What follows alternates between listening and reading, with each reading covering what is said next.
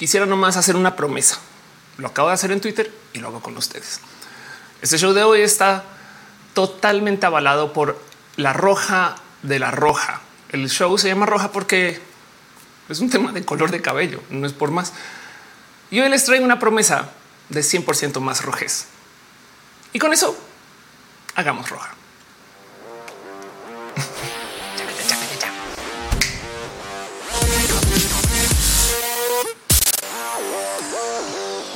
Gente bonita, usuaria del Internet, gente que se clona para trabajar más o para dormir más también. ¿eh? Si lo piensan, una clona durmiendo y otra clona en casa quiere decir que eh, una de las dos está descansando. Gente que eh, hace uso de Twitter para cosas raras, gente que alguna vez usó un bot de Twitter para monitorear si las plantas tenían agua o si una universidad había abierto o cerrada. Sean ustedes bienvenidos a Roja, el show que se hace desde mi casa y que así ustedes lo crean, a veces sí es roja por pelirroja. Nos tomó una buena temporada volver a este color y digo no, porque justo cuando volvimos nos comenzamos a organizar. Dice Mariana, tus moretones ahora parecen más tatuajes. Exacto, se van quedando ahí con el tiempo. Y justo el tema es que eh, este show es variable, cambiable, ajustable, pero de todos modos se hace todos los lunes después de que pasemos por toda la locura de arrancar el lunes. Dice Denise, este es OFE del pasado o estamos viendo la OFE del futuro. Puede ser que les digo, es como el multiverso de Marvel. Roja significa go. el fin. Estamos transmitiendo en youtube.com diagonal of course, facebook.com diagonal of course, twitch.tv diagonal of course. Dices eh, eh, Sara de noche que es su primer roja desde hace casi un mes y por eso es que hoy estamos con el color rojo en el cabello. Vamos a ver cuánto dura eso. Esperemos que mucho, porque la verdad es que es mi color favorito. No más que lo ciclé, pasé por cambios en vida y jugué con cosas y me dejó crecer. Hay millones de cosas de las que hay que hablar, pero ahorita como estoy gozando volver al rojo de nuevo. Como sea, este show está en vivo en varias plataformas, lo que quiere decir que tenemos millones de cosas que tomar en cuenta. Primero que todo hay un chat. El chat es mezclado. Si ven que acá arriba dice Facebook, acá y ustedes en su propia plataforma, cada cual va a ver su respectivo chat. Pero también hay otras personas en otros lugares y yo trato de leer todos los otros chats. Eso sí que no se les vaya. Si les veo, a veces no leo todos los comentarios, pero sí les veo. O sea, yo ahorita estoy leyendo un prompter que les tiene ustedes ahí detrás. Dice Denise, cuando veas un ofe rojo puedes golpear con el brazo con, con el bocho amarillo. Y cómo que lo del bocho amarillo? Esa es una práctica mexicana de la cual yo no estoy al tanto porque sería puedo tener caballo amarillo. Ya lo tuve una vez. Nisa dice hola, me voy al YouTube. Muy bien. De paso, también estoy en vivo en su corazoncito, diagonal of course, o ustedes en vivo en mi corazoncito, diagonal su arroba. Sax me dice, Oli, te adoro yo, Tigres, por estar acá. Sebastián Almaguer León dice, tu forma de explicar temas es tan buena. Muchas gracias. El Pride fuiste a otro nivel. Gracias. Alexio dice, transmisión pasada nos dio consejos medio dark. Ahora su pela es roja. Exacto. Es más, para la gente que tiene preguntas de qué hago yo con mi cabello, oye, ocupo Manic Panic. Este color que estoy usando ahorita literal se llama rojo vampiro. Y, lo que pasa es que también, pues miren, yo soy muy responsable con mi cabello. A mí a veces me invitan a cosas de belleza o a cosas de cuidado de cabello. Yo así de güey, ustedes no saben lo poco recomendable que son mis prácticas. Entonces no me sigan el hilo con esto, vayan con gente profesional y cuídense su cabellito. Yo espero que el mío me respalde a pesar de las irresponsabilidades que hago. Es como, es como cuando estás en buen estado físico y haces irresponsabilidades con tu cuerpo y no pasa mucho porque estás en buen estado físico, pero luego de repente cumples 45 y entonces ahora todo se va al carajo. Eso me va a pasar. Luis Fernando dice me siento en el 2007 con música en MIDI. Está la experiencia completa de aquellos primeros rojas debería haber hecho. Caro dice cuando le hackeen el canal alguien pica que será olvidado. Es una buena pregunta. Ahorita hablamos de ese tema, pero no más por responderlo rápido. Yo creería que siempre y cuando borren los videos. Arnulfo García dice Rojas es Darks o no puede ser Darks. Claro que puede ser Darks. Por supuesto que puede ser Darks. Cualquiera puede ser Darks. Si ustedes se identifican Darks, son Darks. De paso, este show, como siempre, todos los lunes me gusta dar una pequeña pasadita nomás por una lista, la lista de la gente que apoya y hace que este show sea realidad. O sea, ustedes, el mero hecho de que lleguen ya lo hace realidad. Pensemos en esto. Si ustedes no llegan, roja es muy awkward. O sea, yo hablándole a la cámara y leyendo un chat así o leyendo chat de la semana pasada, saben, ay, qué chido esto que dijo este Denise la semana pasada. Entonces, gracias, gracias a ustedes nomás por venir, pero también hay gente que se suscribe a los canales porque estamos transmitiendo en varias plataformas. Esas suscripciones pueden ser cosas como, por ejemplo, el Patreon, que es el Patreon, pues eh, un espacio donde ustedes pueden ir y suscribirse por fuera de las plataformas. O sea, si, si, si se desaparece YouTube mañana, esperemos que no.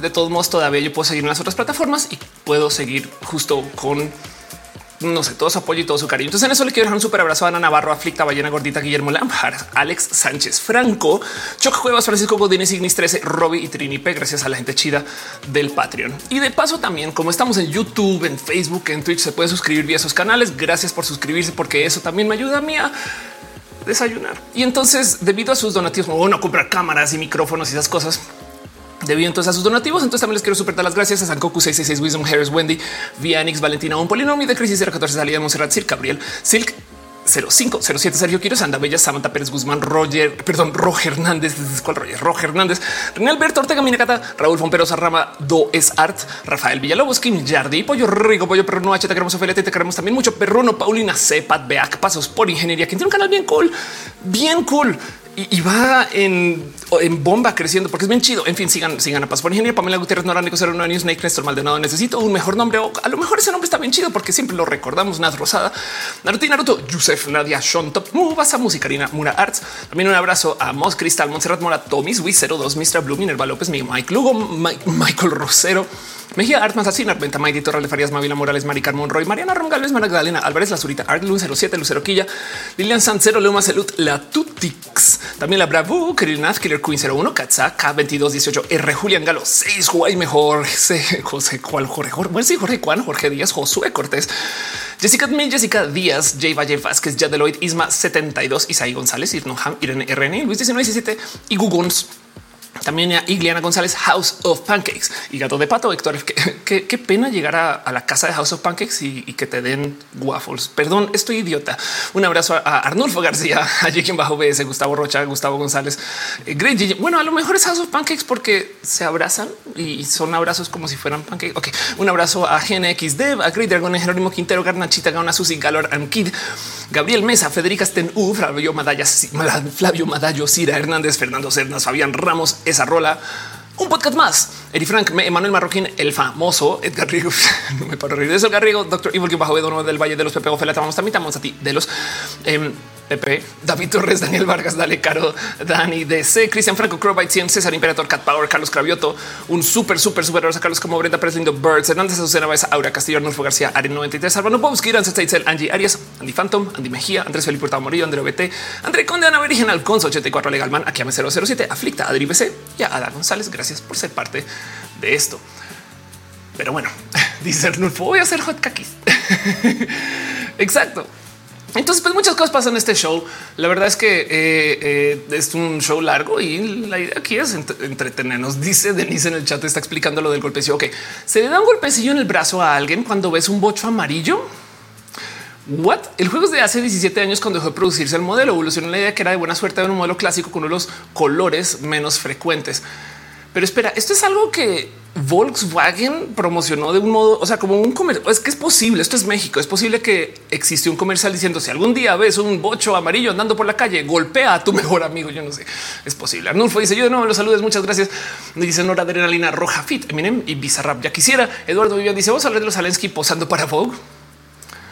Es que no entiendo. Em, Vogue entrevistó a, los Zelensky, que es básicamente presidente de Ucrania y su esposa. Em, y eh, pues nada, la gente salió a decir, güey, están en guerra. ¿Qué hacen hablando para Vogue? Fin, eso es todo. Y la gente se enloqueció porque pues hay que opinar. O sea, ya que dice tu charla en Talentland fue genial. Muchas gracias. Eh, ojalá pronto la pueda publicar acá. Hoy de hecho hablar de eso. Vázquez Velázquez, Víctor Rano dice buenas noches. Metal Boot dice así es, gana el que ve el bocho amarillo y pega primero. Galán que dice pasaste el Mega Man X este año. No. Y es un buen recordatorio de que hay que hacerlo. Metal dice no tienes que ser un amigo, puede ser cualquier persona, puede ser cualquier persona. O sea, a ver, a ver, a ver, a ver. Me están diciendo que si yo veo un bocho amarillo puedo golpear a una persona. ¿Qué tipo de golpe estamos hablando? No, porque es, como un golpe así como no dice Julián. En Colombia el bocho se le dice pichirilo, pero el pichirilo no incluye también las renoletas R4 y eso o, solo es Volkswagen. También hay que darle un puño a tu amigo si ves uno, pero es un puño. Me pueden por favor explicar para la gente argentina una piña, pero me pueden explicar exactamente cuál es la definición de puño, porque es como que guantes eh, eh, está limitado a solamente no o, qué tipo de en fin. Caro dice si alguna es una persona pelirroja, puedes pellizcar a alguien también. Em, un puñetazo en el brazo. Ok, qué bueno saber que hay límites con la violencia en ese caso. Vázquez Velázquez, Víctor Manuel dice ya no es tan común, pero sí un golpe moderado en el hombro. Moderado. Gracias. Ok. Y dice Lili Rox tiene que estar jugando mínimo ser conocido. Un golpe con el puño en el hombro. Andrea dice es un puñetazo en el hombro a mano limpia, pero sin pasarse. Y yo así de Ajá, sí. Ahora hablemos más de golpes en el brazo. ya lo que dice un juego de carretera cuando será niña. Ok. Y pues bueno, de paso, em, en eso también les quiero recordar que justo como este show se está transmitiendo, nos vamos a estar aquí un buen de tiempo, más o menos tres, casi cuatro horas. Así que si ustedes consumen algo durante roja, vayan, por favor. Si ustedes fuman, comen, se inyectan con responsabilidad em, o con cuidado, no lo que sea que hagan para pasar su lunes y que las cosas estén más o menos adelante. Les invito pidan comida, eh, suban las patas a la mesa, dense un descanso, apaguen el celular dos o tres o cuatro segundos. O si no lo quieren apagar, bueno, adelante, pero pues dejen roja de fondo. Esto Dice Denise, la empresa lo ha publicado muchas veces en la página oficial de Volkswagen. Dice que es un juego que no saben si es mexicano o no pero que México es especial. No apoyan la violencia, pero es un juego de varias generaciones. Ok. Yulitza dice aquí en Venezuela no puede jugar cucarachita cruz cruz. Vemos uno y le damos un lepe en la frente al compañero. Por favor, Yuli, me ayudas a definir la palabra lepe, porque hay una palabra colombiana que a lo mejor encaja, que es este. No, yo tenía esto anotado como darse un golpe en la panela, pero bueno, esto luego lo solucionamos. Em, dice Killer Queen volvió a ser roja. Exacto. Mi Salgaray dice la fuerza del golpe es proporcional al cariño de la persona. Pero entonces, o sea, si hay mucho cariño, golpeas más o golpeas menos. Necesito saber si, o bueno, es proporcional, no?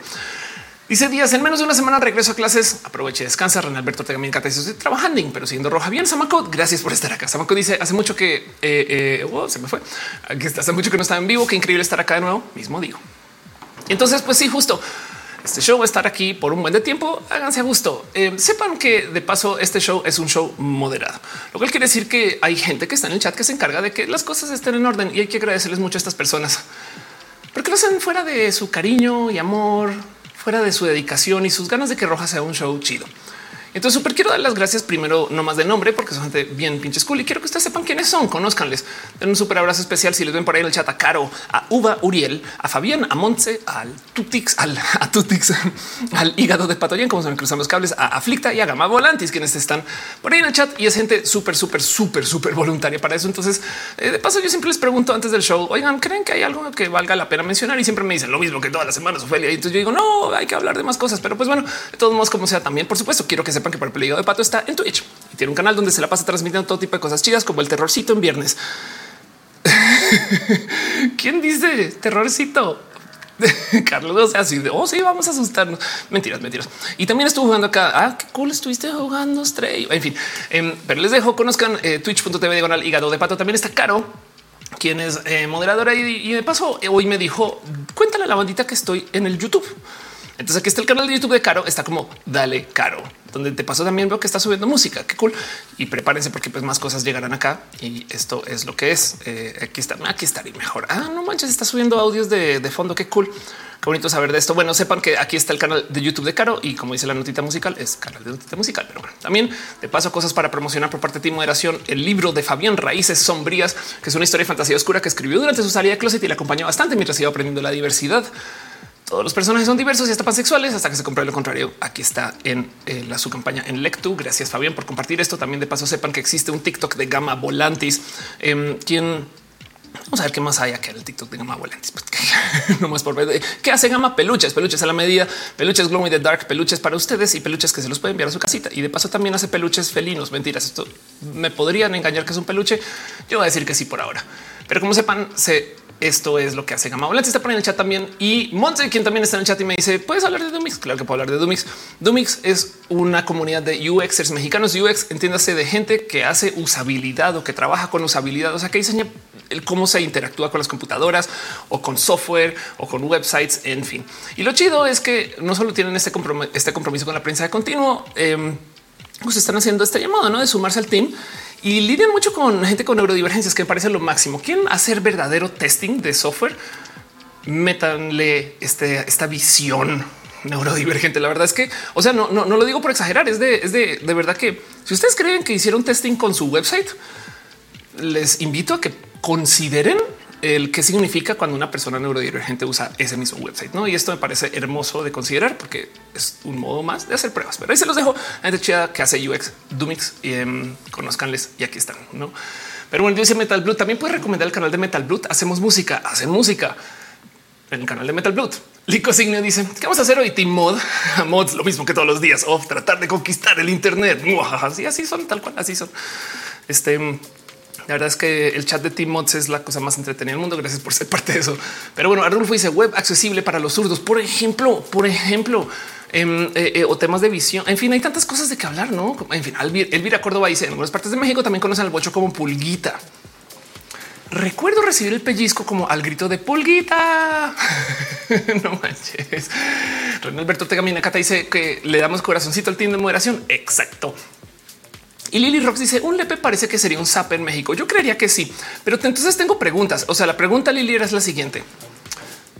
El zape en México tengo entendido que viene de atrás de la cabeza, mientras que el golpe en la panela en Colombia viene en la frente. Entonces la pregunta es dónde va el lepe, porque pues tal que sea de lado, no sería hermoso porque en Colombia, Venezuela, México y entonces vamos llenando los golpes al rostro según donde vivas. No pues, estoy inventando cosas.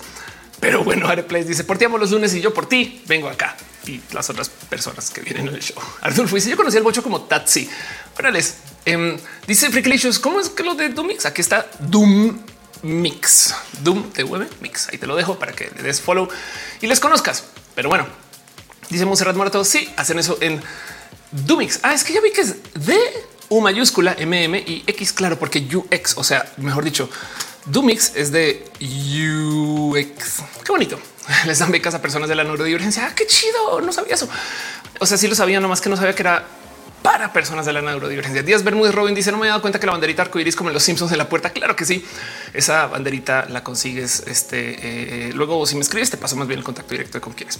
Killer Queen dice: Este semestre poder muchos más rojas. Gracias, Marario. Qué chido. Dice Julián el calvazo, el calvazo. Sebastián Almaguer León dice: Imagínate León, este un zap alguien decirle a México como un lepe decirle Venezuela. Claro. Lili Rosa dice: Pues yo creo que el zape podría ser en cualquier parte de la cabeza, mientras sí sea en la cabeza y con la palma pero, o sea, mejor dicho, si tú golpeas a alguien en el brazo ya no es sape. quiero tipificar esto para que luego quede bien documentado para el futuro. En fin, el caso es que vamos a estar con buen tiempo y hoy quiero hablar de un tema que eh, me parece súper entretenido porque yo traigo muy puesto en mi corazón todo este tema de la cancelación. Ahorita de paso, más que cancelación, últimamente adopté un nuevo modo de presentarlo y es el hablar de que en vez de que me cancelaron es lo que dije tiene consecuencias. En vez de decir la cultura de la cancelación, lo que digo es debería ser la cultura de la consecuencia. Y eso hace mucho más sentido. Es de, pues si dices algo que ofende a la banda, va a haber consecuencias. Fin. Más que cancelarse, porque implica entonces que hay un proceso de descancelación o de apelar la cancelación. No es como, mira, hubo consecuencias. ¿Cuáles consecuencias? no, eso es todo. Y entonces en eso, una de las cosas que me salta mucho las cancelaciones es que nunca nadie se cancela, excepto quizás dos personas, saben, y, y por casos ya muy extremos. Pero la verdad, verdad es que las cancelaciones ahí donde lo ven ayudan a la gente. Uno de los casos más evidentes es el cómo no recordamos ladies ni lords de hace muchos ayeres. Entonces, una de las cosas que se habla mucho con la gente que, sobre todo que está en rubro esta de la figura pública, y entonces que cada rato discuten el tema de la cancelación es que el Internet no olvida. Y muchas veces te das cuenta que el Internet es la cosa más olvidadiza del mundo. Entonces quiero hablar de eso y acerca de cosas que ya no se consiguen en el Internet. Y me gustaría preguntarles a ustedes si hay algo que ya no encuentran en la web, pero que recuerdan que existe. Saben, vamos por saberlo. Y con eso arranco formalmente el primer tema para hablar acerca de, de si el Internet olvida o no. Una propuesta por Ophelia.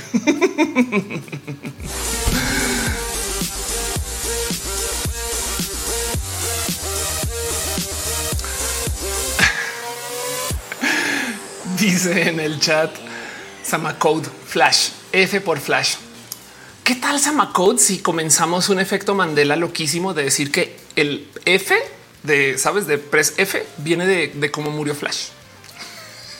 no de dónde viene, que por si no saben dónde viene se van a sorprender.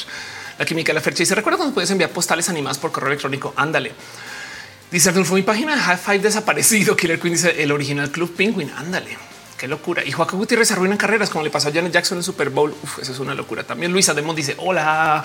Andrea de Risa que es el Internet tiene TDA. Exacto. El tema de que el Internet no olvida es un tema súper, súper, súper presente. O sea, hay gente que genuinamente le tiene miedo a esto y que lo dice, no? Y que trae como este punto de vista muy, muy marcado de no, es que si tienes que cuidar de esto porque tienes que tener pues muy presente que el Internet se va a encargar de que las cosas que se digan ahí se queden para siempre, no? Y entonces tú ves artículos este como este, no que dice nunca olvida. Por eso debes de tener cuidado, no? entonces hablan de cómo en algunos casos en particular, la verdad es que esto sí sucede, no? Eh, eh, si alguien tuitea algo de ti y pasan cinco años, es posible que esa información se pueda luego pues, volver a sacar a luz y pasa bastante, sobre todo en los momentos de la cancelación. Saben que como que alguien hace algo y entonces llega el Internet a decir, pero esto que tuiteaste hace cinco años todavía eras tuyo de wow, wow, wow, un momento. Y es una pregunta compleja, no? Porque sí tenemos que hacernos el, pero fue hace rato y no será que ya aprendió o no. Saben, yo no quiero responder eso, nomás quiero decir que sí existe el miedo a que el Internet no olvide. Y entonces justo parte de esto, de nuevo, yo lo, yo lo he hablado en bastantes espacios. Tengo un video largo por si quieren em, embobarse con eso luego y después. Nomás quiero dejarlo he dicho que se llama justo acerca de cancelar comediantes y las cosas que suceden. Vean lo viejo que es este video. ya de paso, esto es en el, 2020, por allá en las viejas épocas del 2020, em, con otra clona hablando acerca de cómo cancelar comediantes no sirve para nada. Más bien, de hecho, mejora sus carreras, pero justo hablaba de esto porque parte de lo que se escucha mucho es el es que el Internet no olvida. Y yo más bien les haría esta pregunta y la hago mucho. ¿eh? Por ejemplo, em, eh, sabemos que Chumel es una persona que le ha cancelado el Internet. No, no quiero juzgar si bien o mal su opinión de Chumel, pero quiero decir que sabemos que es una persona este, que se le ha cancelado. Y yo les hago la pregunta a ustedes si saben exactamente por qué. Saben si recuerdan, no como que eh, si está documentado en algún lugar. O sea, bien que lo podemos buscar, pero lo digo porque justo pasando tiempo después de las cancelaciones, sus carreras siguen andando y no solo eh, en el caso de la gente cancelada. De paso, yo también he sido cancelada por millones de motivos. A ver si ustedes recuerdan por qué.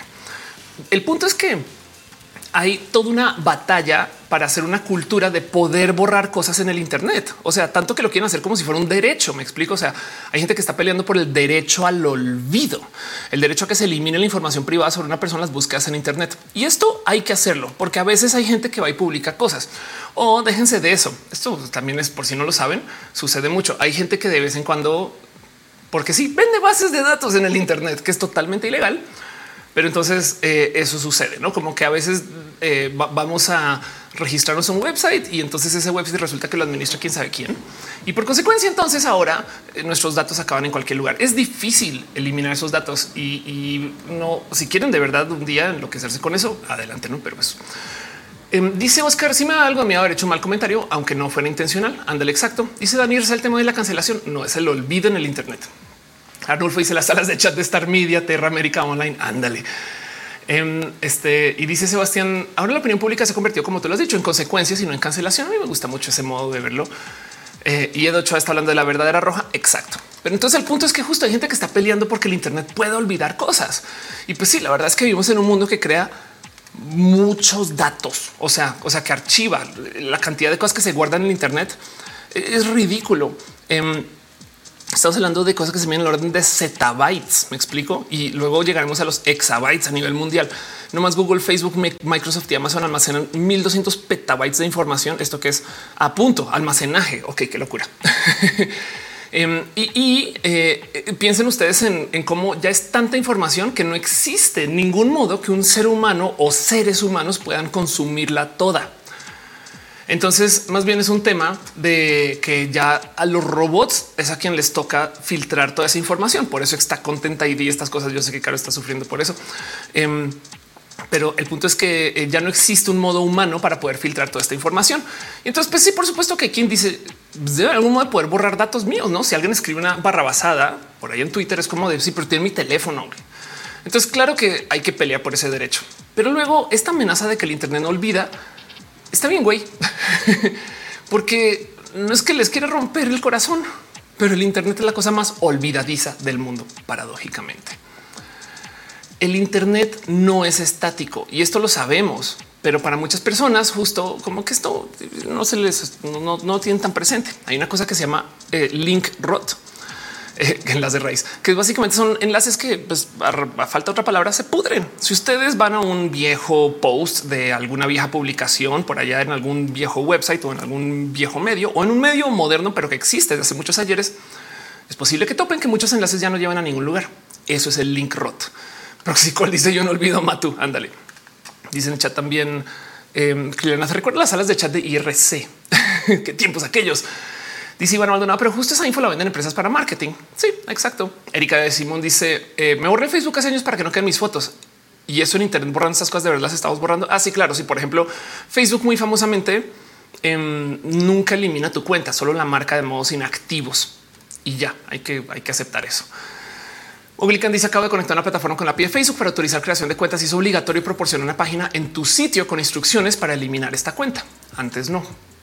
Pero bueno, cualquier buen desarrollador o desarrolladora web sabe que tú nunca borras nada de la base de datos. Tú solo añades un puntero diciendo inactivo y ya. Entonces piensen ustedes que, por ejemplo, o sea, si ustedes creían que Snapchat realmente borraba sus publicaciones, obvio no. Si ustedes creen que los stories se borran, obvio no. De hecho, las stories las puedes ir y consultar toda, o sea, toda la información que está guardada en algún lugar, a menos que sean desarrolladores muy este, irresponsables, lo más probable es que no borren nada y más bien que hay guardado en algún lugar como inactivo. Bueno, dice siempre preocupado por esos bebés que gracias a sus padres tienen fotos y videos en Internet solo para hacer reír a los demás. Sí, claro.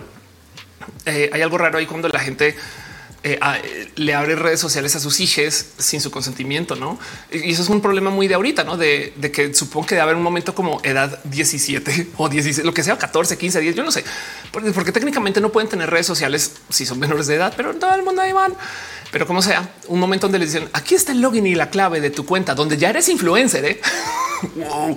O como te recién el Internet no olvida, pero la gente a veces sí.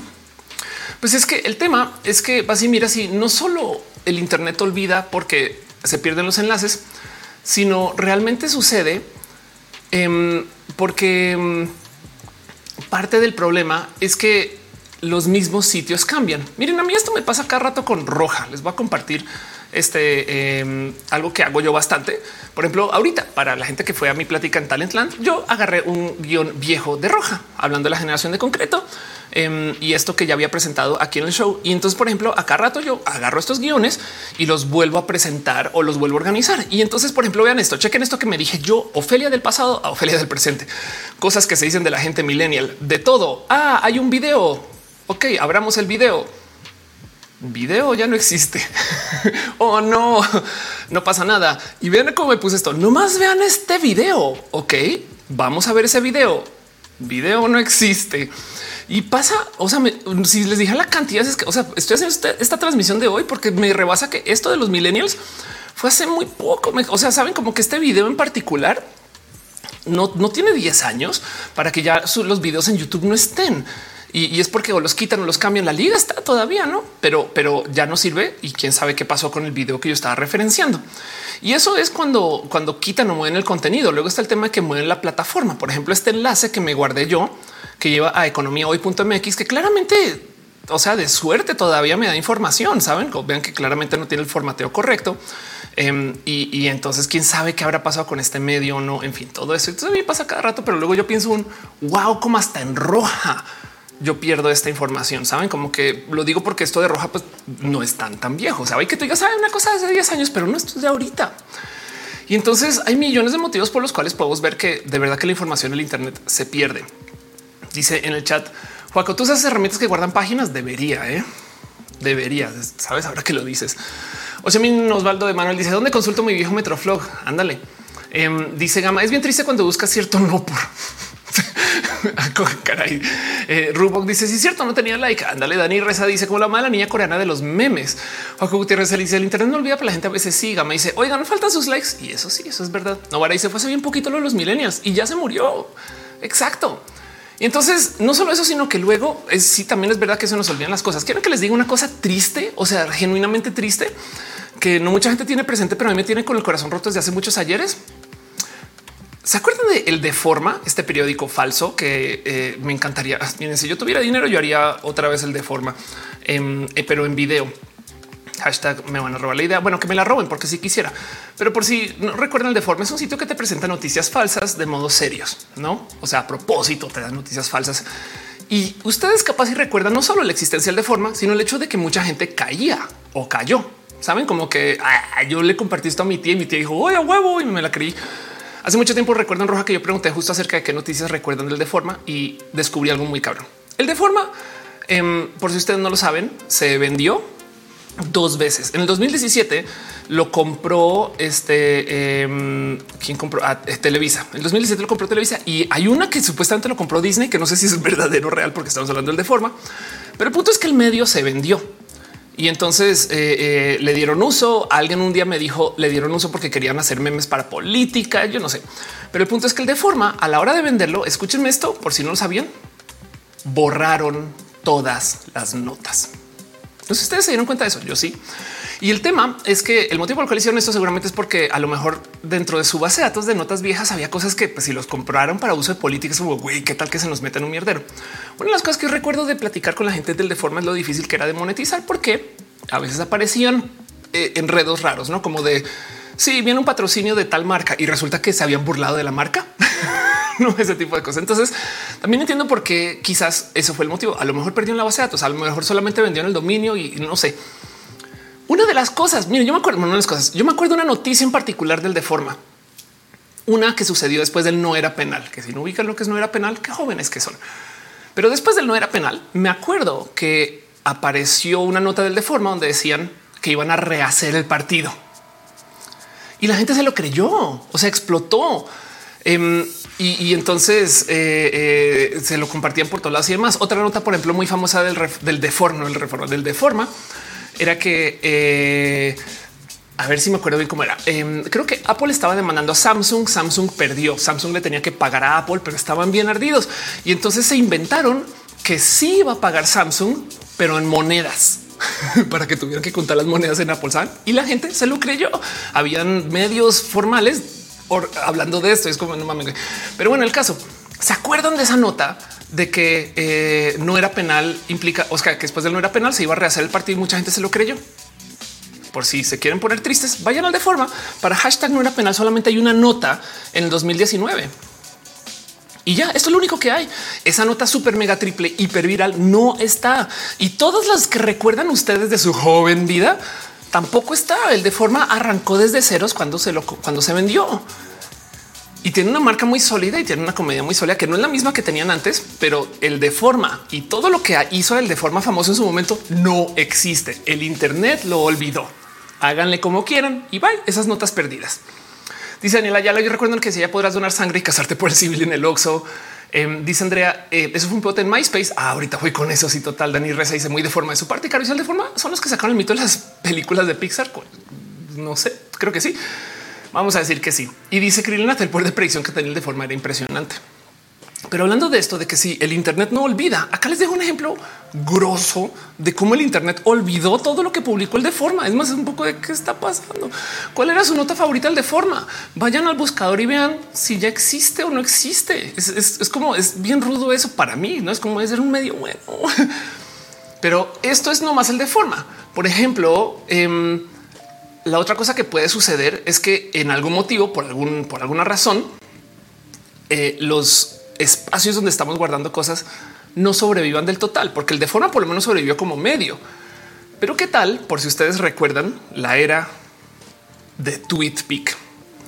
Por si no lo sabían, TweetPic era un sitio que comenzó para compartir imágenes que vivían mayoritariamente en Twitter y Twitter lo adoptó muy bien. De hecho, lo hizo parte como de su plataforma y tú guardabas las cosas en TweetPic, pero Twitter te daba la previsualización y demás y eventualmente murieron y ya no existe. Y es bien triste esto, porque entonces, por ejemplo, así como así como yo tengo notas que dicen wow, qué buen video y el enlace no sirve para nada. Vean este tweet. Tengo esto guardado y no lo quiero tirar, así que lo voy a dejar en tweet en TweetPic para luego, por si gustan. Esto fue el 2012 y ya no existe. ¿Qué, ¿Qué, era esto? No, como que me da un poco de no lo puedo creer. ¿Cuántas fotos están? O sea, TweetPic te da chance de ir por tu archivo. Sí, pero los enlaces ya no están. No es como de y ahora qué no es eso, todo también es olvido. Dice la nochera tweetcam. Ándale, exacto. dice Arnulfo escándalo. Ya no es lo que era al inicio. Robin dice: Oh, ni siquiera sabía que existía, pero seguro que me traiga alguna noticia de aquellas. Eh, dice Metal Blood, una cosa es olvidar y otra borrar. Pues sí, pero pues es que en el borrado está el olvidarlo. Me explico. Eh, dice no hay capturas en Wayback. Hay capturas en Wayback y ahorita voy con eso. Rubok dice ya eres más roja. Exacto, ya soy más roja. Caro dice tweetcam. Hicimos cientos de amigues. Total, total. Entonces, también el otro motivo por el cual eh, tenemos esta situación de, cosas que se van desapareciendo. Es justo eso, porque cambia la plataforma, cambian los acuerdos o pues también justo Em, a veces hay casos, y esto me lo compartió eh, este Caro eh, en el chat eh, de, de Moderación. A veces hay casos donde también por mero interés político logran hacer que las cosas se desaparezcan. Por ejemplo, si ustedes em, viven, son de Guadalajara o de Jalisco, puede que sepan de esta historia. Yo no la conocía, pero Caro me dijo acerca del caso de un joven partido, un, joven, perdón, Sergio Pérez, que a ver, esto fue en el 2003. Este personaje ya debe tener 43 años, quizás Em, pero bueno, el caso es que eh, recibió este lunes el impacto de un proyectil en un partido de fútbol mexicano. Y básicamente no hay nada. O sea, en conseguir fotos, videos, al parecer hubo video, quedó mutilado para el resto de su vida, tenía que ser intervenido, en fin, todo esto, pero al parecer esto también lo hicieron desaparecer del total. Y esto es nomás porque existe una cosa donde también al parecer queremos desaparecer información en nuestra cabeza. Por si no ubican, está el famoso efecto Mandela. Y el efecto Mandela es un fenómeno por el cual las personas comparten un recuerdo de un hecho que nunca ocurrió. Nunca ocurrió.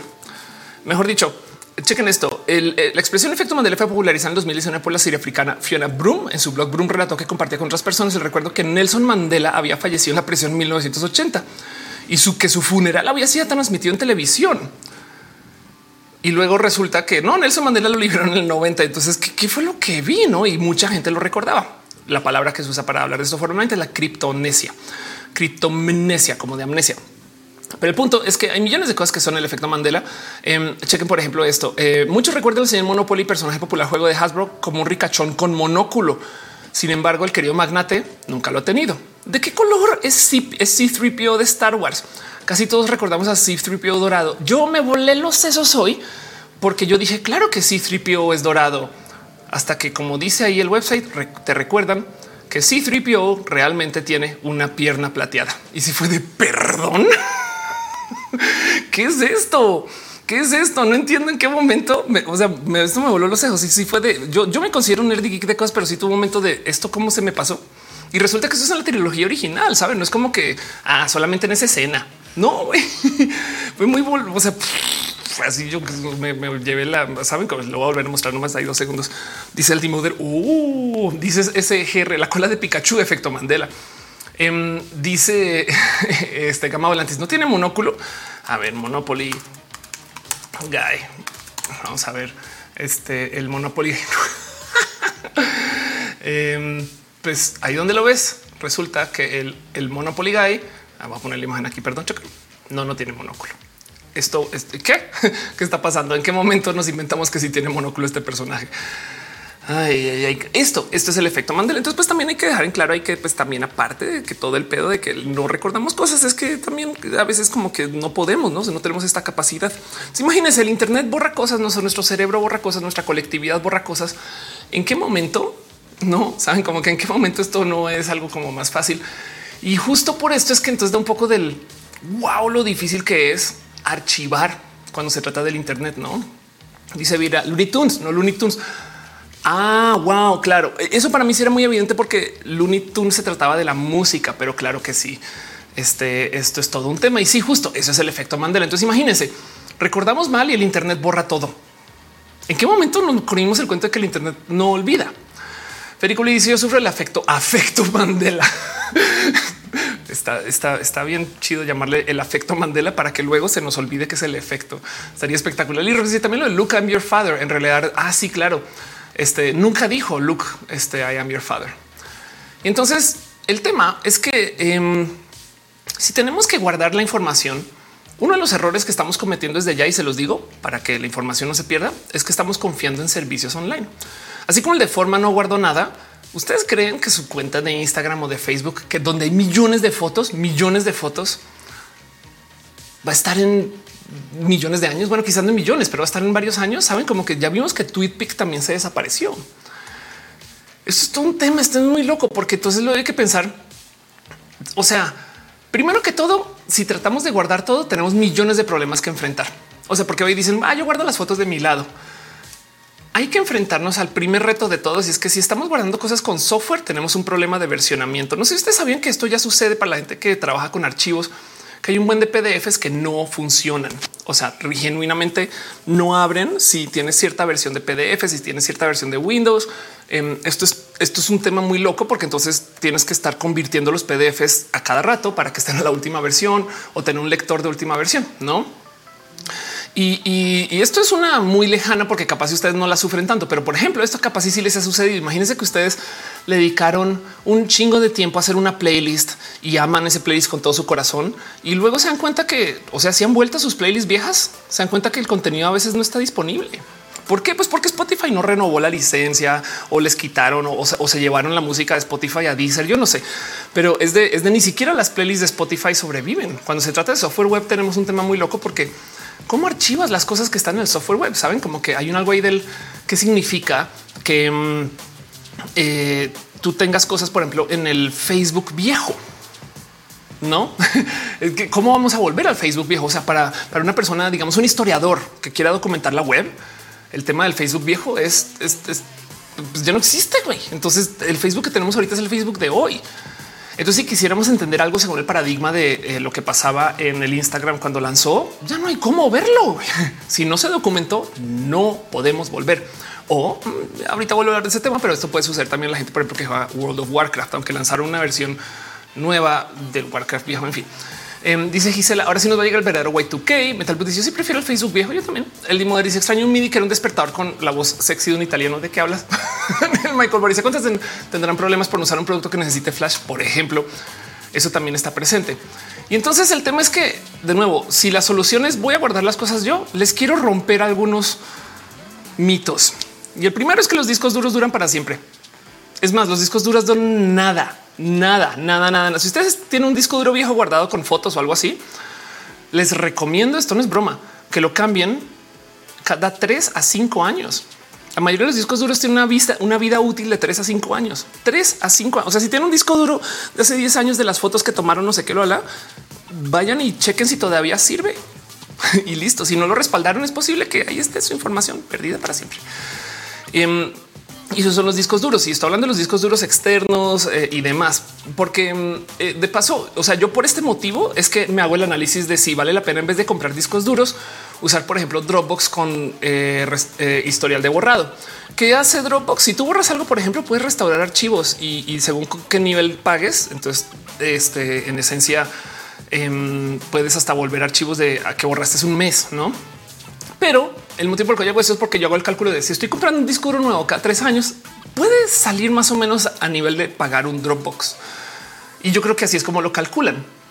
Em, dice eh, no, ¿por qué no duran los discos duros por la obsolescencia programada? Sí, y además porque son máquinas complejas. O sea, los discos duros son como varios, sobre todo los, que son físicos, no los que son SSD. Bueno, todos son físicos, no?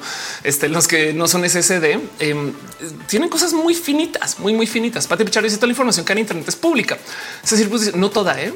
pero sí, eh, por ejemplo, para Facebook te tienes que registrar. Cecil pues, dice hace cuánto que aunque Facebook es público, pues Cecil, pues hay, sitios que no. Em, Alondra dice los mismos rayos cósmicos que llegan del espacio pueden cambiar los bits del disco duro. Ándale, hace pues dice cuánto que no imprimen fotos. Imagínate. Em, y dice Proxicol existe una página donde uno puede ver hasta el YouTube desde 2007. Ya voy para eso. Sí, Arnulfo dice y los SS también valen cheto. Ándale, total. Em, y, si esto no les eh, asusta, eh, nomás les dejo ahí justo que el problema de yo que guardo las cosas en Dropbox, por supuesto que también vivo muerta del susto porque las mismas redes, o sea, ahora le estoy confiando toda mi información a gente que yo asumo que va a comprar más discos duros que yo. No, yo asumo que Dropbox va a tener discos duros más nuevos que los que yo compre. Pero de todos modos, sí es verdad que pueden de todos modos perder tu información y decirte, ups, lo siento. Justo ahorita estaban hablando ustedes de cómo MySpace perdió 13 años de datos de usuarios por una migración fallida. Esto fue una locura. Eso esto fue ya, ya pasó hace rato pero básicamente todas las fotos, canciones y videos que subieron sitio en el 2013 y el 2015 se perdieron. Así de fácil. Ops. Afortunadamente ya nadie usa este, este servicio, pero es, si ustedes tenían ahí una paginita chida, olvídenlo. Ya, ya no existe. Saben como que hay algo hay que decir acerca de el problema que es lo que significa eh, que MySpace pierda, porque también quiere decir que los otros espacios grandes con mucho dinero lo pueden perder, no? Dice eh, en el chat eh, Anayan, sí, con ventaja de la foto analógica o las fotos digital, sabes que las rollos y las fotos bien procesadas en condiciones buenas duran al menos 200 años.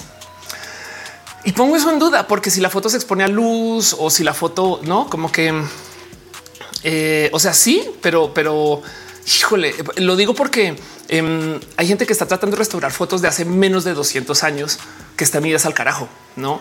Eh, entonces, esperar que duren 200 a lo mejor es más marketing que realidad porque además de paso es muy fácil hacer esas promesas. Si va a durar 200, compruébalo.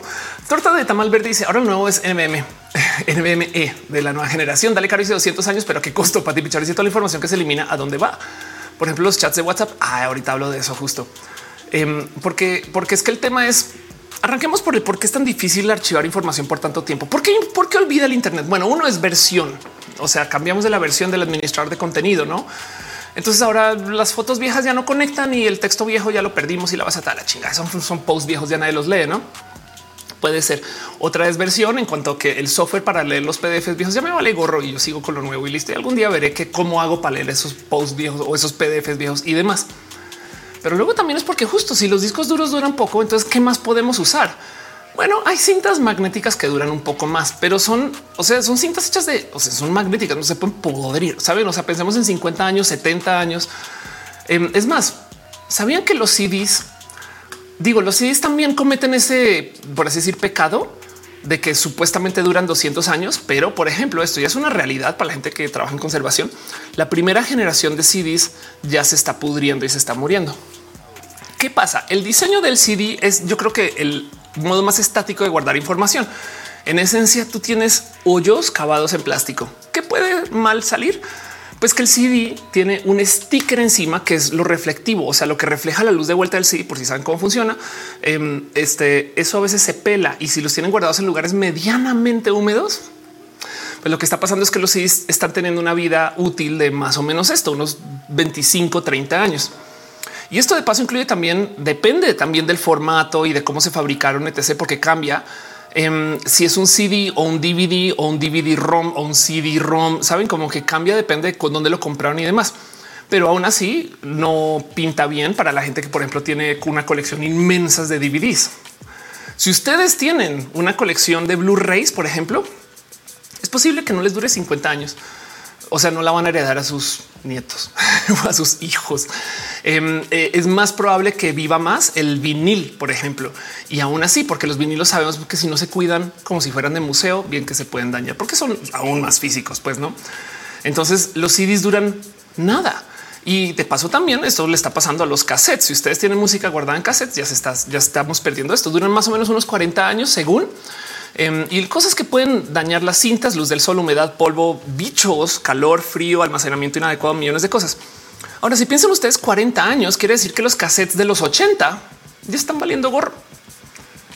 O, sea que en 10 años capaz sí no dura más. Killer Queen dice porque el vinil dura más, porque es más simple. O sea, el vinil es hoyos cavados hacia adentro, mientras que los CDs son hoyos cavados y un espejo y el sticker del espejo se cae. Entonces los cassettes se están perdiendo, los CDs se están perdiendo, los DVDs se están perdiendo y prepárense para escandalizarse. Todo lo que tengan guardado en una USB se espera que dure más o menos 10 años. Las USBs están hechas para que duren poco. La memoria la retienen, pero pues eh, tienen una vida que además varía si usan la USB o no. Son 10 años si no la usan. Si la usan, tiene un conteo de cuántas veces se puede usar antes de que ya no pueda guardar datos bien. Así que si ustedes tienen información guardada en una USB, en un CD, en un cassette, en un disco duro, em, es posible que no tenga una vida lo suficientemente larga como para dársela literal así a la generación de sus hijos. Saben qué hay que hacer? Toca estarla moviendo. Me explico. O sea, toca si la tiene un CD, toca sacarle el CD y ponerle la otra. Pero por consecuencia, si ustedes tienen un CD original y tienen donde reproducirlo de paso, Em, de hace 30 años, es posible que toque estarlos checando constantemente para ver si viven y a la hora de cambiarlo, pues ya no es el original. Me explico, es el respaldo. Y entonces eso es todo un tema. Y esto de paso quiere decir que es todo un tema el de preservar información, porque ahorita estamos hablando acerca de nuestros recuerdos y demás. ¿Qué tal si, esto, si hablamos acerca de eh, archivo de, la legislación mexicana. No me explico las fotos mexicanas de eh, eh, lo que sucedió en el Zócalo la semana pasada. Eso es historia, pues no. Y encima de eso, sus colecciones y sus eh, recuerdos y demás también son todo un tema. Yo que, por ejemplo, colecciono consolas viejas, es todo un tema guardarlas. De hecho, las consolas también tienen todo tipo de problemas porque si yo las archivo en vertical o planas, los liquiditos adentro, pero finos, saben como liquiditos dentro de eh, eh, todo lo que va con la tarjeta madre y demás. puede que por estar de lado cinco años ya se vaya al carajo. Es todo un tema. Y además luego entonces dirían justo eh, lo podemos imprimir. Bueno, el papel no es que dure mucho o lo podemos guardar en, piedra y vean cómo aún de todos modos eso también se puede desgastar, depende de dónde lo guarden. Piensen ustedes qué significa todo esto, dice Fernando Cenas. Buenas noches. ya, ok, buenas noches, adiós, bye. Arnulfo dice casi no salen los dispositivos de lecturas de CDs. Exacto, el Dimo dice el casete el DVD se volverán objeto de museo nomás y como objeto, porque no escuchar lo que hay adentro puede que no se pueda. DNSW así se va a poner su veladora San Artemio para que mis videojuegos aguanten. Ya hablo de eso, ya voy para allá. Em, dice Gama Volantis. Ahora sabemos por qué no hemos descubierto vida antes de nosotros. Teorías de otras civilizaciones. Arnulfo dice mi reproductor de sí ya no sirve. Creo que también los lectores se hallan. Sí, los lectores que son en esencia pistolitas de luz láser tienen una vida de tanto tiempo, de tantas lecturas, de tantos discos que pueden leer y se acaban. Y entonces lo más normal con las consolas viejas que son de CD es que tengas que cambiar el lente del DVD o del CD o del Blu-ray. O sea, tampoco va a vivir tanto tiempo y va a llegar un momento donde ya no los hagan. Evidentemente hay esfuerzos para poder todavía mm, seguirlo fabricando para que lo necesitan. ¿no? El Limoner dice nos pondrían a tararear lo que tenían adentro. Exacto, los cassettes. Em, dice Metalbrut. Eh, ah, perdón, los blockchains o el NFT. Pues el blockchain, el NFT está guardado en disco duro, entonces eso también se puede perder. De hecho, eh, eh, como, como está distribuido, no sabemos si va a durar más o menos, porque si perdemos el método para reconstituir toda esa información distribuida, o sea, no solo estás perdiendo la información, sino el hecho de que necesitas una guía para que te traiga toda la información en vez de tenerlo en un disco, por ejemplo, no? O sea, eh, tú piensas en esto. Si se cae eh, el sistema de Bitcoin por algún motivo, o sea, para que Bitcoin exista, mucha gente tiene que estar conectada a la red de Bitcoin. Y el ejemplo más claro aquí es lo que pasa con los juegos en línea. Eh, creo que Halo 2, si mal no recuerdo, tenía multiplayer en línea, que ya no hay servidores. Ahora, afortunadamente Bitcoin, que es abierto, libre y no distribuido, este, libres, es posible que viva más, pero no sabemos. La neta no sabemos. Eh, Evelina Mara dice mi MP3 de 2004 ya murió para bien. Fernando Ceras dice había leído que la piedra es el mejor sistema para conservar información. Pues la verdad es que entre todo y todo las pirámides ahí siguen, no? Pero ahora te cuento guardar todo en piedra. Caro dicen cada blockchain y nodos que contienen todo el directorio de blockchain y por eso es complicado que se pierda la info, a menos que se caigan todos los nodos. Exacto. O que por algún motivo la red, o sea, que la red no, no funcione como red ya. Y entonces em, esto es justo muy real, sobre todo, por ejemplo, el mundo de los videojuegos. Esto aquí es donde podemos ver más como esfuerzos de, hacer. Bueno, la verdad es que esfuerzos visibles, no? Porque el preservar información, seguramente gente que trabaja en museos ahorita que está haciendo una locura con cosas. Em, pero el tema es que preservar los videojuegos es súper complejo porque hay millones de retos. No es una labor fácil. Si les interesa este tema, de paso, denle follow. Ya saben de que no estoy hablando del mismísimo Artemio Urbina, quien se dedica a eh, eh, preservar eh, los, juegos viejos. Aquí nos está mostrando en un video, por ejemplo, el cómo armar, perdón, el cómo limpiar un cartucho de Super Nintendo, que por si no sabían, así se ven por dentro. Es una pequeñita tarjeta madre y hay mucho que decir acerca de este diseño, pero mucha gente piensa, por ejemplo, por si no sabían, que soplarle al cartucho es lo que lo limpia. En el mejor de los casos, no pasa nada pero si usted le soplan un cartucho, hay humedad que le están aventando al metal que se queda ahí y con el tiempo eso se comienza a corroer. Entonces, lo mejor que pueden hacer para limpiarlo es justo como les está mostrando Artemio, una labor completamente diferente. Lo usa cotonetes. No tienen que desarmar el cartucho, aunque lo recomiendo. Em, pero él también lo está desarmando porque quiere tener acceso al chip y demás y levantar la información que está guardada acá adentro por si toda la tarjeta madre deja de funcionar. Es que vean nomás todo lo que puede dañarse en 50 años. Capaz si esta piecita no funciona en 10, este resistor no funciona en otros 10. Saben capaz si, o sea, que nos garantiza que esto acá no, se corra una patita. Em, o sea, el restaurar y guardar estas piezas es complejo y esto que esto es tecnología de los 80s y 90s. Em, dice Novara, ¿por qué tanto cartucho para esa tarjeta madre? Porque hay unos que sí lo ocupan todo. Por si no ubican cómo funciona, más distraer dos segundos. El Nintendo, el Super Nintendo, em, como consola está incompleta hasta que tú le pongas el juego. El juego no solo es la memoria, sino también a veces la memoria eh, del cartucho y el RAM, por ejemplo, un trocito del RAM o un procesador más. Eh, como por ejemplo los, los famosos eh, juegos de Star Fox que, que tienen un chip de 3D. Y entonces tú como que completas la computadora cuando le pones el juego. El juego tiene el juego y un trozo de la computadora. Y entonces em, a veces por eso dejan mucho espacio, no porque habrá quien necesita más o menos y, entonces el disco está bien grande. Pero bueno, dice Caro, el cartucho cierra circuitos es nuevo. Eh, es parte del DRM, por así decir. Funky Chicho dice la vieja técnica arreglar cosas a golpes. Oscar dice eso es más razonable. Es el mismo caso que los sacapuntas que no se pueden soplar porque se dañan.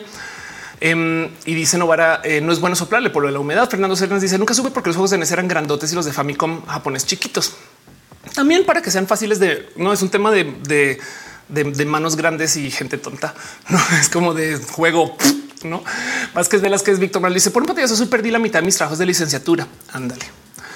Y hay millones de técnicas súper de avanzada para esto, pero el punto es que en los videojuegos esto es todo un tema. De paso, justo denle follow a Artemio si esto les interesa, porque es muy, muy fino, muy chido. Hay un sitio espectacular que se llama Arcades, que es un sitio justo para la preservación y coleccionismo de gabinetes y PCB Arcade en español. Porque es que piensen ustedes que, por ejemplo, una vamos a ver esto PCB Pacman, em, que es una PCB que puede tener ya 40 años o más. Em, son en esencia toda una computadora que tiene una Pacman adentro, no? Y entonces habrá quien este eh, sabe exactamente qué hace cada pieza y, no y, cómo funciona y para qué y demás. Y el punto es que em, en estas computadoras que tienen juego adentro, pues hay unas hay unos chips que son los chips que tienen la información, por así decir, una USB, no? Y como ya estos ya no funcionan después de tantos años de estar guardados, a veces se oxidan, a veces se desconectan, a veces se caen las piezas, a veces las manejan mal, a veces lo que sea. Entonces ya hay, chips reprogramables que los están usando para hacer el equivalente de guardar un respaldo de la tarjeta madre en otro lugar y por consecuencia gente que se está desvelando para tratar de mantener que los chips originales todavía funcionen, que es la verdad un esfuerzo muy loable, pero no más para decir lo fino que puede ser este proyecto. De paso, también justo hay una cosa que me presentó Dani Mastreta. Gracias por compartir este que se llama este Mister y Mister es en esencia un emulador, pero de hardware que es capaz de replicar el 99.9% del desempeño de las consolas. Es un proyecto enorme y es open source, pero la idea es poder replicar el cómo funcionaban las consolas de entonces sin tener la consola, no más porque si no se pierde la experiencia. Es que piensen ustedes en esto. Si ustedes le quisieran decir a algún niño hoy cómo era Mario Kart del Super NES, ¿qué harían? Saben?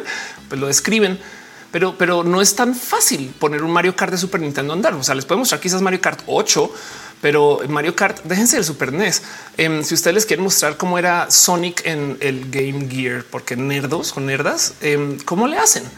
Y entonces eh, puede que les valga gorro, pero el punto es que estos son nuestros recuerdos, estas son nuestras experiencias y aquí tenemos que hablar de esto porque pues el tema es que por eso es que el Internet olvida, porque es que archivar cosas cuando son digitales es un pedo y es irónico porque nos enseñaron que la tecnología digital es súper, o sea, recuerda todo. no este, está en el chat justo Renalberto Tega Minacata y entonces les cuento cuando eso se trata con temas de equipos viejos de, eh, por ejemplo, de hacer observación astronómica, no?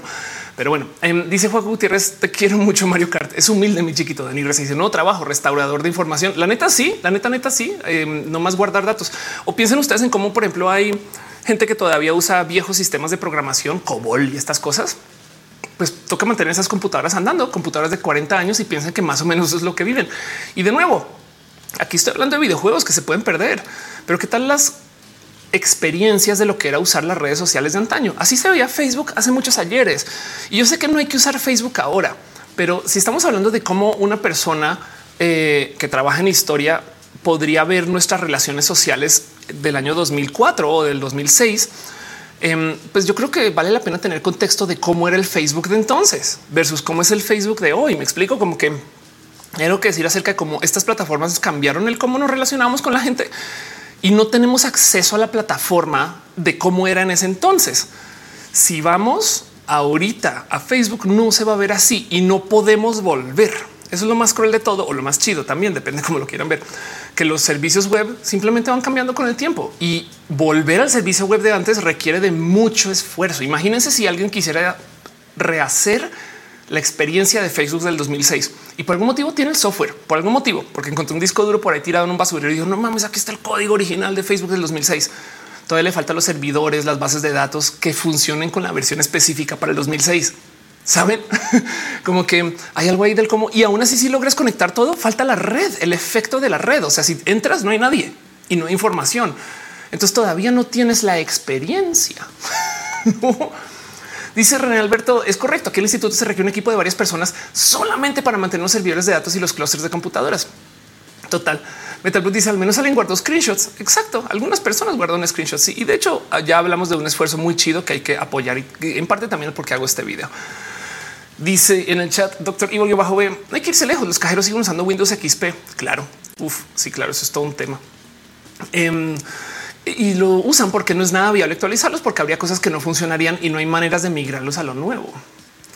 Em, dice Fernando, se nos un museo de computadoras donde puedes mandar un mensaje por ICQ. La neta, sí. De hecho, sí existen estos museos eh, más de videojuegos, pero, pero sí existen. No más que son esfuerzos súper indie.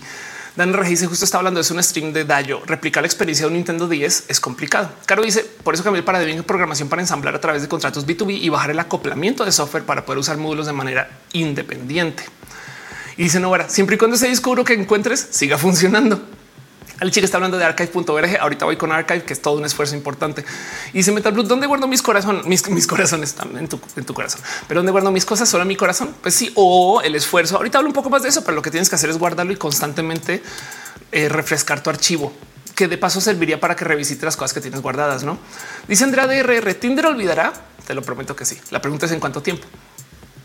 Entonces, sí, sí es verdad que si hay esfuerzos de preservación, no em, eh, hay millones de cosas que se pueden eh, eh, platicar, no más que, por ejemplo, también parte del motivo por el cual las cosas no se guardan.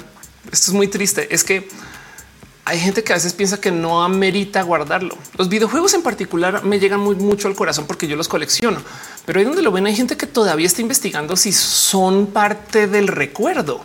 La neta, hay gente que piensa tan poquito de los videojuegos que dice, o sea, esto es un estudio, los videojuegos como historia pública.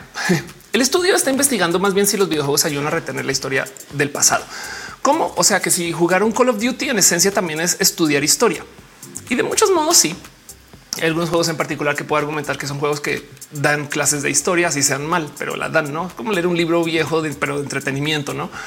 Pero en realidad también la pregunta es si eh, los videojuegos son parte de nuestra experiencia em, del compartir. Está, hubo este gran debate por mucho tiempo, por si no sabían, Em, de que si los videojuegos son arte o no. O sea, hasta que la Corte Suprema de los Estados Unidos tuvo que meter la cucharada de que pues, tocó, dio un literal, eh, no, no, fue un fallo. Este, pero, pero chequen esto: el Tribunal Supremo de la Nación eh, se le llevó la duda de son arte los videojuegos. ¿Por qué importa tanto? Porque por consecuencia, entonces se le debería de destinar dinero a retener y guardar y archivar los juegos como si fueran este, piezas de pinturas y cosas así, no? esto es del 2011, pero pues este debate se tuvo que tener. Entonces, por consecuencia, pues hay muchas cosas que nomás no se guardaron porque era como un es que no tenemos dinero para y el dinero que hay para archivar y guardar cosas se está usando para otras cosas. Entonces, pues claro, es muy evidente que este, los, los videojuegos, claro que por su pollo que sí sirven para que podamos tener contacto diferente con el pasado, no? Em, y hay un buen de, de análisis y pensares de que si los videojuegos este, nos enseñan cosas de cómo se vivía entonces y demás, pero pues hay gente que pues por supuesto no se lo toma tan en serio. Entonces em, tenemos un debate de que quisiéramos archivar, pero no hay dinero. Saben? Y el dinero que hay para archivar cosas se está usando para por guardar libros. Y está bien porque hay que guardar los libros. Pero el tema que eh, eh, pues también estamos perdiendo parte de la experiencia humana, ¿saben? Dice Metal Boot teatros, diseños e ilustraciones en videojuegos que deberían de considerarse arte. Sí, claro, y música también, de paso. Arena 93 dice God el estereotipo para la masculinidad tóxica. Igual y, o sea, no más por el hecho de que existieron, yo creo que vale la pena archivar. Pero bueno, Pati dice nunca usan la opción en WhatsApp de extremo a extremo porque te borra tus mensajes y no te acuerdas de la contraseña de 64 dígitos. Ya. Fernando Cenas dice la juegoteca del Congreso.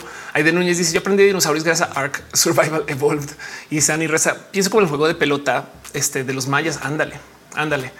Y dice Arnulfo, ya regresé. Fui de paseo al pasado a hacer ocho años de roja. Exacto.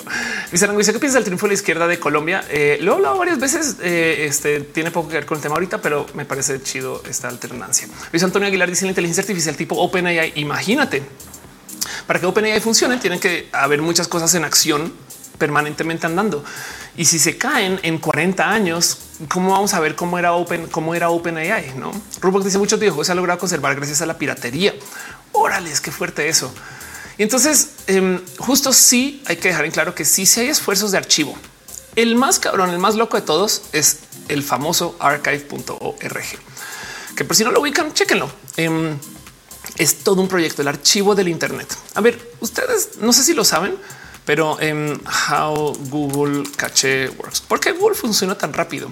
Escrito menos caché, no caché. Este, ¿por qué Google funciona tan bien? Porque cuando hacemos búsquedas en Google, no estamos buscando en el Internet. O sea, Google tiene un respaldo de todo el Internet. Google tiene una copia, una copia de lo que hay en el Internet Entonces va a los websites, toma una imagen instantánea de cada página web, la guarda como respaldo y hace la búsqueda en sus propios servidores internos. O sea, todos los artículos que se publicaron en el Reforma hoy, Google guarda una copia de eso. Y cuando hacemos búsquedas, estamos haciendo una búsqueda ahí. Y entonces este esfuerzo de por sí tiene un problema que si tú quieres buscar un artículo que sea actual, entonces Google acá tiene que estar refrescando ese caché. El archivo del Internet es una cosa aún más loca y es que guarda no solo lo que está hoy en el Internet, sino lo que hay ayer o antier o antes de ayer.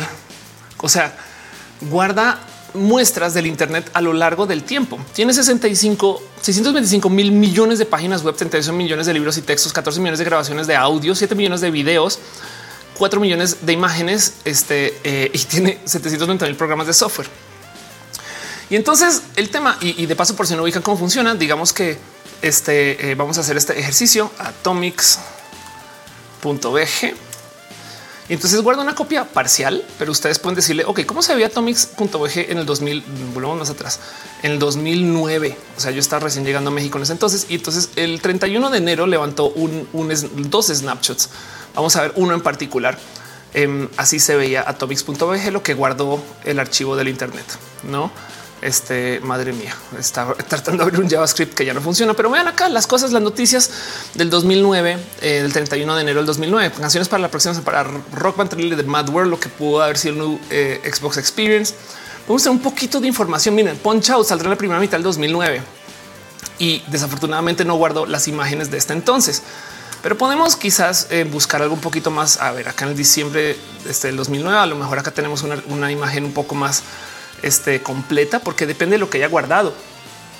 Lo impresionante es que te deje navegar esto con el tiempo. Vean esto, vean esto. No sé si ustedes recuerdan este Atomics y aún así vean como no guardo toda la información tristemente, no? Pero podemos levantar un poquito de datos acerca de cositas, no como qué tipo de miren Atomics tenía un podcast número 19, no? Em, así se veía cobertura del IGS. Yo me acuerdo de ver este, esta versión de Atomics de paso. Em, y entonces esto es archive.org que no solo guarda esto, sino que guarda absolutamente eh, eh, o sea, una cantidad de cosas muy locas. Es una literal biblioteca. Es un proyecto sin fines de lucro y tiene millones de libros, películas, software, música, sitios web y más gratuitos. Y el problema, porque yo les digo que parte del tema con el archivar es que pues hay gente que quiere que no se archiven las cosas. El problema es que estamos hablando de un esfuerzo que se dedica a guardar películas, software, música, sitios web y demás y entregarlo gratis. ¿Qué puede mal salir? Pues que posiblemente alguien salga y diga un momento, ¿cómo que estás guardando cosas que tienen derecho de autor? Y entonces hay gente que genuinamente quiere que no exista, que no exista el archivo del Internet y está abogando porque, pues ni modo. O sea, perdón, pero es que yo sé que es un archivo muy chulo y muy bonito, pero todo eso que están guardando tiene derechos de autor. Y entonces em, hay un buen de debate de, qué hacemos con esta cosa que es el archivo del Internet. Están buscando sangre contra el Internet Archive. Y la idea es no más cerrar las puertas porque tienen libros, películas y demás, pero pues el esfuerzo es que lo podamos recordar a futuro, ¿saben? Es un tema muy loco. Es que vamos a hacer con esto. Dice Oscar Urquía, me hace recordar la estética de lo Motion Channel.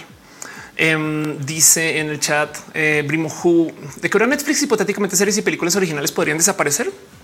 Sí, porque solo están en Netflix y si Netflix ya no da acceso, adiós, bye. A menos que por algún motivo queden guardadas en algún lugar, como por ejemplo en la pirateca. Caro dice si tiene copy que pague los derechos para guardarlo. DNCW se me da pena que hay un montón de los media material de TV mexicano que nadie respaldó. Por ejemplo, Oscar que me hace recordar la estética de allá de, lo motion. Dios Bermúdez Robin dice, pero también hay gente que quiere que todo se guarde. No, ahora 25 dice arcade, ¿cómo los guarda? Necesita los derechos de esas páginas pues más bien el tema ahí es este eh, complejo, no? Em, este Rubok dice y como cuando recrean sus consolas de antaño, pero no logran la calidad las otras personas han logrado con emuladores. Es muy loco. Exacto. Pero habrá quien dice que el emulador no es lo mismo. Saben como que el tema es si queremos guardar para la historia em, un Ferrari original, pero el Ferrari tiene un motor eléctrico porque ya no se consiguen de gas es un Ferrari original. Es una pregunta súper difícil. Are 93 dice: Creo que ya hay piratería de Netflix y no se pierde. Luis Antonio Aguilar dice: ¿Hasta cuándo tienes derecho a una suscripción tipo Netflix? ¿Hasta cuándo? Ah, de una suscripción, o sea, como hasta que siempre y cuando la pagues. Mario Capetti dice: Hola, llegando tarde. Pati Pichard dice: ¿Puede llegar un momento que el Internet colapse por tanta información? No, más bien, o sea, sí llega cada rato, pero pues seguimos fabricando más discos duros. Entonces, o sea, supongo que llega un momento que estamos creando tanta información que no tengamos cómo fabricar la capacidad para archivarla con suficiente velocidad. Estamos lejos, pero puede llegar. Ever Cortés dice los primeros años de la BBC se sobreescribieron por no ver al futuro la importancia histórica. Total, Carlos Mazariegos dice nunca me avisó. Aquí estamos. Jorge Gutiérrez dice ahora que hay más imágenes y videos, se necesitará más espacio y esfuerzos para guardarlos hasta que existe una tecnología que los compacte. Hay muchas, no? O sea, hay muchas tecnologías y si lo compactas, el tema es que para compactarlo estás borrando datos. Entonces técnicamente no estás guardando todo. dice DNSW, eh, dato pitero, pero casi toda la novela de Serafín es Lost Media. Ándale. Oscar dice hasta que se quiebre Netflix. Exacto. Y, si se quiebra Netflix, la pregunta es qué va a pasar justo con todas esas videos y demás. No, el fin es que esto es todo un tema. Hay gente que genuinamente está trabajando mucho en el cómo vamos a hacer para archivar información. O sea, ahorita están preguntando el tema de Bitcoin, un esfuerzo de Harvard y de Filecoin em, para hacer eh, sobre la web descentralizada un plan para preservar la información digital. El tema es que la web descentralizada funciona siempre y cuando existan nodos que se conecten y eso no lo podemos garantizar de acá 50 años. Saben? pero pues ahí va a estar. O sea, como sea, de todos modos, eh, la idea es que si quieren democratizar el conocimiento abierto, o sea, quieren no solo tener el archivo, sino liberarlo por allá en algún espacio que sea totalmente descentralizado. Y puede que esto puede, puede que eso haga que este viva más. Al le dice hay un libro que se llama El presidente ha desaparecido. Es una novela que ahora un borrado de todo el Internet que conllevaría. Arnulfo dice estoy llegando tarde. No, hola. No, ahora dice también pensé en eso. Eh, eh de que dijo ahí de dice los capítulos perdidos de la serie clásica de Doctor Who, Corazón Trans. Dice entonces las cintas magnéticas son lo mejor para guardar cosas personales que duran décadas. No, porque las cintas magnéticas se pueden pudrir y son magnéticas, pueden perder este, eh, su, su, cohesión o retención. No dice Pati Pichar, ¿dónde consiguen los discos duros? ¿Cómo se elaboran? Hay fábricas inmensas de discos duros. Eh, creo que la más grande, el espacio que fabrica más discos duros del mundo, si mal lo estoy, es Vietnam, pero alguien corríjame si sabe más de eso. Y hay de Núñez, el respaldo, de Netflix es Cuevana. Y Antonio Aguilar dice la señora comete después del temblor del 85 en México es otro ejemplo. Y se si los archivos están dentro de los países con convenios de copyright es delito eventualmente les perseguirán como lo que pasó con Mega. Ya les están persiguiendo. Justo, justo el tema es que ese es el único respaldo del Internet y puede que lo perdamos por eso. Mental dice: ¿Me recuerdas cuánto tiempo duran mis fotos del Facebook? Hasta que Facebook decida que no. Pero de hecho, em, hay muchas fotos que están perdidas por ahí porque capaz si no las subiste tú, si no las subió un primo, una amiga o, alguien y a lo mejor cerró la cuenta y tú no te enteras tampoco de eso. Esto es todo un tema. La verdad, verdad, verdad es que eh, hay cosas que ya están eternamente perdidas. Miren, yo hace nada me di cuenta que este proyecto Atomics literal se perdió con el tiempo. A ver si ustedes lo recuerdan y si no lo recuerdan, les presento un proyecto hermoso que se hizo con Atomics. En algún momento Atomics, la revista de videojuegos, decidió hacer una revista para un iPad. ¿Cómo era? Pues en la era en el momento que el iPad era no mames, güey, como de proyecto. Em, en ese entonces el CEO de Atomics, Akira, que paz descanse, decide hacer una versión interactiva de la revista para iPad. Y fue una versión hermosa. Hizo una cosa que de verdad, verdad, mm, medio, o sea, era, era complejo de hacer. Era una aplicación cuando las aplicaciones eran nuevas. Y se las muestro. Esto era el, como em, este, la demo em, de algunas personas que están ayudando eh, hacer que los contenidos se ejecutan y demás. Va a autotraducir esto al español nomás. Aquí está. This is Atomics, the first video game magazine designed specifically for the iPad. Each left and right swipe takes you to a whole article or video feature. Each story is contained entirely in the up and down motion. We take advantage of your iPad's features in order to make sure that Atomics is an experience you can't get anywhere else. Esto hoy en día es bastante más fácil de hacer con las millones de herramientas que Apple ha hecho para poder tener libros interactivos en el iPad. Pero en este entonces, en el 2011, esto era de wow, la revista en un iPad interactiva. Y puede que no se haya visto bien, pero por ejemplo, si se fijan cuando cargan los, los artículos, estas cosas, este está animado todo. ¿Me explico? Ya, chequen como acá, por ejemplo, carga, carga este, esta página en amarillo y luego carga ahí como el fondito. Son finos detalles chiquitos y muy hermosos del diseño de lo que era Atomics Mac.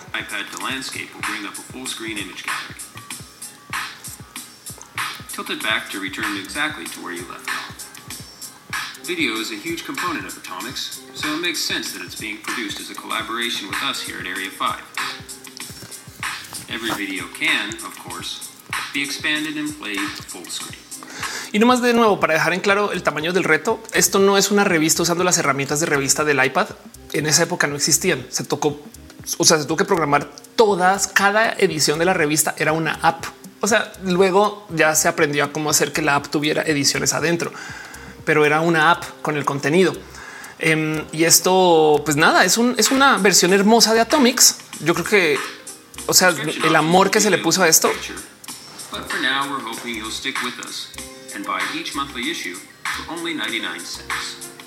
Imagínense, además no existía un sistema para poderte suscribir con compras dentro de la red, dentro de las apps. O sea, esto es viejo, es viejo y no más. ¿Y qué creen? Si ustedes quisieran conseguir lo que fueron seis ediciones de Atomics Max, si alguien sabe, si las quisieran conseguir, les tengo malas noticias.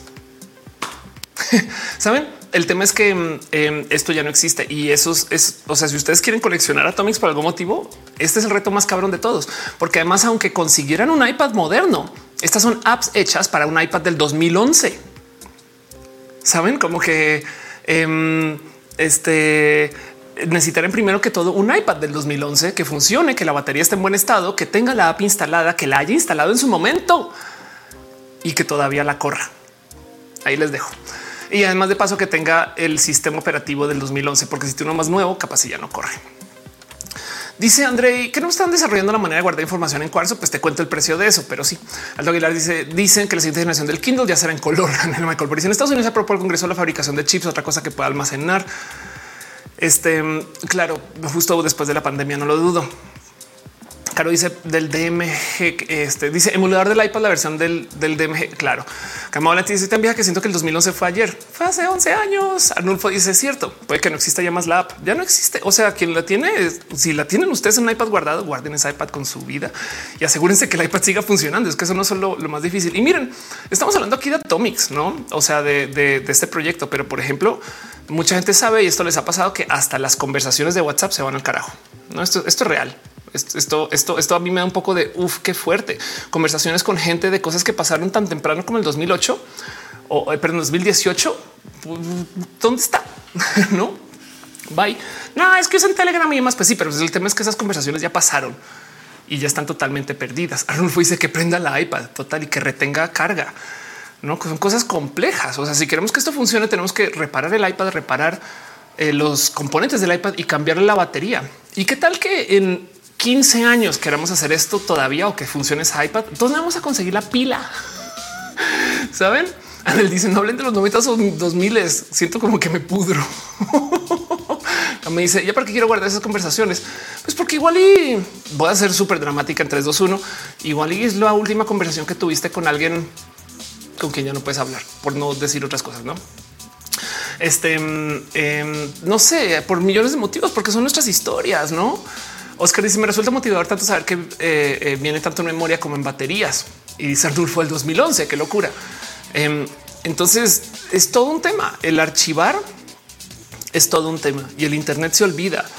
Em, de hecho, es bien frustrante cuando se toman con noticias que sucedieron hace dos años y hace cinco años, porque no más a veces hacer búsquedas. Google va a buscar las cosas que pasaron de modo más reciente y buscar la misma, o sea, cosas que pasan recurrentes, saben como que tipo que la Getza 2011, capaz si no se consigue mucha información, pero 2019, bueno, 2020 todavía. Y van y miran y la del 2011, esa información está guardada en el sitio, pero lo tenían en el administrador de contenidos viejo. Entonces no más quedan los textos y eso sí lo guardaron. Si es que el sitio todavía existe, no que hayan cambiado la URL, las imágenes se pierden así de rápido. Es un tema, es muy loco. Mismo dice eh, mis, eso, eh, mi Swift de huevo cartoon solo estará en la memoria de mi adolescencia. Eso total, ejecutar Swift en cinco años de por sí ya es un tema. Es más, tener CDs guardados ya es un tema porque dónde lo pongo. Dice Arnulfo, yo en el 2000 veía como lo quito el vivero Baby One More Time desde el CD que te descargaban. Es que Luisa Demos diciendo no la pena la huella de carbono que está dejándote la obsolescencia programada o nomás estamos contaminándolo. Güey, estamos contaminándolo. Güey, como sea que lo digas y lo veas y lo analices. Em, dice Aide Núñez, como las cartas que guardan los abuelos, que de paso también son todo un tema. Es que recuerden que guardar en papel nos parece fácil, pero el papel se daña. Dice Gama hijo un roja feliz. Ahorita nos vamos a la, vida de la alegría. A ver, foto restoration. Em, a ver si, si, si ah, saben que Reddit. Esto, esto es hermoso. Um, hay subreddits que se dedican justo a, restaurar fotos Eh, vamos a ver si encuentro uno que sea rápido, em, porque aquí está. Esto, es uno random que encontré googleando, pero esto pasa. Guardar las, guardar las cosas en papel no es garantía de que vayan a durar para siempre. Tenemos unos recuerdos, pero la verdad, verdad es que es muy normal toparnos con cosas que se guardaron mal. Miren, la gente que guarda consolas de videojuegos, por ejemplo, se fija en si tiene un sticker. Así es el sticker del precio, porque quitar esa cosa en 10 años implica que cuando lo quites queda la marca y posible esa marca, pues nada, uno se va a ver, pero a veces esa marca está en cerca de lugares donde eh, daña la operación. Saben, es, un tema con cosas tan chiquitas o si tiene cosas escritas en Sharpie, etc. No como que em, y demás. Entonces, guardar cosas en papel tampoco es que digas wow, no, esta fue una colorización. Pero bueno, esto, estas cosas no pues suceden, no como que tipo, ah, sí, las fotos capaz se pueden nomás desvanecer con el tiempo mientras se exponen a la luz. Me dice que le estar haciendo respaldo en mis cosas cada X tiempo, cada tres años o a menos que tengas un servicio que lo haga por ti. Ángel Michael por el papel coge mojo, puede ser perjudicial para la salud estar expuestos a hongos en papel. Y de paso también está este cuento de que si el papel es muy frágil y lo vas a abrir, no. Arnulfo dice el Titanic se va a terminar de disolver en el mar por las bacterias. Wow. Um, Pati Pichardo dice la internet contamina mucho el planeta. Muchísimo. Tengo un roja del tema. Metal dice que lo ideal es haciendo respaldos y lo ideal es estar haciendo respaldos. Por esto mismo de que las cosas se pierden es que yo archivo mis propias colaboraciones. Ustedes saben que yo a este canal este, traigo las entrevistas de cosas que hago en otros espacios. No tengo esta playlist que se llama em, este roja fuera de roja, donde guardo todas mis apariciones en otros espacios. Es el último que se publicó con Chichis, este, donde fuimos a hablar acerca de la nerdez. Pero pues yo trato de guardar cosas de donde sea que aparezca, no como que a lo mejor de mis capacidades. O sea, este es un video em, de el del 2014. Qué locura. Este em, esta eh, semana se realizó en Bogotá el marketing una Ofelia de la vieja escuela. Me, me, tiene muy loca que esto no esté en widescreen. ¿eh? Logró una reveladora entrevista con una colombiana residente en México, considerada una de las más grandes En fin, el caso esta es la Ofelia viejita de la vieja escuela hablando. Ah, eh, de conexión directa con esos señores Pastrana. Ah, sí, me preguntaron por la familia. Yo era una persona muy tímida en ese entonces, pero bueno, el caso es que yo guardo esto acá porque qué ¿qué garantía tengo yo que todos estos medios van a guardar esto mismo que me tiene a mí? Saben como que yo no sé si el día de mañana animal político se venda y entonces se pierda esto. Y es un tema porque esto, esto, pues de nuevo es una plática de copyright. Yo ahora no doy entrevistas a menos que tenga permiso explícito para hacer esto. Por eso me doy el lujo de hacerlo y es parte de, mis condiciones de entrevista. Pero si es verdad que esto sucede, pues yo, yo siento que lo quiero hacer. Dice Novara, ¿cómo que eres colombiana? Soy colombiana. De hecho, va a Colombia en dos semanas. Arufo dice que soy legalmente rubia, un poco así. Este dice Shio López, gracias por esta entrega. Me recuerda el libro de Valeria eh, Lucelli, Desierto Sonoro, en el que entre muchos temas la importancia eh, del archivo de la memoria que el manifiesto para no olvidar. Dice Cecil Bruce, esos bucles así, los bucles televisosos, no, aunque fue en Colombia, pero bueno, Arnulfo García dice ahora que me acuerdo, dicen que el planeta podría regresar a ser Pangea. Igual es fake news. Más que Pangea, lo que sí va a suceder es que si dejamos de cuidar nuestra existencia sobre el planeta, las plantas se lo van a adueñar otra vez. Y esto es un tema de que si hay un tiempo después de que dejamos de vivir en el planeta bajo el cual por lo menos aliens que pasen cerca no podrán saber si alguien vivió acá a menos que se acerquen a ver con lupa. Veo que están dejando piñas. Me va a tomar dos o tres o cinco o 20 segundos nomás para sumarme por los abracitos financieros que no lo he hecho a lo largo de todo el show. Un abrazo a Caro Rubalcaba que dejó stars en Facebook. Muchas gracias. También en el Twitch, Misael Garay se suscribe con Prime. Eh, el se resuscribe con Prime. Roger Hernández también. Muchas gracias por tu amor y tu cariño. Este eh, y yo no siquiera ni siquiera he entrado aquí a las de las de las de las de YouTube. Estoy, o sea, pero así en el caño, caray.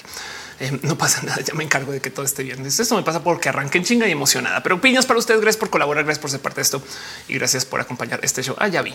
Este fue Gabriel Galván. Gracias por apoyar de verdad, Gabriel, eh, y gracias por ser parte de este show. Dice es mi mismo mi iPod Classic eh, está enchulado con un terabyte de micro CD. ¿Cuánto más me va a durar? ¿Qué es lo que va a fallar primero? El cable o la pila. Lo más probable es que falle la pila. Fin eso es todo, eh, porque los cables todavía hay muchos modos de repararlos. O sea, son más, son más simples. La pila es un dispositivo mucho más complejo que además depende de que si lo cargas o lo descargas. Y es todo un tema, porque yo, a veces tengo muchas dudas de esto. Y si guardo la pila sin cargarlo y si guardo el dispositivo completamente cargado y si lo descargo y lo descargo, por ejemplo, por si no sabían, los dispositivos de Apple, celulares y demás, resulta que no les es tan bueno que tú lo cargues al 100 y lo descargues a cero. ¿Por qué? Escúcheme el motivo. Porque mucha gente no lo hace. Ustedes que son personas súper cumplidas, súper chidas, cuando lo ponen a cargar, lo cargan a 100. Y cuando lo dejan descargar, dicen nada, pues que mate toda la pila para cargarlo completo.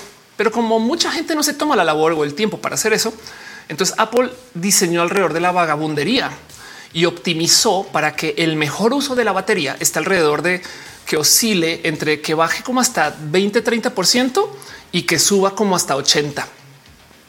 Como mucha gente carga y descarga y lo desconecta, esto descuidada. Entonces Apple optimizó para que las baterías estén hechas para que duren más sobre esa condición. Y entonces cargarlo todo y dejar que se descargue todo hace que la pila no esté en su posición óptima. y esto no mucha gente lo tiene muy presente, no tienen por qué, pero el punto es que son de esas cosas que cuando estamos tratando de guardar un iPod, un iPad, un dispositivo para que nos dure mucho, o sea, yo quiero que mi reloj exista en 50 años, pues hay que de verdad tener un poco de disciplina de cómo vamos a tratar la pila para que no, no se muera, no?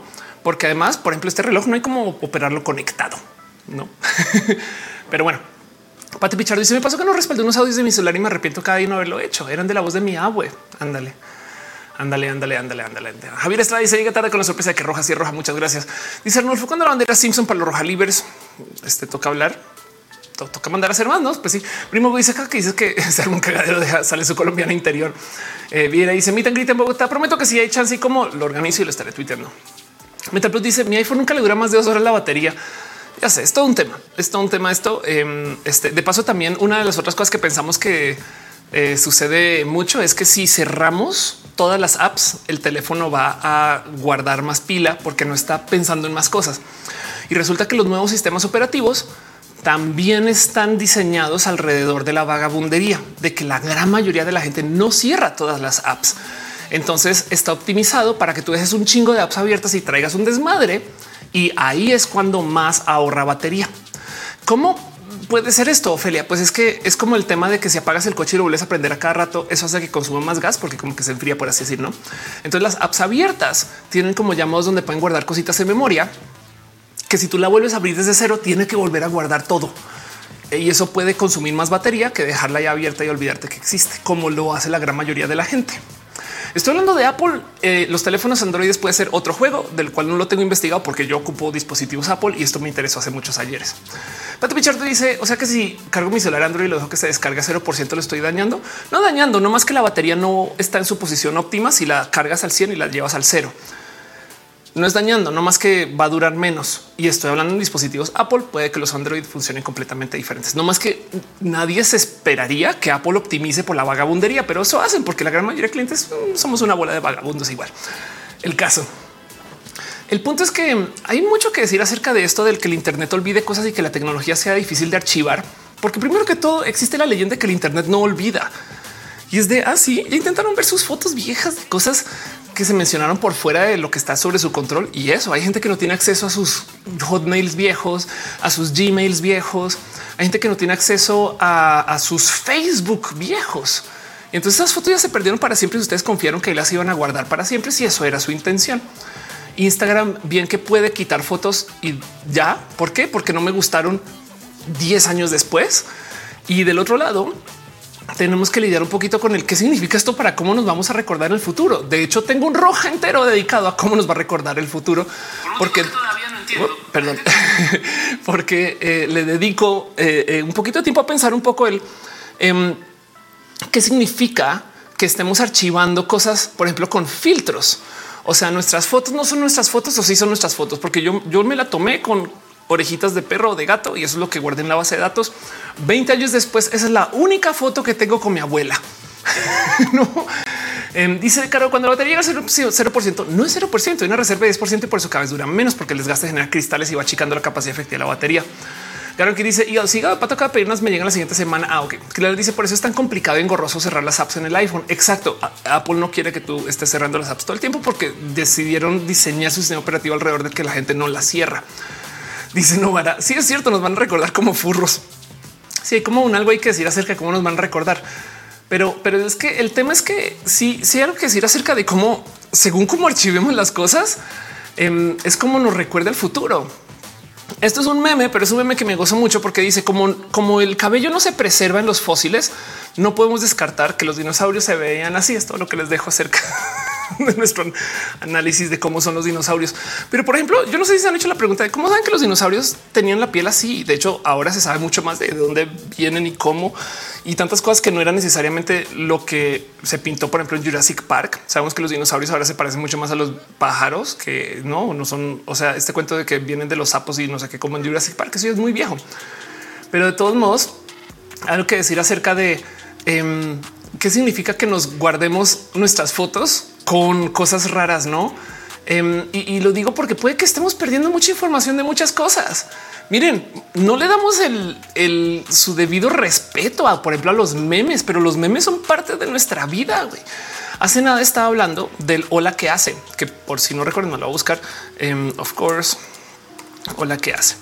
Por si no lo saben, hola que hace em, tiene 10 años.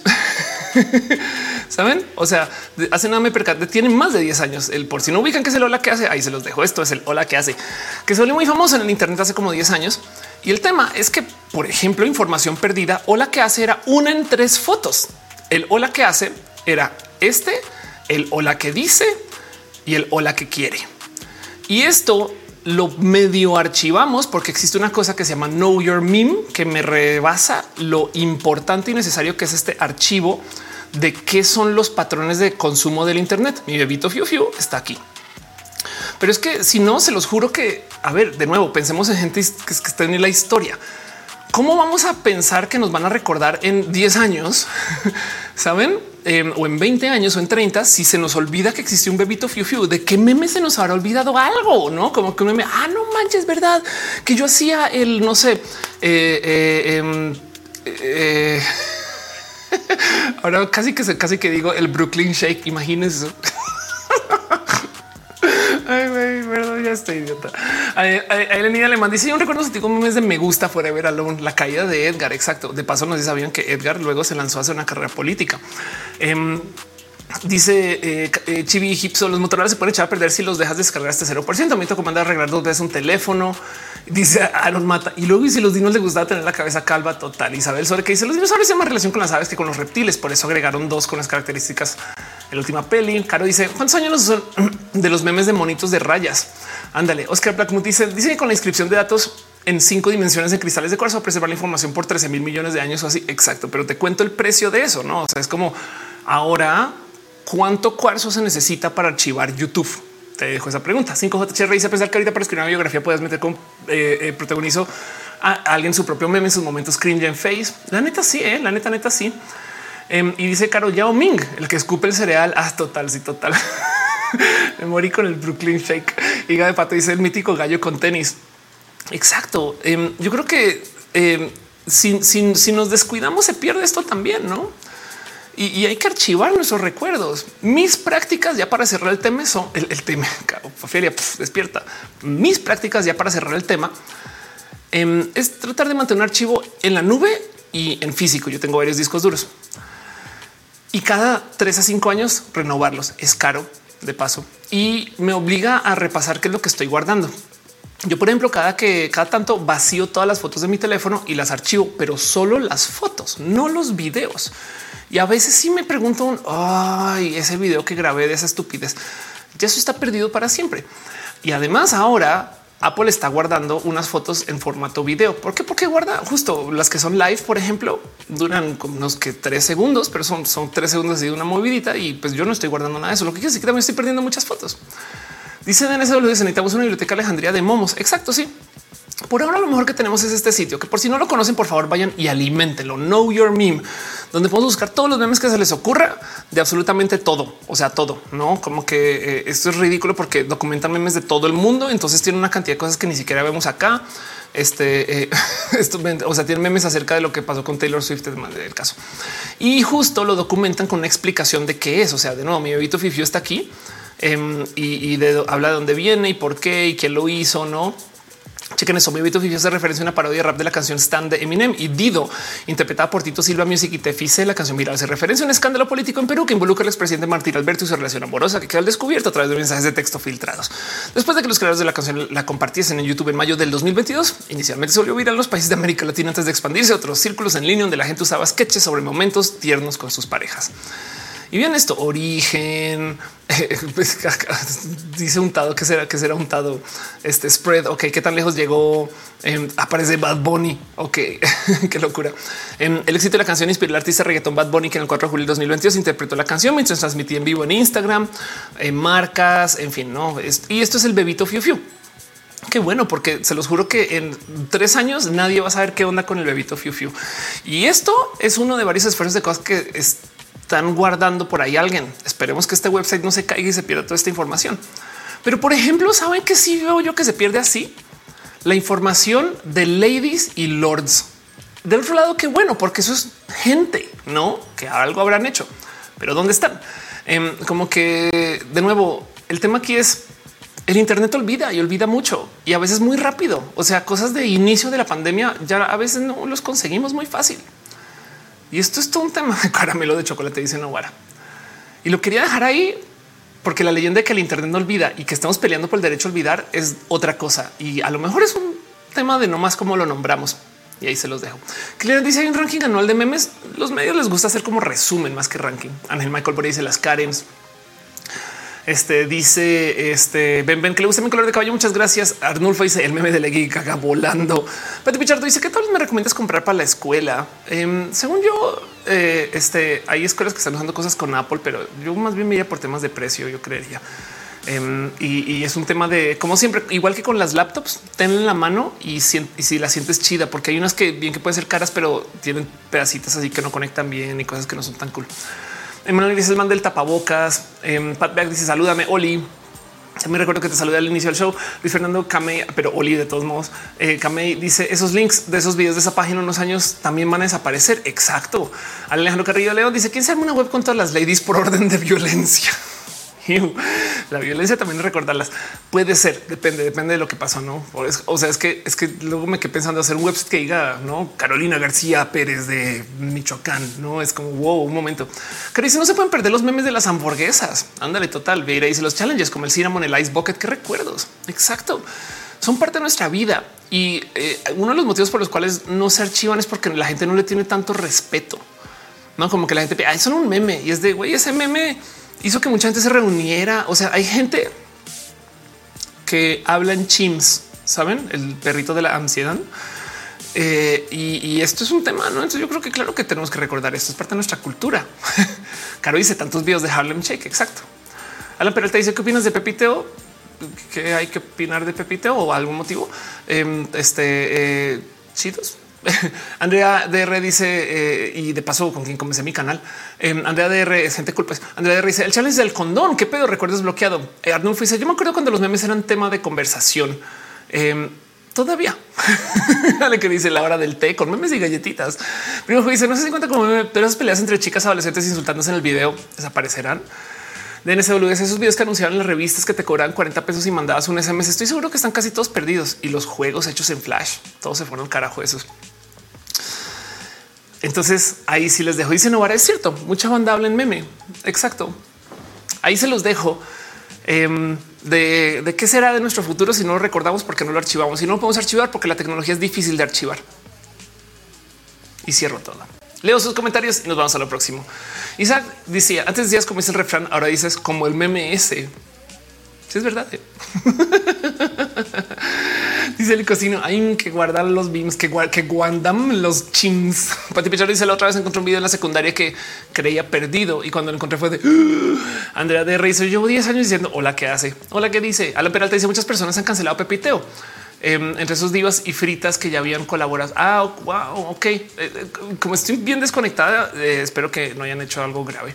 Em, les conocí siempre haciendo cosas cool y, en fin, siempre me los topo en lugares cool. Primo dice hasta las cámaras de y de si pasó algo, no sé. Primo dice hasta las cámaras de vigilancia están programadas para borrarse solas. Ah, eso es todo un tema también. Justo las cámaras de vigilancia no tienen tantos discos. O sea, güey. Me di risa idiota. Yo sola. Em, las cámaras de vigilancia están grabando 24/7. Entonces tienen discos duros que, aunque fueran grandes, no pueden guardar todo en Full HD. O sea, piensen ustedes que roja cuando yo le edito y lo subo es como de 8 gigas cuando yo le edito y lo subo. Entonces imagínense guardar en HD 24 horas de material. Claro que se borra mucho y lo graban en una calidad paupérrima, paupérrima. Por eso es que a veces pasa, eso fue lo que me dio risa, que a veces pasa que la banda es como de, oh no, vamos a ver quién entró, ¿no? Y se ven cuatro píxeles, ¿no? Y es como, parece que son seres humanos por cómo caminan, además, no en fin, el caso. Entonces me acordé cuando no entendía que era un meme. Ardulfo dice también ciertos datos de los servers al chica porque tengo guardados chats de IRC junto con el script de distribución de MP3. Eh, y se los huevos cartoons de Flash, Priest Channels dice apenas llegando y me encuentro que roja roja de nuevo. Exacto. En Good Stats dice recuerdo que Boxy Baby y las guerras de 4chan cuando 4chan hacía algo. Anonymous ya es un chiste y dice Ángel Michael Boria. Bueno, mi cel está lleno de memes. Ándale, total. Y Caro dice, chale, van a desaparecer los memes. Vamos a, vamos a calmarnos. Sandro te dice, llegué tarde, pero.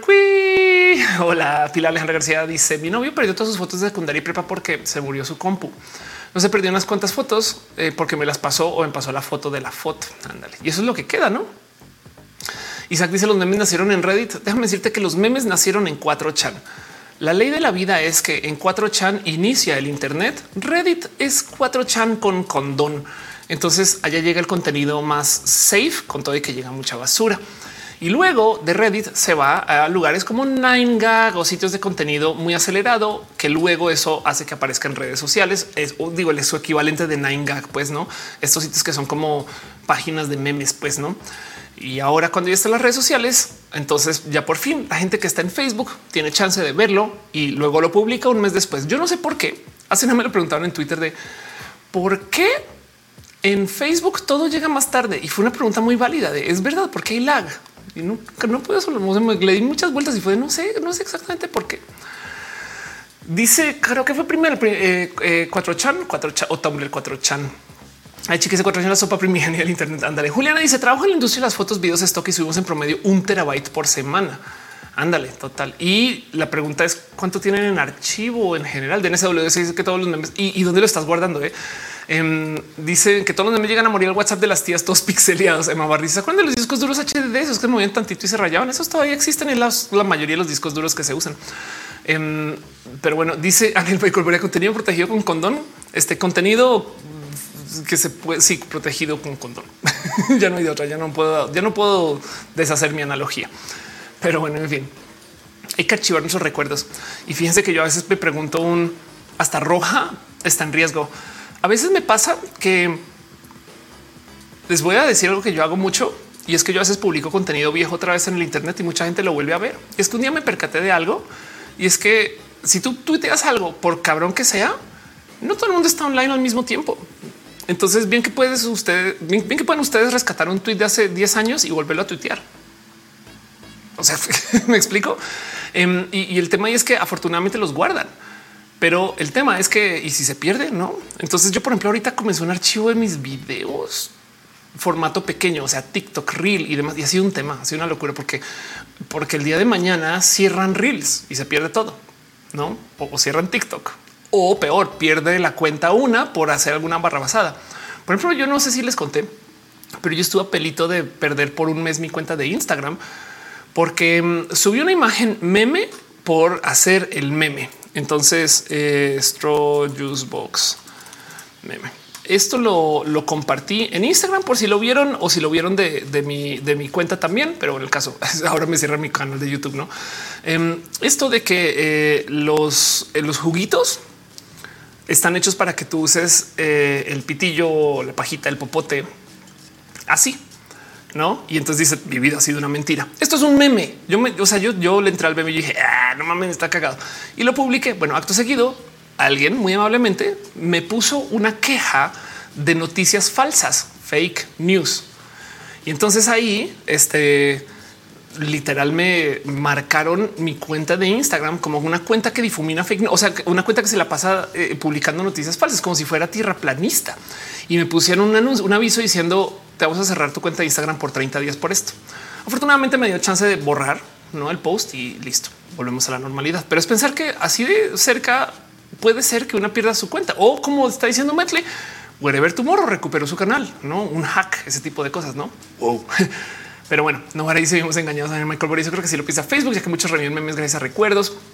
Arnulfo dice mi primer tweet del 2009 está solo 20 mujeres de mi hasta solo 20 mujeres de mi último tweet. Juliana dice tenemos un montón de discos de 50 terabytes donde almacenamos todo el portafolio, pero nunca había pensado eso que dejan de servir. Sí, lo recomiendo mucho. De hecho, lo mejor que puedes hacer, Juli, es perdón por irme con aquí toda la este, confianza al mundo, decirte Juli, pero lo que puedes hacer es tenerlos en lo que se llama RAID, eh, que son, se puede que ya lo tengas así, que son este, em, como cajas donde tienes discos duros redundantes. Entonces tienes, por ejemplo, es más, les vamos a mostrar todo el mundo que es un RAID, por si no ubican o nunca han trabajado con sistemas de discos duros. Em, hay muchos modos de hacer RAID, pero así es como se archivan cosas, por ejemplo, en servidores. Eso es lo que les voy a mostrar, son las versiones muy de casa pero por ejemplo, normalmente tenemos un disco duro que se ve así, no? Este, este es el famoso disco duro USB, no? Los RAID lo que son em, son como por así decir cajas. Por ejemplo, este tiene cuatro discos duros. Entonces hay varios modos de hacer que esto funcione. Uno es que tienes un disco duro aquí, no? Vamos nomás mostrarle una imagen para que no nos confundamos de cuál estoy hablando. Que tienes un disco duro arriba con la información. Digamos que este es un disco de un tera y tienes tres respaldos. Y entonces digamos que pasaron dos años, sacas este y metes uno totalmente nuevo y ahora tienes un respaldo nuevo en una caja de tres respaldos. O sea que fallo tres discos duros es estadísticamente complejo. Pero bien dices, no mames, tengo cuatro teras para respaldar un tera. Entonces puedes tener un dos discos duros con un respaldo cada uno y el riesgo se maneja diferente. Y el tema es que cuando se trata de RAID hay unas cosas que son locas. no, o sea, la pregunta es qué tanta redundancia quieres Em, cuántos discos duros quieres tener. Estos son estos discos duros de paso, los que se siguen usando, pero sí súper recomiendo usar este tipo de em, sistemas para eh, si van a archivar y se lo quieren tomar en serio. Esto es lo que mejor se ha comprobado que funciona, donde tienes varios discos duros donde unos son respaldos el uno del otro, o puede ser que tienes uno si uno no, uno si uno no, en fin, no dice Brimo a no ser que hay un temblor y ese raid entero se pierda. Exacto. En cuyo caso también luego toca respaldar todo esto en otro lugar. y ahí de hecho hay certificaciones de, qué tan seguros son los sitios. Em, eh, los lugares donde hay servidores y demás estas cosas tienen todo tipo de certificaciones de qué tantos, qué tantas catástrofes nucleares eh, eh, terremotos, este, caídas de los Chitauri, Hulk golpeando la puerta pueden sobrevivir. Y hay unos que genuinamente son, o sea, ya son una locura, o sea, que podrían sobrevivir si se les quita la energía, se inundan, en fin, no, o sea, todo eso. Pero bueno, ahí se los dejo. Lo mejor como para casa y para no es para hacer algo semi, profesional es tener raids. Digo, te requeta lo que serían los raids de los militares con todos los secretos de los extraterrestres y armas secretas total. Dice días hay discos duros de 4 terabytes. Exacto, pero pues en este caso sería tener 4 terabytes. O sea, tendrías luego este 12 terabytes para respaldar cuatro. Me explico. Tendrías 16 terabytes en total y solo puedes archivar cuatro ahí porque 12 son de respaldo, no más para administrar riesgos. Sabes como que a eso voy. 25 es no más eh, lo que puedes usar y lo demás son backups. Y es un canto riesgo quieres llevar. No, Caro dice tenga su data center en casa. Exacto, total. Juan Gutiérrez dice por eso las redes tienen que seguir mejorando mucho su capacidad para detectar eh, los sistemas de denuncias y así. Este dice Metal cualquier cosa mal redactado pensada te pone en riesgo pues, o sea, bien que puede explotar y tener consecuencias, pero en cinco años nadie va a recordar esa cosa que escribiste mal. Anulfo dice, a menos que haya sido muy épico tu error. Anulfo dice, quise decir mensajes, no mujeres. Ah, ok, me es bien fácil perder tu cuenta en Facebook, es bien, es bien fácil. Ángel dice, la nube en casa la nube no podría estar en casa por definición, pero sí podrías tener una versión pequeñita. Podrías tener un pequeño cúmulo. Dice Juan Sebastián, perdón. Eh, em, es decir, el, el computador, el, Alan, ok, la computadora en la nube. Denis Velasco dice: Me acaba de pensar que tenemos un sitio con todo el historial de apps y le cayó malware. Adiós todo. Wow, lo siento. Eso. Pati Pichard dice: esas clases urgentes de informática. Siempre hay que aprender algo. Pero bueno, cierro el tema. Les dejo ahí ese pensar que sí tenemos un serio problema para archivar cosas y que si ustedes están guardando cosas, fotos, historias y demás, Miren, nuestras abuelas lo hacían, guardaban álbumes con las fotos. Si quisiéramos hacer eso, les cuento la cantidad de álbumes que tendríamos y de paso no van a guardar las fotos bien si las imprimen. Entonces, para problemas modernos, soluciones modernas, les invito a que comiencen a pensar en qué están guardando y qué no. Y dónde lo están guardando y cómo se puede mantener respaldo sobre eso. Capaz y lo que pueden tener es una, eh, un disco duro USB de, de varios teras con la gran mayoría de la información y luego un respaldo en la nube y cada tanto tiempo estarlo cambiando, no? Pero luego ver entonces qué estamos guardando, en qué formatos y se puede abrir ese tipo de cosas. Y les recomiendo que se mantengan con formatos libres, porque el tema es que capaz el día de mañana Word ya no es un software que se puede instalar, sino es un software que corre en línea. Y el día que Microsoft del 2040 decida que ya no va a dar retrocompatibilidad con los documentos del 2020, entonces, cualquier cosa hecha en punto doc o punto doc X de paso, que ya es un formato diferente, capacidad no funciona en el 2030, no o 2040 o no sé si dependemos de que Microsoft todavía nos dé una buena versión. Piensen en eso, pero ahí se los dejo nomás para pensar. Primo dice mi Google Fotos arranca en el 2009. Espero que no lo cierren de acá, que muera exacto. Aunque yo, por ejemplo, yo guardo fotos en Google Fotos y en un disco duro. Andrés Tucas dice LibreOffice puedes abrir punto que exacto, porque LibreOffice es software libre. Fue así. Dice se acuerdan de Celebrity Deathmatch. Órales. Em, Wow. En fin, ahí se los dejo. Cierro el tema y me voy al próximo. Gracias por acompañar. Dice 5 entendido. Pasar todo a blog de notas y PDF, memorizar todo, memorizar de todas sus fotos de Facebook. De paso, como dato curioso del tema del archivo, les voy a compartir un juego que tengo yo con toda la gente que conozco y que me da chance de ver sus perfiles en Facebook. Es un juego. Yo sé que lo he dicho acá varias veces, pero lo voy a volver a compartir. A veces, cuando yo me entero que alguien tiene una cuenta en Facebook, voy y miro su foto y le doy back. y luego veo cuál fue la primera o la segunda foto que subieron a Facebook, nomás para ver cómo eran de chiquis.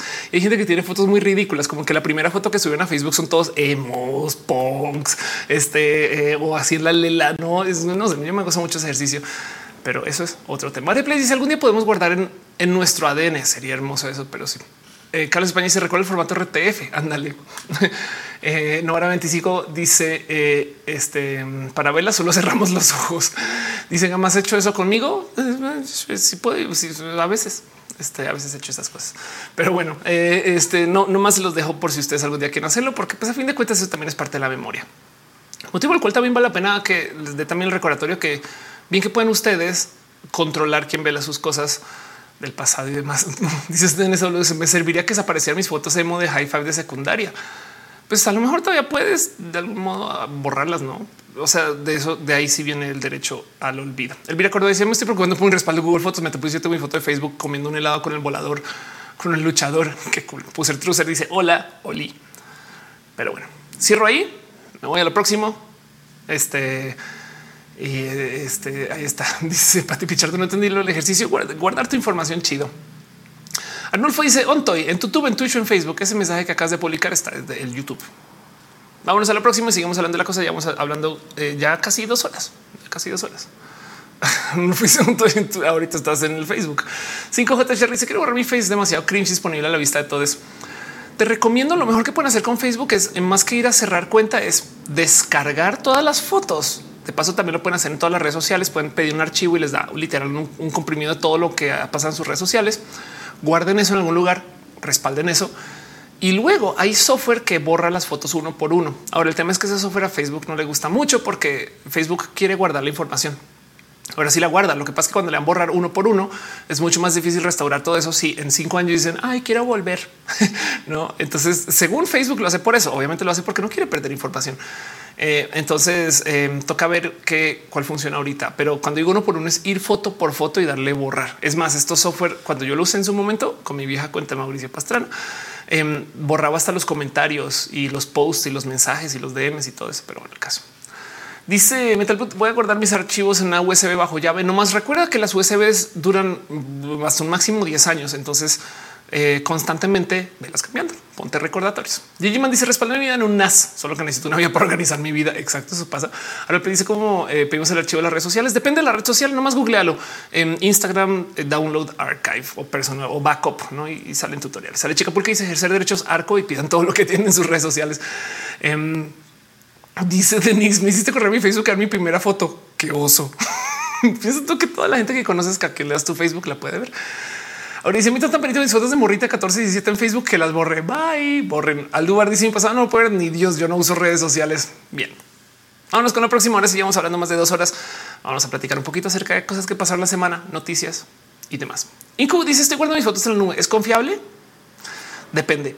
O sea, sí, pero recomiendo también un archivo local. Y puedes tener un archivo local en casa de tu mamá también. De paso, o sea, depende cuánto quieras guardarlo bien. Arnulfo dice, entonces, ¿qué tan seguro es el respaldo en la nube tu Dropbox? Yo recuerdo en ese, o sea, yo considero Dropbox muy confiable, ¿no? Pero pues el tema es que si MySpace perdió 13 años de información, ¿saben? O sea, es que, a ver, pensemos en lo siguiente. ¿Qué pasa si hackean Dropbox, si se cae Dropbox, si se incendia Dropbox porque Anonymous prendió todos los data centers, no saben? O sea, Dropbox, por supuesto que tiene mucho dinero que perder en esa historia. Pero qué pasa si llegara a suceder? Uno puede que no nos paguen nada a nosotros, que aquí no van a pagar son los de los de la demanda por allá el caso, no? Pero luego del otro lado es lo máximo que vamos a ver un día es un website que dice lo siento, perdimos tu información. Perdón. Eh, Saben como que ya eso es todo. O sea, fin, no es, es como un ahora qué, no? Y entonces es un tema, no? Porque estamos hablando, o sea, por supuesto que es poco probable que suceda. O sea, estadísticamente hablando, es como pues también qué pasa si te tropiezas en la regadera o si te golpea un rayo, no? Pero el tema es que cuando se trata de eh, eh, servicios web, recomiendo que también consideren tener un backup local para por lo menos las cosas. eh, saben fotos, no, no sé. Pongan ustedes sus prioridades en donde las quieran poner. Dice Dan, cada que se cae Amazon Web Services, todos lloramos. Alecar dice, perdimos tu información. I'm sorry. A Petit Pichar dice, ¿a dónde se va lo que borramos? No recuerdo si lo mencionaste. Memoria de Dory. Amo tu mensaje porque es una buena. ¿A dónde se va lo que borramos? Y se me olvidó. es una buena pregunta. Eh, este eh, no sé, pues, es que si lo borras de las redes sociales, pues que ya no lo puedes restaurar, pero puede que quien tenga los archivos no lo haya borrado. En fin, el Cordero dice Dropbox aparece en la lista de Have Been Pond. Creo que tiene algo de riesgo. Spotify, exacto. Mega Upload dice de los PP. Total. Eso es todo lo que tengo para ustedes hoy con este tema. Vámonos a lo próximo. Este y sigamos con este show. Gracias por venir.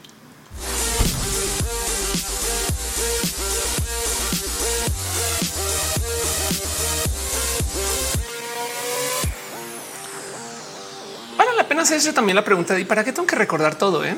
Esa es otra. ¿eh? A lo mejor podemos celebrar lo efímero que son las cosas y luego pensar por qué tengo que recordar toda la música que escuchaba, por qué tengo que recordar todas las fotos, porque no hay, algo ahí también del, del, que hay de bueno en estar siempre recordando todo, no?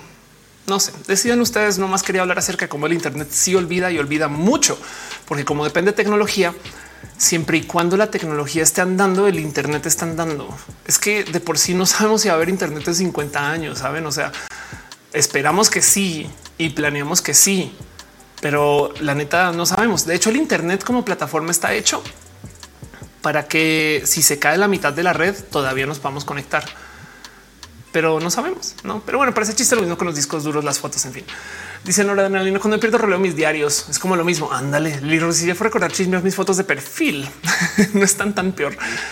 Dice Arnulfo, creo que Flir que estaba haciendo igual como backup de fotógrafos profesionales. George dice voy cerrando este tema 15 minutos más preguntas y respuestas. Si eso funciona, eso pasa en roja, no es tan organizado como parecería.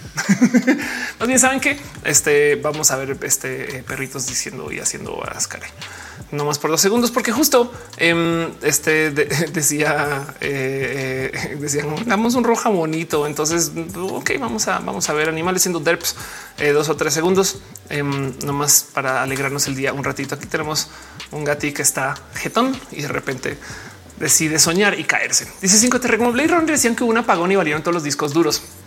Alunfo dice roja es la neta del planeta. Chigato, eh, dice Robe, yo hace poco borré 200 fotos de la nube que siento que me hacía mal tener por malos recuerdos y por supuesto que de pronto digo, ah, ¿por qué las borré? Ándale, total, ese roja feliz.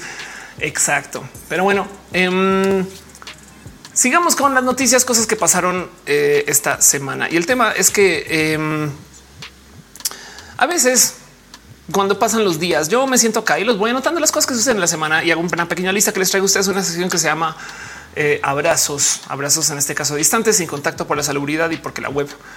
Y entonces eh, esta sección es una sección como de noticias. No me quiero clavar tanto en los temas en general, pero sí les quiero compartir cositas que pasan la semana. Y lo primero es un video viral, ya que estamos viendo mascotillas, eh, un video viral eh, de este- esta es la chiquis. Ah, no por esta música, porque seguro tenemos problemas de derechos de autor, pero les dejo un video viral que si no vieron, se los comparto. Chiquis, este eh, trabaja en un taxi y entonces este video se volvió requete muy viral porque está ayudando para que para pagar sus croquetas. Y ya es lo único que tengo para ustedes con este tema. Sigamos con otras cosas que pasaron esta semana. Dice Lira, me preguntaste al principio yo que cuántos cumplí ayer 38. Qué, qué chido. Y dice lo mejor sería usar tecnología de Pipe Piper de la serie Silicon Valley. Ándale. Este em, luego, eh, otra cosa que tengo para ustedes esta semana, cosas para compartir un post de una locura que veo suceder y veo que se va a volver gran. bueno, no sé, yo no quisiera que se habla grandote, pero que veo que aparecen más y más. Esto es un post que se volvió viral, fue trending topic hoy y resulta que Sonora Grill, un restaurante aquí en México, eh, les cacharon o bueno, alguien más bien eh, soltó la sopa que sientan a la gente blanca en un lado y, este que no es caucásica al otro lado. Saben como que chequen esto en Gandhi sientan la gente que no es caucásica. Incluso el director de la marca llama Juan Manuel Moreira se molesta mucho y sientan a alguien que se ve pobre o da mala imagen al restaurante. Según él, en Muset puras personas caucásicas y el trato es completamente diferente. Y entonces luego comenzaron a decir de, y en otros restaurantes también, como Nido en la sucursal, trabajé en Dante en Hotel Parque México. También resulta que en otras sucursales, este y, al parecer esto es una práctica medianamente común, no como que eh, salieron otras personas a decir y en este otro restaurante también y en este otro restaurante también. Em, y si fue un de wow. O sea, evidentemente esto para algunas personas esto es Ophelia. No puedo creer que hasta ahora te estés dando cuenta. Más bien lo digo con que qué locura como esto eh, está explotando durísimo en redes y se los quiero compartir porque si lo ven andando por ahí, creo que la pena también darle un poquito de luz. No, esto de esto hay que hablar y pues como dice Novar es clasismo por su pollo. Y dice es mi cumple. Feliz cumpleaños. Save. Gracias por venir hoy en tu cumple. Regálate un pastelito de nuestra parte. Juan Sebastián dice eh, lo importante de la experiencia, cuando se involucrarte la importancia necesaria. Arnulfo dice yo soy moreno, nunca me sentido discriminado. Qué chido. No más que no se te olvide que este, hay gente que sí. NSW dice pues todos los santos de la Ciudad de México. Ándale total. Y más dice de aquí son las noticias de Berelú. Berelú. este vamos a decir que sí. Este dice eh, Andrea, podrías hablar de lo de Al Qaeda que fue que asesinaron a una persona más de Al Qaeda todavía. Eh, no sé mucho si me guardas hasta después de esto, me doy una buscadita. Juliana dice: Viste que en Bogotá las señoras querían agarrar a palo a una joven pareja gay porque se estaba besando en un parque público. Wow, qué fuerte. Este no, pero, pero no me gustaría si no me sorprende, pero la verdad es que sí me sorprende. Em, qué fuerte eso. Y ojalá, ojalá, qué bueno que dices que se volvió viral porque hay que hablar de este tema. Otra cosa que tengo para ustedes esta semana, todo lo que está pasando con la selección de fútbol americano femenil que por si no saben, primero que todo hay una selección mexicana de fútbol americano femenil y he estado mucho en redes, pero hay gente que me ha estado genuinamente preguntando qué está pasando. Pero resulta que la selección mexicana de fútbol americano femenil quedó condicionada de su debut el mundial de la especialidad, del cual se va a celebrar en Finlandia desde el sábado 30 de julio. Este y el tema es que eh, al viernes 29 las jugadoras no tenían la certeza de poder viajar. Entonces fue todo un tema porque eh, yo vi cómo se iban haciendo los posts uno por uno de oigan, de verdad llegamos al aeropuerto, no hay vuelo, no nos consiguieron, no nos dan el mismo peso el equipo. O sea, no como que hubo toda esta queja. Em, y, entonces eh, fueron informados después de una larga espera que había problemas con los boletos. El presidente de la Federación Mexicana del Fútbol Americano aseguró que los boletos habían apartado. Sin embargo, al no liquidarlos, se perdieron en parte por la huelga de la aerolínea Lufthansa. Entonces el tema es que se volvió todo un debate y luego en redes vi una cantidad de locuras y por eso quería hablar de esto, porque hicieron una genuina protesta de cómo no tienen nuestros pasajes y nos dijeron que sí, cómo me quitan el juego y tenemos que volar y somos la selección. Y había gente diciendo, pues en mi época los equipos hacían este, eh, vendían galletas para pagar los vuelos. Y es como no, es que no entendieron que esto no es lo mismo. Y hay gente que piensa que se quieren ir de viaje solo porque sí, no? Em, entonces esto me salta un chingo porque de por sí es todo un tema. O sea, no más pensar que hay morras que jueguen americano y este tipo de americano, que esto me salta mucho. Por si no sabían, o sea, como real dato, en la NFL, o sea, no sé si sabían esto, la NFL es mixta. O sea, como que en cuanto a, lo que a lo que literal dice em, este el, reglamento, pues, o sea, em, pues las niñas juegan fútbol, las niñas pueden jugar fútbol americano cada son las que más juegan equipos y sé que un fútbol americano juvenil lo gana historia, no? Pero eh, no hay ninguna regla que establezca que una niña no puede jugar cuando se trata de la NFL. No más que el tema es que ha de ser tan difícil, complejo y tan raro que genuinamente es una de esas cosas que no ha pasado. Dice Ali no huele, apesta, corrupción. Ándale, total.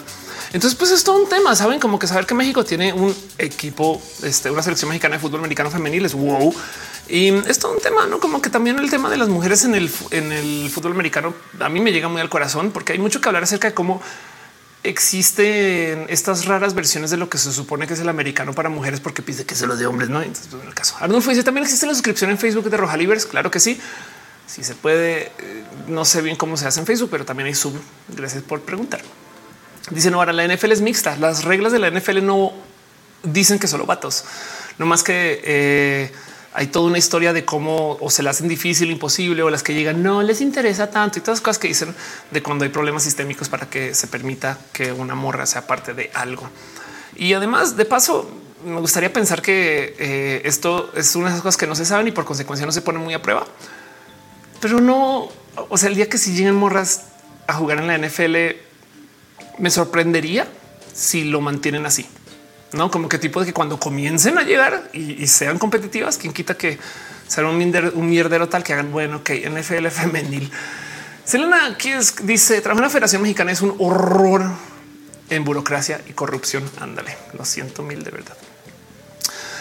Pero bueno, otras cosas que pasaron esta semana. Em, hay que hablar un poco también acerca de este tema. Mucha gente ha visto que lo está hablando en redes sociales. Este es un post que ya tiene unos días. Entonces, esta información ya es vieja, vieja, vieja para lo rápido que se está moviendo esto. Pero estos son los casos reportados de eh, monkeypox o la virula cínica en México.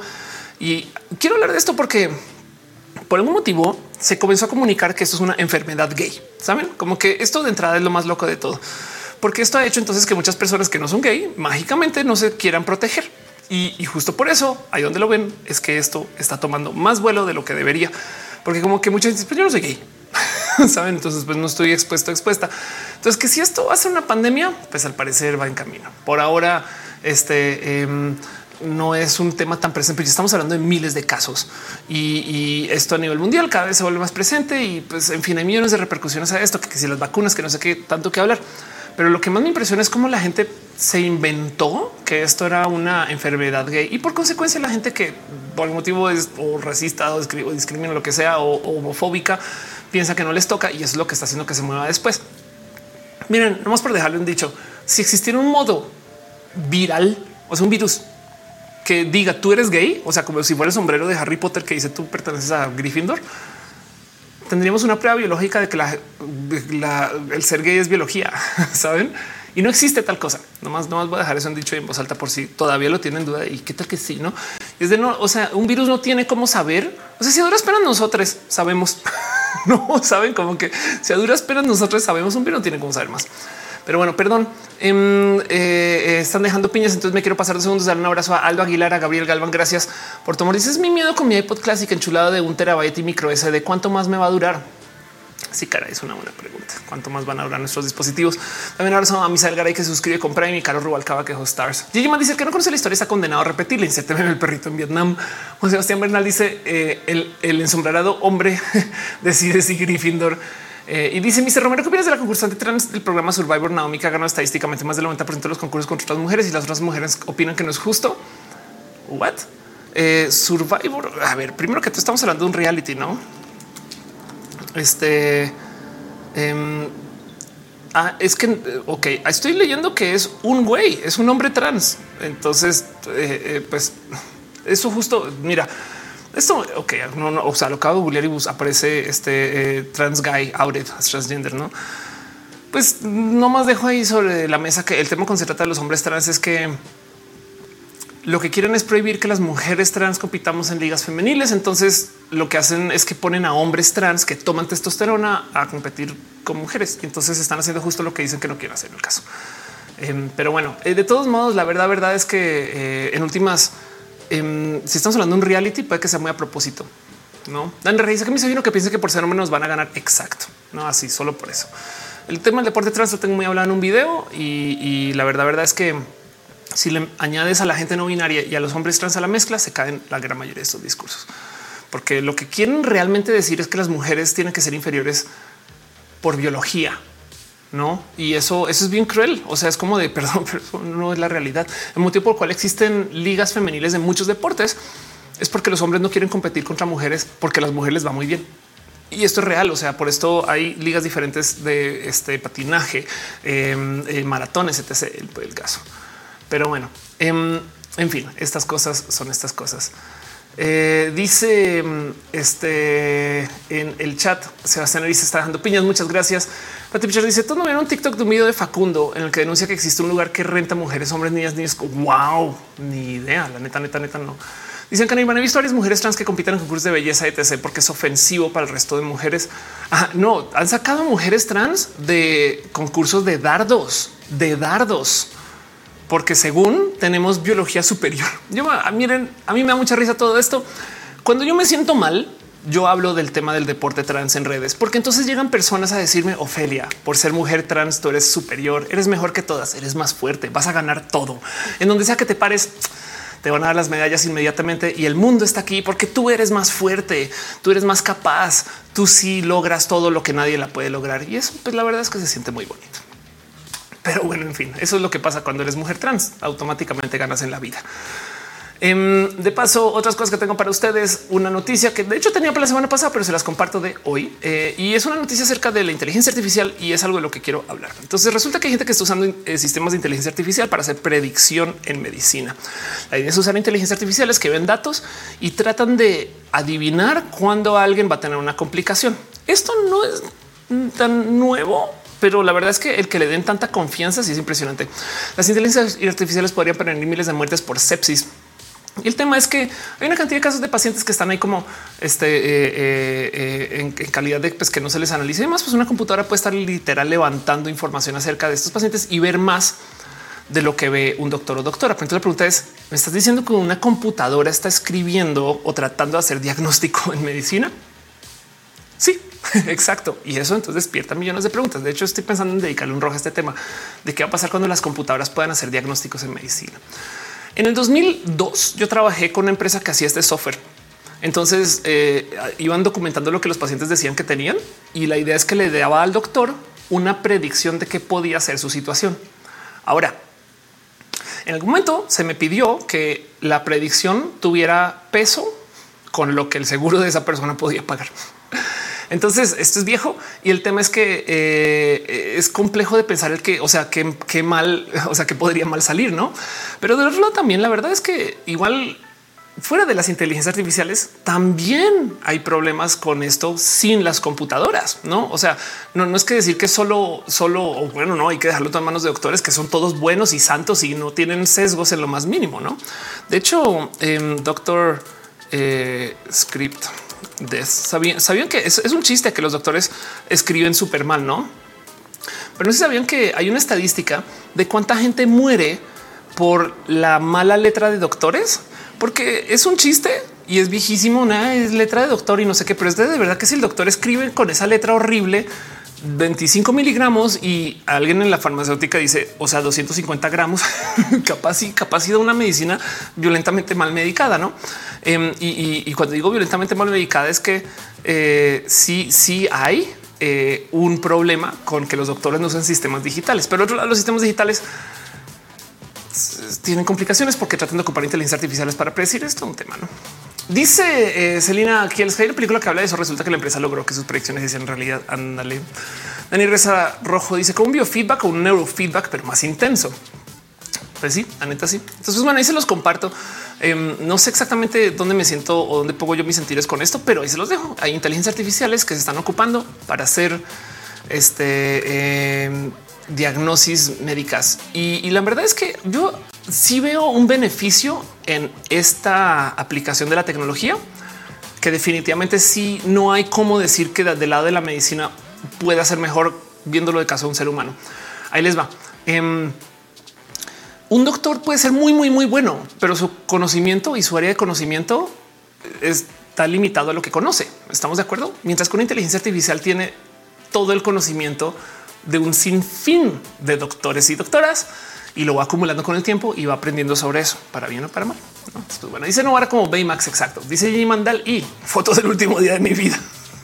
exacto. Sí. ¿Se imaginan eso? Es como no tener fotos de nuestros abuelos y pedirle a Dalí que dibuje, dibújate algo, no? Fernando dice que se hagan roles en el Discord con las casas. no sería mala idea. Pero bueno, el caso. Eh, otra noticia que tengo para ustedes, una cosa que me da mucha risa y que me parece muy meta Em, y es que resulta que hay una empresa que se llama Meta que está demandando a Meta porque se llama Meta.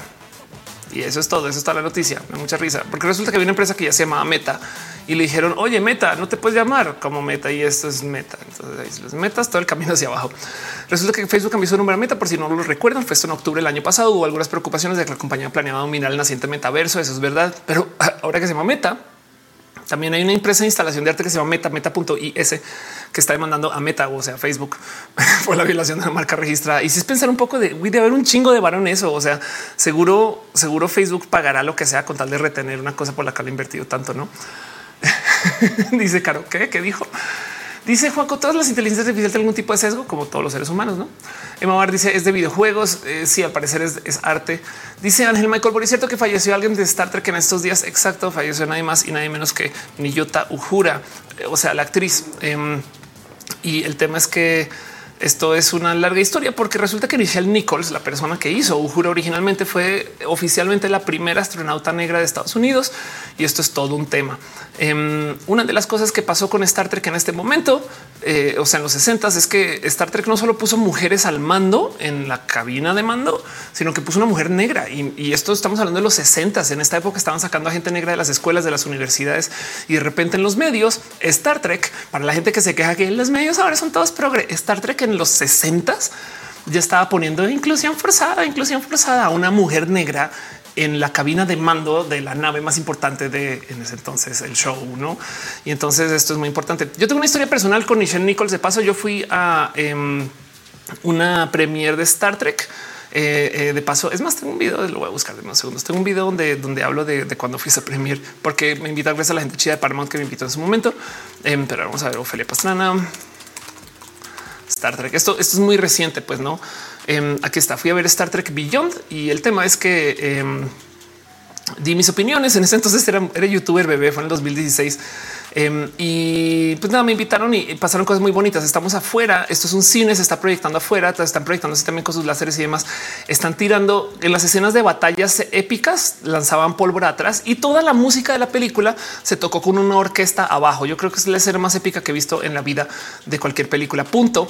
Em, pero em, yo tengo algo y es que si se fijan, yo estoy vestida en uniforme y entonces eh, eh, fui así fui, no? O sea, estoy usando un uniforme ni siquiera de cosplay, es un uniforme chido que tenía.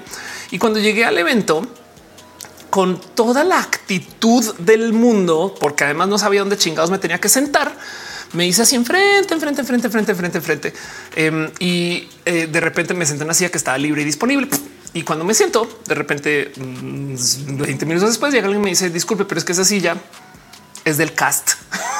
yo sí de qué, cómo que del cast. Y entonces volteé y me dicen, no, es que esa silla es de la gente que pues, es parte de y me checaron la, este, no como que me escaneos de güey, tú, tú estás allá atrás en el 459 F. Entonces me sacaron, me llevaron allá y en lo que iba saliendo vi que a esa silla se iba sentando Michelle Nichols. Este eh, entonces, eh, sí, en ese sitio le quité la silla a Ujura. Me da mucha risa porque estaba vestida de Ujura em, y a lo mejor a veces hago este chiste, pues a lo mejor me confundieron, ¿eh? pero fue nomás como ubican estos cuentos de actúa como si perteneces. Em, es más, eso les va a gustar. Eso es un subreddit, se llama Act like, you, Belong. Y entonces es gente que logra meterse a lugares nomás haciéndose como, o sea, haciendo el acto de que sí, claro, sí, no, no, si tienes confianza puedes entrar a cualquier lugar. Em, chequen esto. Esto eh, fue una protesta a favor de eh, la despenalización de armas. No, entonces eso es gente que quiere legalizar los, el uso de rifles en Estados Unidos.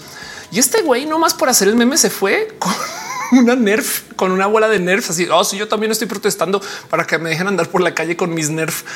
Em, esto es este famoso cuento de un streamer que para poder hacer una transmisión ilegal de la UFC en Twitch simuló que estaba jugando un videojuego. O sea, le estaban transmitiendo la UFC y simuló que era un juego y decía no, no, súper real. Sí, no, no, no, no, con personalidad.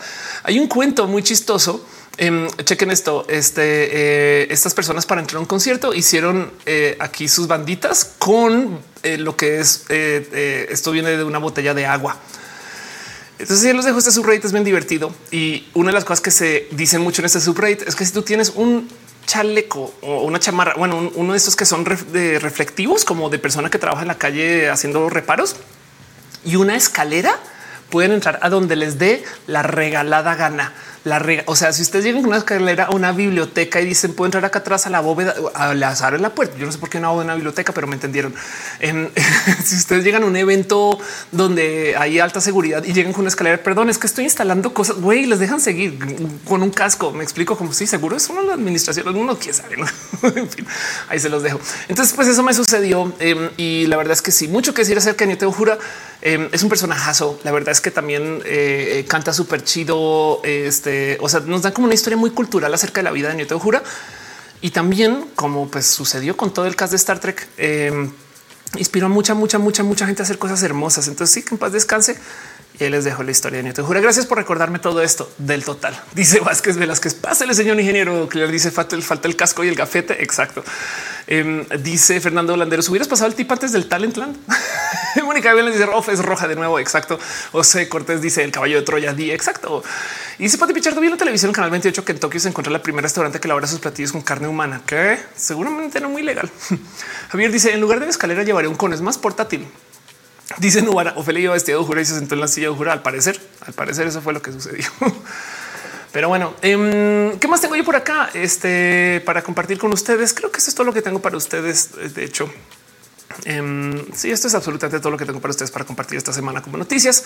Cierro la sección y me voy con ustedes ahora sí para hablar formalmente de lo que quieran hablar, lo que me dejen en los comentarios. Llevamos hablando dos horas y media, eh, acercándonos a las tres. Entonces, de tiempo suficiente platicar un buen de tiempo. Gracias por ser parte de esto. Les quiero un chingo. Gracias por acompañarme a hacer que Roja funcione. Y pues así pongan lo que quieran en ese chat. Ahora sí. Y si puedo, les leo y si no, les leo igual. Pasa la cortinilla.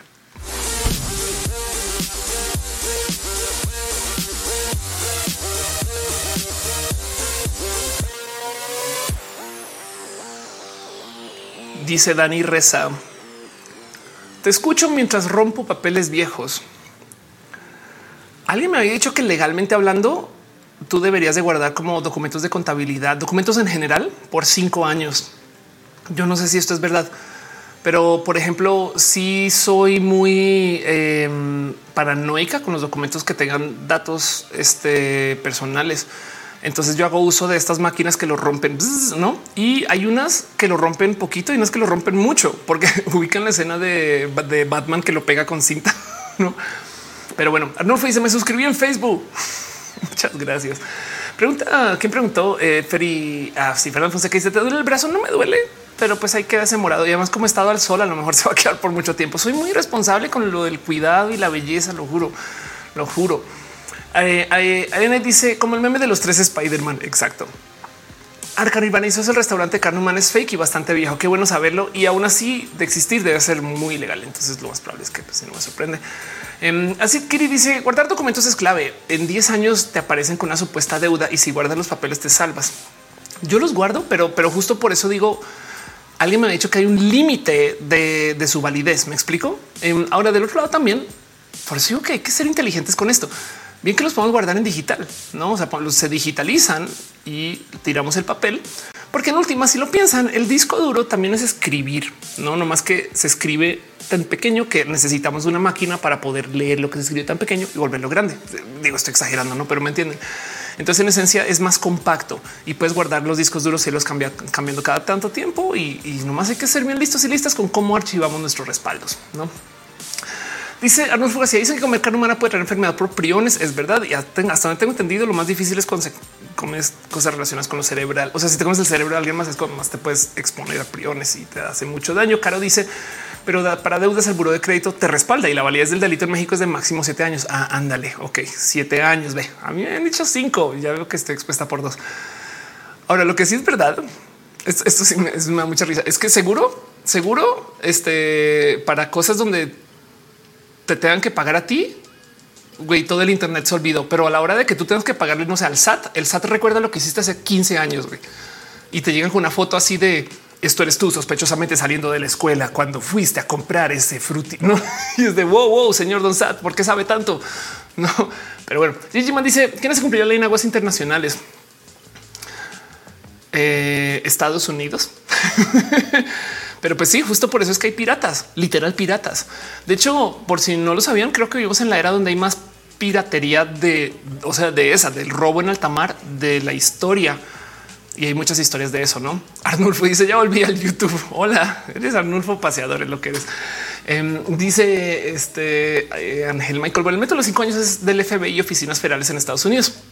Guardan los documentos por cinco años y otros se pasan a digital. Ándale.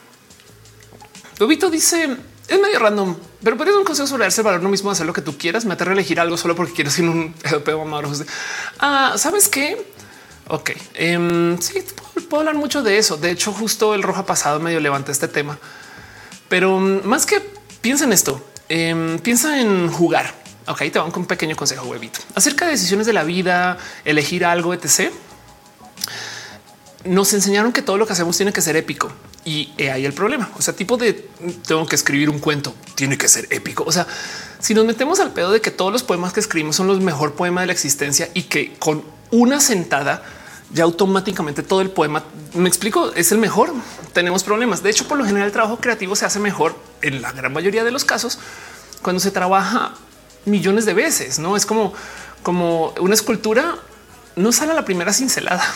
No, ese sentido, esa analogía es lo mismo. En vez de pensar tu elección, a lo mejor no tiene que ser épica, puede ser un probando, puede ser un mirando, sabes, puede ser un asomando, puede ser de hobby. Y si, y si le quitamos el peso moral, al picaflorear, ahí es donde está el gozo. Como que tipo, claro que puedes, claro que puedes picaflorear, claro que puedes hacer algo y luego decir, ay, siempre no. Y luego volver. Es que a lo mejor tenemos esta lección por buenos motivos, porque de chiquis le pedimos una guitarra a nuestros papás y luego dejamos de tocarla y se quedó guardada por seis meses y nos regañaron toda la vida. Si tienes que elegir algo y eliges bien, pues sí, porque pues, no, sobre todo de chiquis, pues es un tema de, pudencia, no ese tipo de cosas está bien, pero el punto a menos que sea muy castroso ese tienes que no, pero o, muy ese tóxico. Pero el punto es que ya de adultos, o sea, claro que puedes probar algo solo por probarlo, porque, porque bien podías. güey. Y, es un hobby, es algo nuevo con lo que puedes jugar este, y si sirve, pues chido, si te hace feliz, chido, pero no tiene que ser épico. O sea, capaz es solamente para perder el tiempo. Perder el tiempo ayuda. Nuestro cerebro necesita descanso. Perder el tiempo a lo mejor lo que te hace feliz y luego vuelves al desmadre. O sea, em, no, todos los, o sea, no tienes que jugar todos los videojuegos para pasarlos. No tienes que escribir para tener obras épicas. No tienes que dibujar para que no. Simplemente si perdí seis horas en esto, qué delibre y descansé, no? este o no descansé, pensé en otra cosa y así no dice Sam Code. Así volví a la impro solo porque me hacía feliz. Exacto. La impro no te deja ir. Mónica Gavilán dice porque hablas de cosas ilegales. Y yo decir por qué no. dice Caro, mientras no haya daño a terceros. Ah, de paso, eso es verdad. Eh, Vázquez Velázquez dice qué tipo de lecturas te gustan. Estoy súper atrasada en mis lecturas. De hecho, ay, tengo una foto por ahí espectacular encontré un libro acerca de ciberfeminismos que hablaba no solo del manifiesto cyborg, sino de todos los ciberfeminismos de los ochentas y eran como 15 olas diferentes de ciberfeminismos. Y le tomé una foto, ya la tengo por ahí guardada, pero em, por lo general me gusta nerdear. Ahora, en una época, ahorita, ahorita, ahorita, ahorita, hoy, hoy por hoy, no estoy leyendo nada, estoy demasiado clavada en historias de Marvel, más de lo que es socialmente aceptable es lo único que decir ese tema. Pero por lo general me gusta justo leer. Soy esa. Es que luego me, ya me topé que es como un corte de persona. Me gustan los documentales, me gusta leer cosas que son no ficción. Antes en una época leía ficción chido, pero es que eh, nada, hacer mis contenidos es todo un tema. Juan dice muchos artículos científicos de física ya no son épicos como los del siglo pasado, pero chidos. Bueno, te voy a decir algo. Es posible que los del siglo pasado tampoco todos eran épicos no más que los que recordamos hoy, no?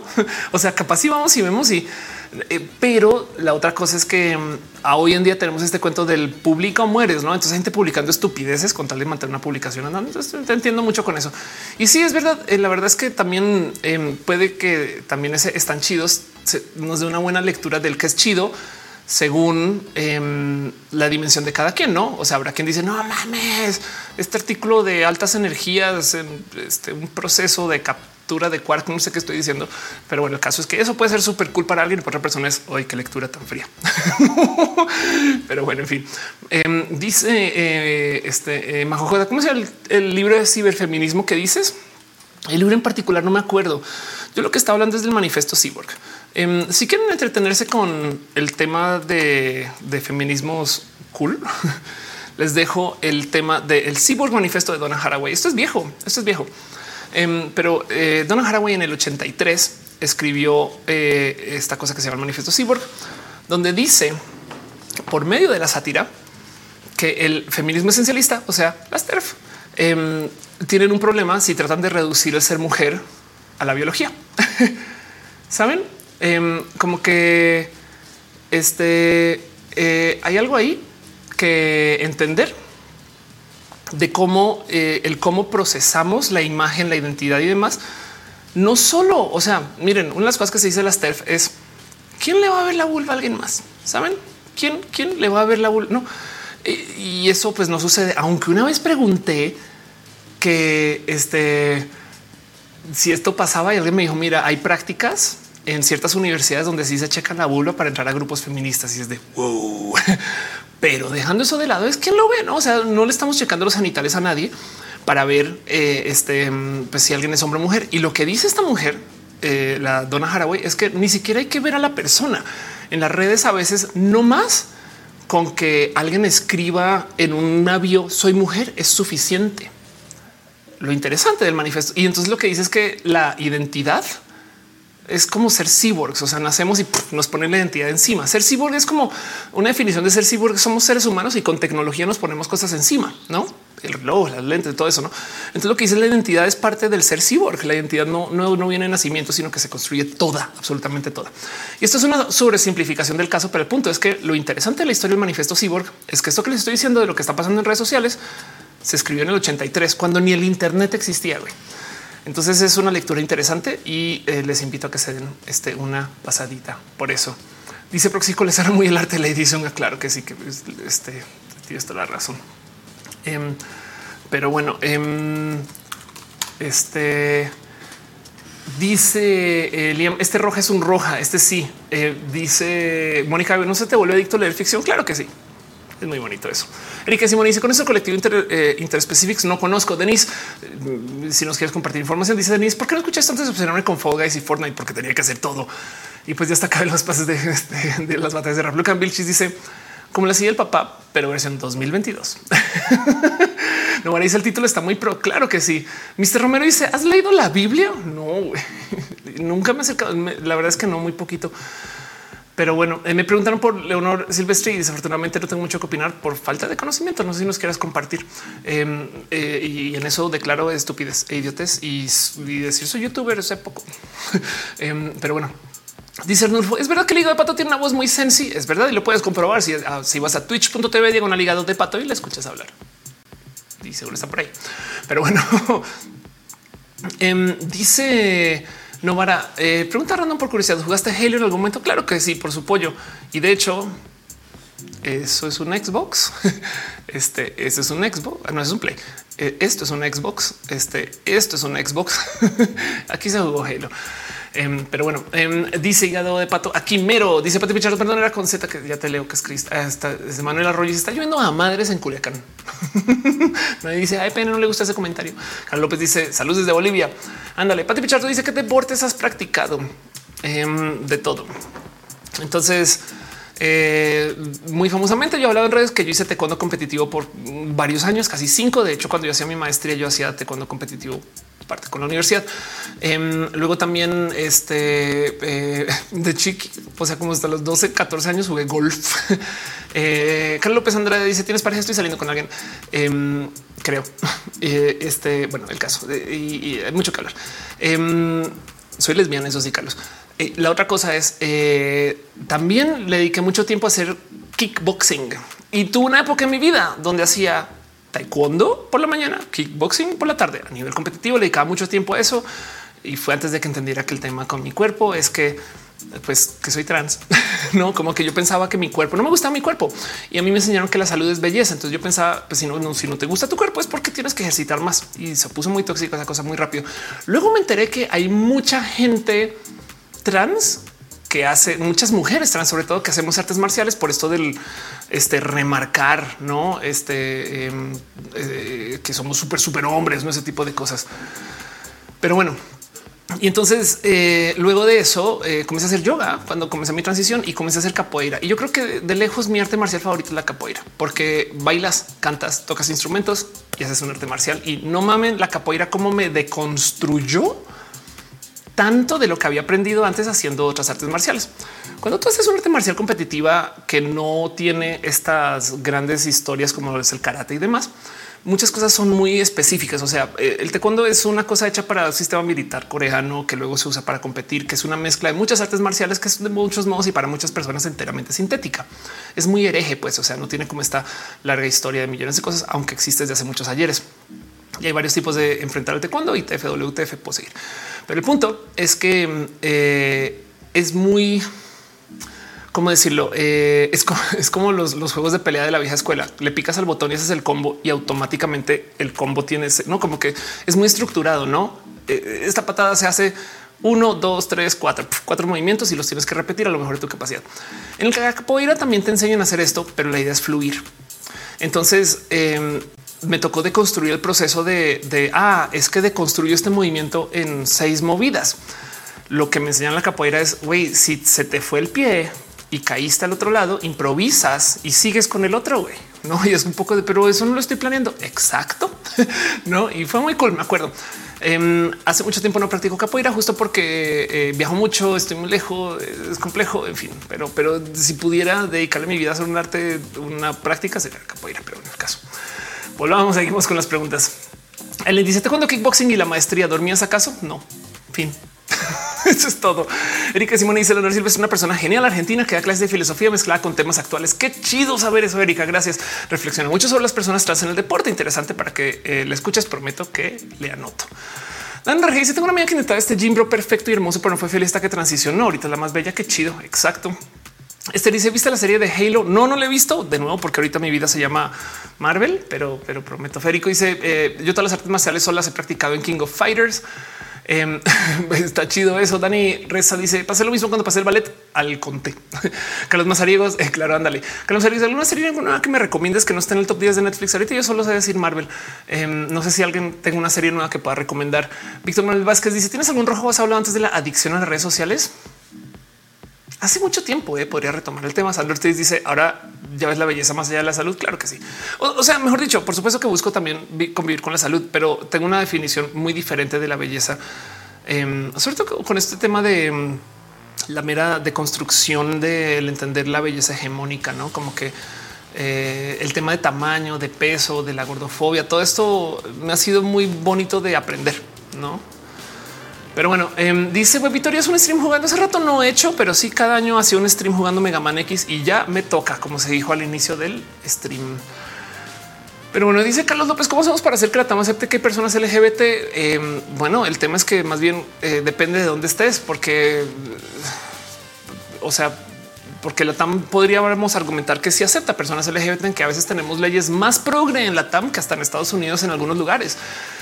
Pero del otro lado, por supuesto que luego vamos a un baño y nos sacan. ¿no? Entonces es más bien un tema de cómo hacemos que la gente anti LGBT deje de joder la vida. Pues no. En fin, dice Proxicol, ¿cuál era tu batizado? Te vas a reír, Proxy. Em, entonces em, yo me di 90 sin tacones y mi maestre le encantaba y me, me recibió con eh, mi nombre de pequeña. y se lo gastaba un chingo porque le decía a la banda así de sí, hoy vamos de la rueda, no sé qué, y voy con pequeña. Y la banda esperaba pequeña y llegaba yo. Y pues así las cosas. Em, es más, este dice Novara, eh, viste Thor muchas veces. Carlos Mazarín dice: ¿Es alguna maestría gratuita con validez en la SEP? No tengo la más mínima idea, Carlos. Eh, una maestría gratuita con validez en la SEP. No, maestrías como cosas nivel maestría, sí sé, pero con validez no idea. Ángel Michael dice los transportes de baterías y su futuro. ¿Qué opinas de que ahora también existen baterías de arenas? Qué bueno, no más que ahora el problema es que existen, pero no son comercialmente viables ni competitivas. Entonces, ese es el próximo reto. Alejandro dice que signo eres off. Te pregunto yo en qué signo me ves. Yo soy del 10 de mayo de las 10 de la noche. Ahí te dejo por si me quieres hacer carta astral. Pati Pichardo dice hay un video hablando sobre la capoeira. Eh, haz un video hablando de la capoeira. Ok, voy a tomar, nota de todo esto. Este vamos a hablar del hermoso. Busca todo menos em, lo que iba a escribir. Vamos a hablar del el bello arte de la capoeira este o de, o de las artes marciales en general, eh, artes marciales y capoeira. Eso no sería mala idea. Y luego eh, adicción al celular. También dijeron no adicción al celular. Este, pero bueno. Dice Arnulfo cuando un Rioja en roja. Tengo una foto con Lu Riojas. No sé si sirve. Dani, recién has escuchado sobre el Dobby Neutrality, el Body Neutrality. No, pero me imagino que esto tiene que ver también con todo este tema de health at every size y estas cosas. Eh, suena chido. Y me imagino que también es una respuesta como la gente ya no quieras hablar de ser body positive, no? Porque body positive se volvió como algo muy debatible o debatido. Andrea de RR dice cuáles son tus colores favoritos? Rojo, blanco y negro y ahorita le estoy añadiendo es amarillo. Pati Pichardo dice que, o sea, en esencia, este como si fuera eh, eh, este un Eva. A ver, dice que estás anotando más temas pendientes. Falta uno de cómo explicar las cosas. Claro, cómo explicar las cosas. Es todo un tema eso. ¿eh? Este, pero bueno, dice Ferigoli Paper Girls en Prime está divertida y tiene mucho corazón. Esas cosas del mal. Claro que sí. Eh, no, ahora hicimos punto del stream de juglegando. Eh, Alejandro Valencia dice: Hablemos de belleza. Siempre es belleza de qué parámetro del hegemónico, no? Claro, por ahí tengo una. alguien me dijo también hablar de belleza hegemónica y no, no hegemónica, no? Eso es todo un tema. Carlos dice: ¿Por qué no hay marcha por la salud mental y salarios? Serían protestas y yo me atrevo a decir que por el tema de salarios o, dices como tema como de eh, techo de cristal, pero por temas de salud mental y demás. Híjole, pues fíjate que justo eso más bien serían las marchas de lo que sería hacer eh, em, este sindicatos y demás. No, yo, creería que hay bastante de eso, pero, pero podría haber más. Carlos Mazario dice en la junta de las EPES que el retor es que los adolescentes son adictos al celular eh, al ver que no tengan internet. Wow. Em, y, hay algo que decir ahí porque vi el celular igual y reciben mucha educación, no? O sea, el salón incluye el celular. Me explico eh, y lo digo porque ustedes seguro han aprendido algo en un tutorial en YouTube. Es más, si quieren verlo también, hay gente que me dice es que yo aprendí inglés leyendo subtítulos, no o japonés viendo, no como que em, yo entiendo que el celular nos puede llenar de juego, pero también asimismo eh, el celular no debería de competir con el salón, pero pues por supuesto que eso pues sí, sí problematizan hasta Wikipedia, güey. O sea, eso me salta mucho eh, de Wikipedia. Entonces justo a todo el mundo le enseña que Wikipedia es el diablo. ¿Por qué? Porque no es precisa. Uno, estadísticamente hablando, Wikipedia es más precisa que cualquier enciclopedia. Pero dos, la otra cosa es que lo que deberían de estar enseñando los salones y corríjame si estoy mal es, oye, Wikipedia está mal.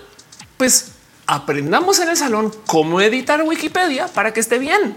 O sea, como profes, qué buena oportunidad sentarse con tus estudiantes, ver Wikipedia y decirles vamos a aprender a editar la Wikipedia para que los datos estén bien. Saben? Y eso nos enseña. Se enseña Wikipedia diablo. Y es de wow, wow, wow, un momento, un momento. Carlos López Andrés dice: em, De acuerdo a tu respuesta, ley del gobierno es una cosa, pero la sociedad es otra. La dama es profundamente homofóbica eh, y a la par profundamente conservadora. Pati Pichardo dice: ¿Qué me recuerdas para mi coordinación? Soy muy mala. Em, eh, depende de qué estés buscando hacer. Eh. La verdad es que sí te puedo decir que hay muchas cosas de la coordinación que vienen de la práctica, no? Entonces, tipo de si es un tema de baile, es un tema de darte chance millones de veces y failear a gusto. De nuevo, quitarse, o sea, no tiene que ser épico todo. Un inicio tan grito te prometo que voy a ver cómo se trata de organizar. Ángel Michael Boris en los 90 en la Casa Blanca Belleza. Eh, Mónica. Edgar Vallares dice, claro, sin duda, Ophelia, que sea Wikipedia una experiencia de aprendizaje. Pati Pichardo dice, escrito con la persona con la que sale, seguro es una bonita pareja. Wuhan dice, ¿tú escribiste tu wiki? No, eh, la escribieron por mí. De hecho, tú no puedes escribir tu propia wiki. Federico dice Wikipedia es más precisa que los audios que manda tu tía con información. de paso, Asdrubal Uriel González Flores dice a mí en la universidad no sé los profesores que está bien buscar la Wikipedia, pero que buscáramos si fuéramos a las fuentes. Exacto. Qué buena lección. Esa es otra. Las, las fuentes de Wikipedia suelen ser muy buenas. Carlos dice eres muy inteligente y valiente.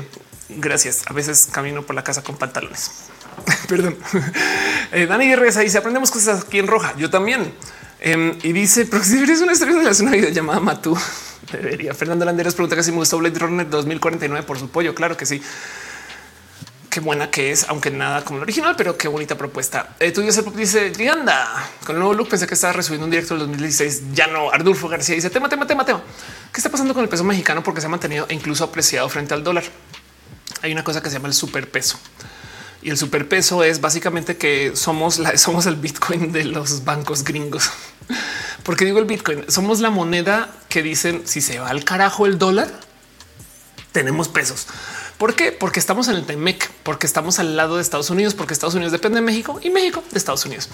Entonces es una apuesta estable, como que es lo suficientemente cerca para que no se, o sea, para que no esté paseando demasiado la moneda y es lo suficientemente lejos como para que puedas o sea, no meterte en pedos si, si, si algo pasa con el dólar. Me explico como qué tipo de ahí tienes un, buffer de reacción. O sea, si se cae el dólar, tienes unos minutos para poder sacar pesos y me explico y que no sé. Entonces, como que el superpeso se da porque hay gente que tira dinero al peso como para protegerse en caso de que el dólar se vaya la chingada.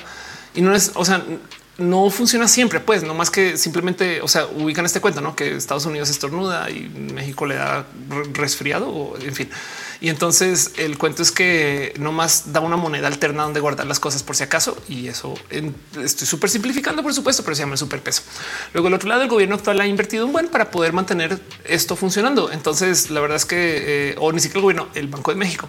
Entonces, el Banco de México también ha logrado mantener la moneda mm, medianamente bien o bien preservada. Y del otro lado, para rematar, el dólar se está depreciando cabrón. O sea, también estás y entonces em, ante eso, si tú logras no depreciarte de picada, sino depreciarte de bajada, vas a estar mejor, no? Em, y afortunadamente todo esto puede suceder. ¿no? dice cómo sabes tanto informática y conocimiento tecnológico roja, preparar para roja. Em, me ayuda a estar al tanto de las cosas. La neta. Así dice que sabes de la nueva moneda de Rusia y China. Hay una moneda. O sea, yo pensé que China y Rusia no tenían alianza. A ver, Rusia, China, currency. Vamos a ver este, porque, porque eh, ah, no, es que no es una moneda. Están, están anunciando que van a usar una moneda diferente como reserva. Entonces, ok, vamos a ver qué van a usar de paso. Eh, ya eh, van a. Ok, el tema es que por qué el dólar es la moneda más importante del mundo porque para poder transaccionar a calidad internacional hay un acuerdo mundial de que todo el mundo va a usar dólares. o sea, si tú tienes que enviar dinero de España a Noruega, el envío se hace en dólares. ¿Por qué? Porque si se hiciera la moneda que sea, entonces es requete difícil de predecir la cantidad de monedas que hay en el mundo y la cantidad de intercambios que se pueden suceder. Si tú quieres comprar y vender petróleo, también tienes que comprarlo. O sea, el precio se cotiza en dólares. Así estés comprando un barril de petróleo en Rusia y tú vivas este, en Afganistán. ¿Me explico? Bueno, Rusia es un pésimo ejemplo. Hoy en día ni hablar. Em, pero eh, un ejemplo más aterrizado. Así vivas en Italia y estés comprando un barril de petróleo eh, en Inglaterra, no lo compras en dólares. En algún momento, la primera persona que usó a modos grandes, hasta donde tengo entendido, porque capaz sucedió antes, pero bueno, la primera persona, o bueno, capaz en la historia moderna, la única, la primera persona que osó no usar dólares para cotizar el petróleo fue Saddam Hussein y le invadieron su país. Este, entonces, em, hay millones de cosas que decir acerca de eso, pero por consecuencia, como mucha gente usa el dólar como la moneda de intercambio, que se llama la moneda de reserva, entonces el dólar es sub, o sea, Estados Unidos se puede estar yendo la chingada, pero todo el resto del mundo está funcionando en dólares. Y entonces por consecuencia el dólar no se va tan a la chingada. Y pues por supuesto que China y Rusia, que son un bloque literal competencia, están diciendo, ¿saben qué? Yo creo que podemos tener una moneda diferente usted y yo. Y esto es todo un pedo, porque si ya no están usando el dólar para cotizarse internamente, entonces Estados Unidos pierde control sobre eh, ¿no? cómo apretar tuercas con estos dos países. Esto es complejo. Em, entonces, este em, estoy viendo justo que eso se anunció desde el 29 de julio. No, no sabía, de hecho, y la verdad, verdad es que em, esto seguramente viene ahorita nomás por el hecho de que todo el mundo le dijo a Rusia, güey, no queremos negociar ni dialogar contigo. Entonces Rusia seguramente está así de, entonces, ¿cómo hago? Por ejemplo, están tratando de llevar a Rusia a que tenga deuda con los bancos financieros externos, aunque ya tenga dinero para pagar, pero es que no le reciben el pago porque quieren que Rusia pague en dólares. O sea, el tema es el siguiente. Para poder quebrar a Rusia, Rusia tiene deudas, como todos los países. Pero entonces Rusia tiene que pagar esas deudas en dólares, no más que debido a la guerra. Le cerraron la puerta a que Rusia pueda cambiar su moneda local a dólares. Entonces ahora Rusia está literal parada en la puerta del banco diciendo, oye, acá tengo para pagar mi tarjeta de crédito. Y es decir, pero lo puedes traer en dólares, pero ¿qué crees? La casa de cambio no te lo va a cambiar. Y no tienen cómo comprar dólares suficientes para pagar la deuda. Por consecuencia, entonces Rusia va a entrar en default, lo cual quiere decir que su economía se va al triple carajo porque va a tener obligaciones de pago que pueden durar décadas en recuperar, no como por así decir, van a obligar a que Rusia entre en tequilazo, van a obligar a que Rusia entre en un, er, en un problema económico muy cabrón como castigo de que se metió en una guerra y para ver si con eso logran parar la guerra. Pero la locura es que Rusia sí tiene el dinero para pagar no más que no está en dólares. Y eso es porque el acuerdo internacional es que todas esas deudas se pagan en dólares. Entonces, por supuesto que Rusia anda de güey, ¿quién me cambia mi moneda? Y consiguió que China les dijeran, pues hagamos una nueva. Y eso es todo lo que está pasando y vamos a ver dónde va. Entonces, em, estoy súper simplificando las cosas. Em, y esto es tema. Eh, pero bueno, en fin, eh, dice Caro que es fake news. Bueno, ok, ahí ven, ahí ven. Dice Caro, la duda del FAPRER México se termina para el 2070. Sí, no me sorprendería. O sea, de, nuevo, eh, este em, vamos, vamos a, vamos a buscar más. Aquí está. Esto es lo que está haciendo. De paso, esto no se hace de la noche a la mañana. Em, aquí está la noticia. Rusia y China están gestando un desafío al dominio del dólar mediante la creación de una nueva moneda de reserva. Entonces están desarrollando una moneda de reserva con otros países. BRIC, BRIC es Brasil, Rusia, India y China. Eh, y la idea es tener una canasta de divisas diferente que sea rival a Estados Unidos. Y por supuesto que viene el presidente Vladimir Putin, porque la idea es que justo es como una moneda, un sistema de intercambio de acuerdo entre Brasil, Rusia, India, China y Sudáfrica. A ver si sucede, porque esto no sucede de la noche a la mañana. Pero bueno, alguien preguntó que por qué sé cosas de economía. Tengo una maestría en economía eh, Úrsula Montel dice comprar, rubros. Exacto. Patricia dice: ¿Te gusta la locución? ¿Tienes alguna experiencia bonita? Me encanta la locución. Esto es todo roja, básicamente. Dice eh, Novara, esas son las medidas económicas para que pare la guerra. Exacto, son las medidas. De hecho, el, sistema con el cual se intercambia dólares se llama SWIFT y puede que lo hayan visto. Em, SWIFT es el, sistema de intercambio bancario mundial internacional eh, que solo opera en dólares. Y entonces cuando comenzó la guerra, lo primero que hicieron es eh, cerrarle el acceso em, de, Rusia a SWIFT. Entonces Rusia no tiene cómo enviarle dinero a nadie por fuera de Rusia. Y Rusia es un país que tiene reservas de dinero, es rico. Lo que hicieron porque fueron muy listos con su economía fue que se la jugaron a que bien, no, no van a recibir dinero ruso, pero sí van a recibir oro. Entonces Rusia compró una cantidad titánica de oro acercándose a la guerra y por mucho tiempo ha logrado mantener su moneda medianamente bien cotizada porque la están intercambiando vía oro con otros países. Pero eso va a durar hasta que se les acabe ese modo de intercambio. Me explico porque no están produciendo oro nuevo, están vendiendo todo y esto no más significa que cuando por fin ya se les acabe el camino, se va al carajo. Y pues por eso es que no me sorprende que estén como que justo acercándose con este eh, otros países para decir alguien, alguien que me intercambie mi moneda, porque ahí la tenemos. Pero bueno, este dice Pati Pichardo, ¿por qué se dice estudiar física y economía? me da risa. Pregunta. Um, ok, ahí te va porque me da risa. Estudié física por accidente. Llené mal el formulario y entonces cuando me llegó mi registro decía que registra física y me gradué. Y eh, fue porque mi primer semestre de física era muy similar a lo que quería, que era ingeniería, una cosa que en ese entonces se llamaba ingeniería general en la universidad en la que estaba y luego tú eliges el tipo de ingeniería al que te al que vas. Entonces, el primer semestre de ingeniería, el primer semestre de física era muy similar, excepto una materia que se llama Introducción a la física y me enamoré, me gradué, me gradué muy rápido. Y por eso me di cuenta que no muchas empresas está viendo en Estados Unidos me podían contratar porque tenían que justificar contratar a alguien que sepa de física y yo no estaba trabajando en eso. Entonces busqué un grado en algo que me hiciera más fácil de contratar y eso fue la maestría en economía. Mónica dice depreciaron su oro. Por supuesto, no hay de otra. Si lo estás vendiendo, vende que vende, que vende, se deprecia. Pero, pero, pero la idea es eso, es mantener la cosa andando, porque es que Rusia estaba planeando que la invasión de, este em, iba a durar unos como 40 días, 50, llevamos como para el día 200, una cosa así, o bueno, 150, no sé. Montisa dice, dice Macaber que hola, hola Macaber.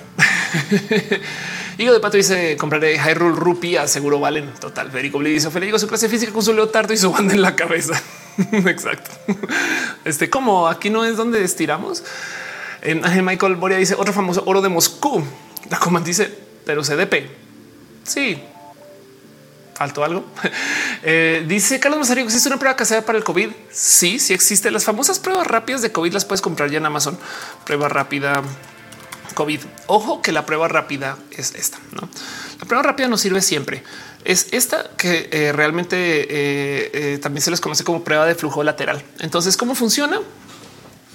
Tomas un hisopo, te lo metes hasta literal el cerebro y luego lo sacas y pones eso en un liquidito. El liquidito, entonces luego lo pones aquí en esta cosita y comienza a pasar agua.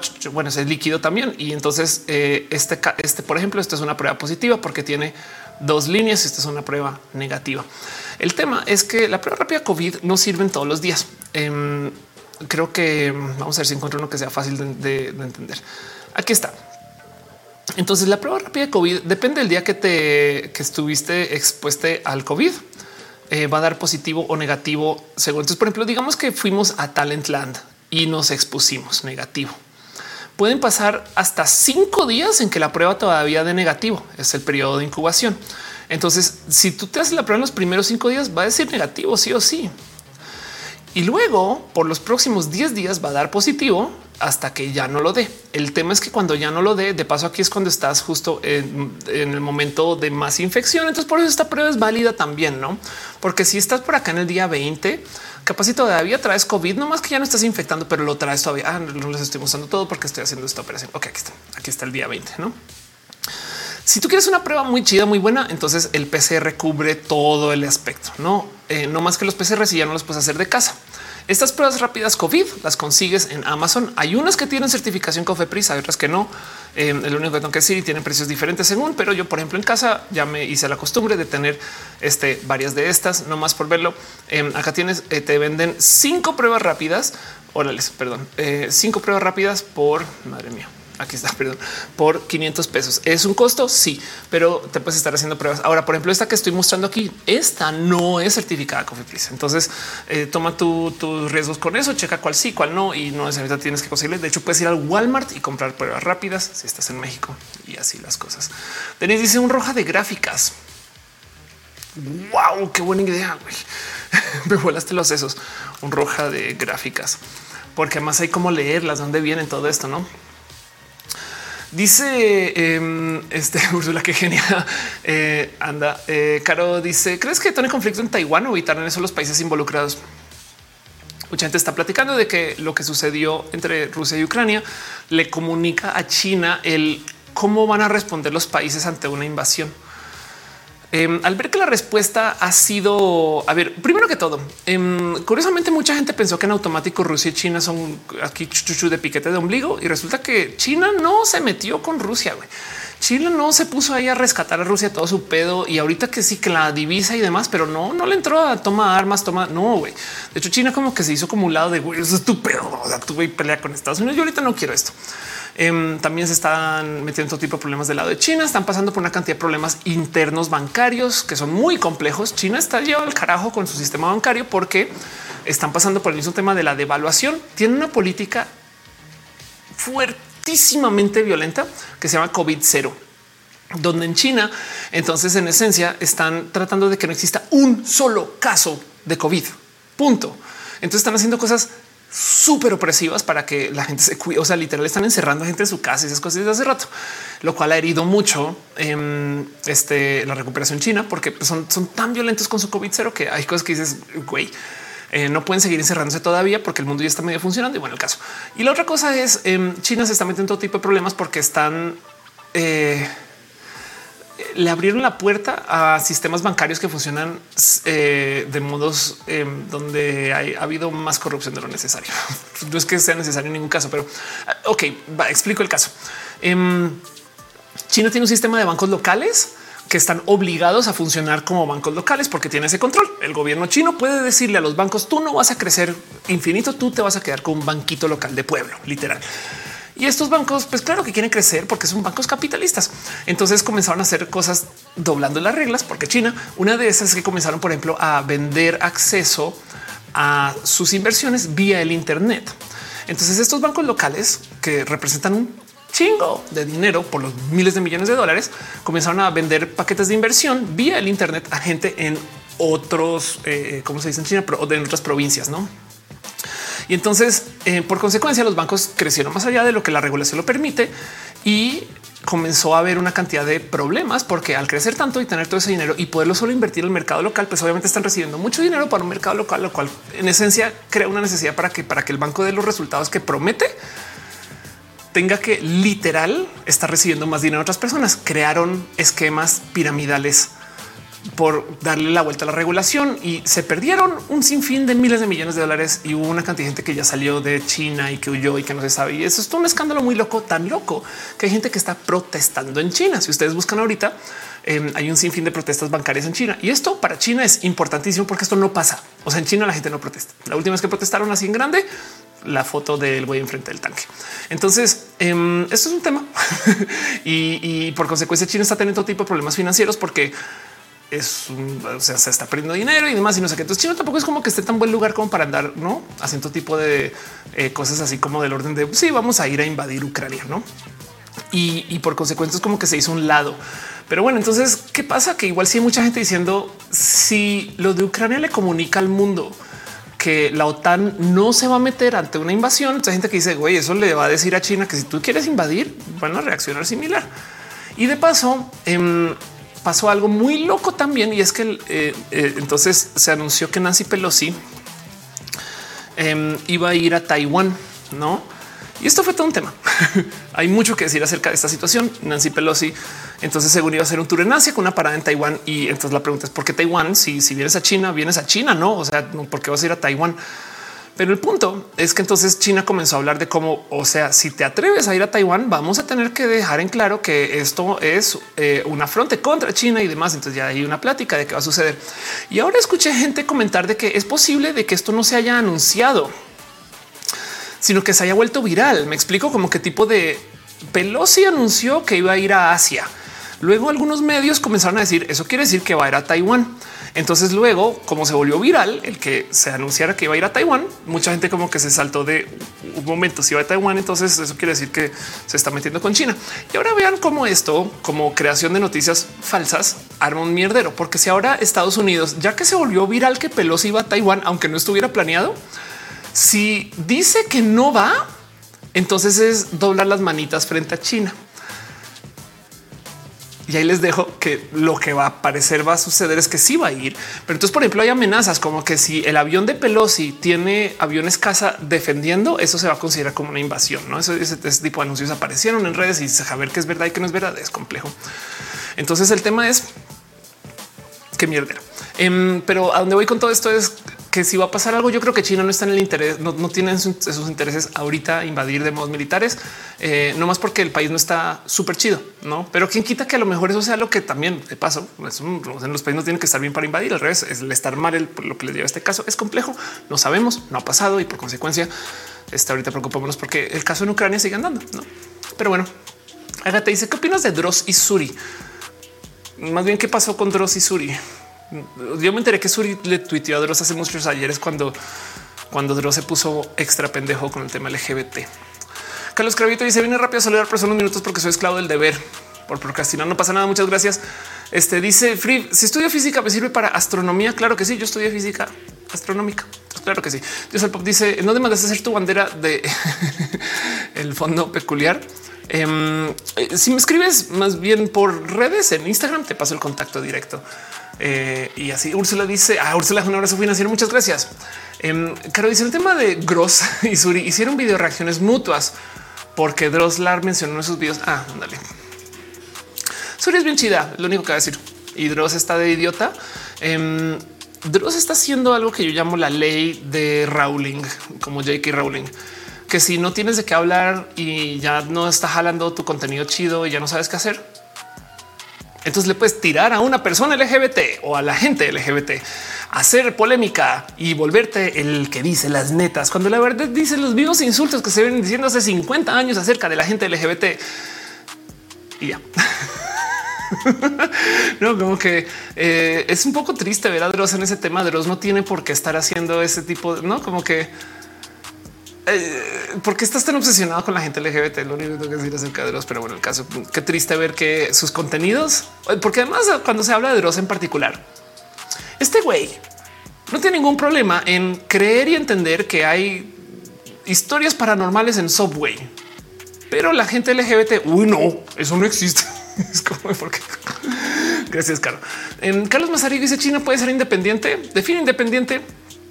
China ya es independiente, pero, pero también si lo dices económicamente hablando, pues no más para una economía de ese tamaño, eh, la China de eh, fronteras cerradas era una China muy pobre. El niño alemán dice: un video criticando la película de Buzz Lightyear. Suri lo criticó porque critica videos homofóbicos. Ross respondió ofendiendo a Suri. Suri respondió de nuevo y así. Exacto. Así pues, por supuesto que Suri no se va a quedar callada. Eh, dice Lidia Cacho. Ah, claro, sí, Lidia Cacho, una gran defensora de los derechos LGBT. No, una gran defensora de los derechos humanos. Eh, este publicó una cosa violentamente transfóbica hace como cinco días y la, nada, la, lo comunicamos en redes sociales, nos quejamos y sí dio un poco de esta no es la primera vez que sucede. Su respuesta fue transfóbica también. Se quedó callada. Hoy publicó unas disculpas en su cuenta que ahorita tiene candaditos. Su disculpa está bien escrita, bien redactada, fomenta y habla de apoyo hacia las poblaciones LGBT, pero em, también del otro lado, este eh, habla un poco de eh, la gente trans muy, muy en tonos como que, o sea, como que si puede ser un poquito whistle, como que yo le creo medias, pero también puede ser un tema de edad. Eh, nomás me acerco segundos a leer el super chat de Samael que dice em, si conseguirte, eh, conseguiste tus catarinas y te paso porque se llaman mariquitas. Em, y el cohete chino porque cayó. Ok, ahí voy. Entonces, em, ok, primero que todo, está buscando catarinas para la casa porque eh, nada, pues porque me gustan y dos, porque tengo una cantidad de plantas que eh, estaba tratando de buscar cómo lidiar con una pequeña infestación de no sé cómo se dice en español, aphids, que son unos pequeños insectos de cuerpo blando que crecen y se dan y pasan de hoja en hoja y ya. Y el tema es que sacan eh, este, sus nutrientes de las mismas hojas, entonces hacen que las hojas no estén chidas y, además se reproducen muy rápidamente. El caso em, y una solución es tener catarinas, catarinas en tu jardín. En Estados Unidos te venden las catarinas en, en sobrecito. Es más, las puedes comprar y llegan por correo, que es una locura. Afidos, dice Alex Alonso. Muchas gracias. Aquí en México no las he podido encontrar. De hecho, fui a Xochimilco este fin de semana y se me olvidó buscarlas por idiota, pero em, este dice Rafaela Pulgón. Exacto. Em, ya me dio una recomendación mejor, una cosa que se llama eh, eh, como es jabón potásico y aceite de NIM, que es un es limpio y bueno, y eso es lo que estoy usando ahorita, pero no, no conseguí mis catarinas tristemente. Eh, entonces fue lo que fue. A veces llegan catarinas a mi jardín y les cuido y les doy como casita. Carlos Mazarigo dice lo que pasó con Buzz Lightyear. es que ni lo han visto. Ay, lo que pasó con Buzz Lightyear. Eso sí me da mucha risa. Entonces en Buzz Lightyear hubo una escena, una escena donde se habló de la, una familia lésbica y se, armó un mierdero. Y mm, fue tan cortito el momento del momento lésbico que había gente que pensó que genuinamente le censuraron la escena porque estaban esperando que la película fuera una oda al lesbianismo, no? Pero el caso. Úrsula dice: Yo fui a ver mi con mi hijo, me dormí. Claro, ándale. José dice: Empezaré con mi rutina. Este mm, eh, qué bueno. Federico dice: Cuando la consignas, ponle un parche a todas y llama las Catarinas Krill. Está cagado. Aaron Fu dice que ya se estrena en Disney Plus el miércoles. Qué chido. Qué bueno. Muchas gracias. Fauna dice: No entendí bien eso de la ley Rowling. Es más, te voy a, mostrar cómo fue que lo escribí. Eh, of course, Rowling. La ley Rowling es em, este. Eh, Vamos a ver si aquí está. Hizo una propuesta en Twitter que se llama la ley de Rowling y va así. Cuando un o un artista trae una carrera audiencia o audiencia a la baja, o sea, cuando le va mal, ya no está vendiendo, ya tiene edad, lo que sea, entonces le va a tirar algún grupo LGBT más y hará polémica para que así sea por un día vuelva a estar en los medios. Ejemplos: Molotov, Amparo Grisales, J.K. Rowling. Y luego me comenzaron a decir más. Este eh, eh esa estrategia nunca falla. Eh, Dross también, por supuesto. Miren, ¿por qué Dross está mentando madres de la gente LGBT? Aquí está. Esto es. Miren, para, para fines de YouTube, la verdad es que esto sigue siendo un chingo de views. Esto es un chingo de views. O sea, con perdón, pero pues la Dross tiene audiencia. Claro que sí. No más que bajar de 70 o de 80 millones de views a 20 millones de views es perder el 80% de tu audiencia. Bueno, 70%. Aquí está. Acá tengo los números. Son números fenomenales para cualquier youtuber peque, pero para Dross perdió el 70% de su audiencia. Entonces, por supuesto que está haciendo barrabasadas y ya con tal de volver a ser polémica y así. Jorge Díaz dice: No, polis de Monterrey de Vila de Voz cortaron la escena del beso chale. Eh, Arnulfo dice por cierto que los hotkakis me quedaron delis. Qué chido. Qué chido eso. Porque estamos hablando de segundos. Los minions bien felices. Qué bueno. Este Pati Pichardo dice: Yo estoy transcribiendo el documento. El documento se llama cansé. ¿Hay alguna opción para dictar la computadora? Escriba por mí. Hay muchas. La pregunta es cuál es buena. Yo creería que Office debe tener buen sistema de dictado. No sé si hay websites ya que lo hagan chido también. No, pero bueno, eh, Mario Ramírez dice quién es Dross. Es un youtuber que hacía cosas como de lo paranormal. Eh, tú dices lo de Lidia fue un revuelo porque a pesar de lo odiante que fue su tweet, gente metió las manos por ella por su labor como activista y dejó un dilema. Mis acciones sociales me exentan de la crítica. Hay una cosa que se llama el efecto halo, como Halo, como el videojuego, que lo que quiere decir es que hay gente que tiene carisma y cariño y entonces em, se les perdonan cosas no, y pues nada, hablo un poco acerca de justo es que es que la corte popular es eso, es popular, no? Entonces hay gente que no se les perdona ni una y hay gente que se les deja que hagan millones de cagadas porque literal así pues hay pacto, no? Entonces varía y sabes, o sea, no, necesariamente importa el o sea, si hay gente que todavía está debatiendo el separar al artista del arte, todo eso, pues todo esto es complejo. Ana dice el teclado por voz de Android está decente, puede usar Google Docs y usarlo. Isabel sobre que dice dura un maldito segundo de casi dos horas la peli. La neta, mugre gente se infarta por un beso tan súper normal. ¿Sabes qué es lo que pasa? Isa, em, fíjate que la queja era no van a meter gente LGBT en mi película para niños. La gente LGBT hemos estado en las películas para niños desde hace mucho tiempo.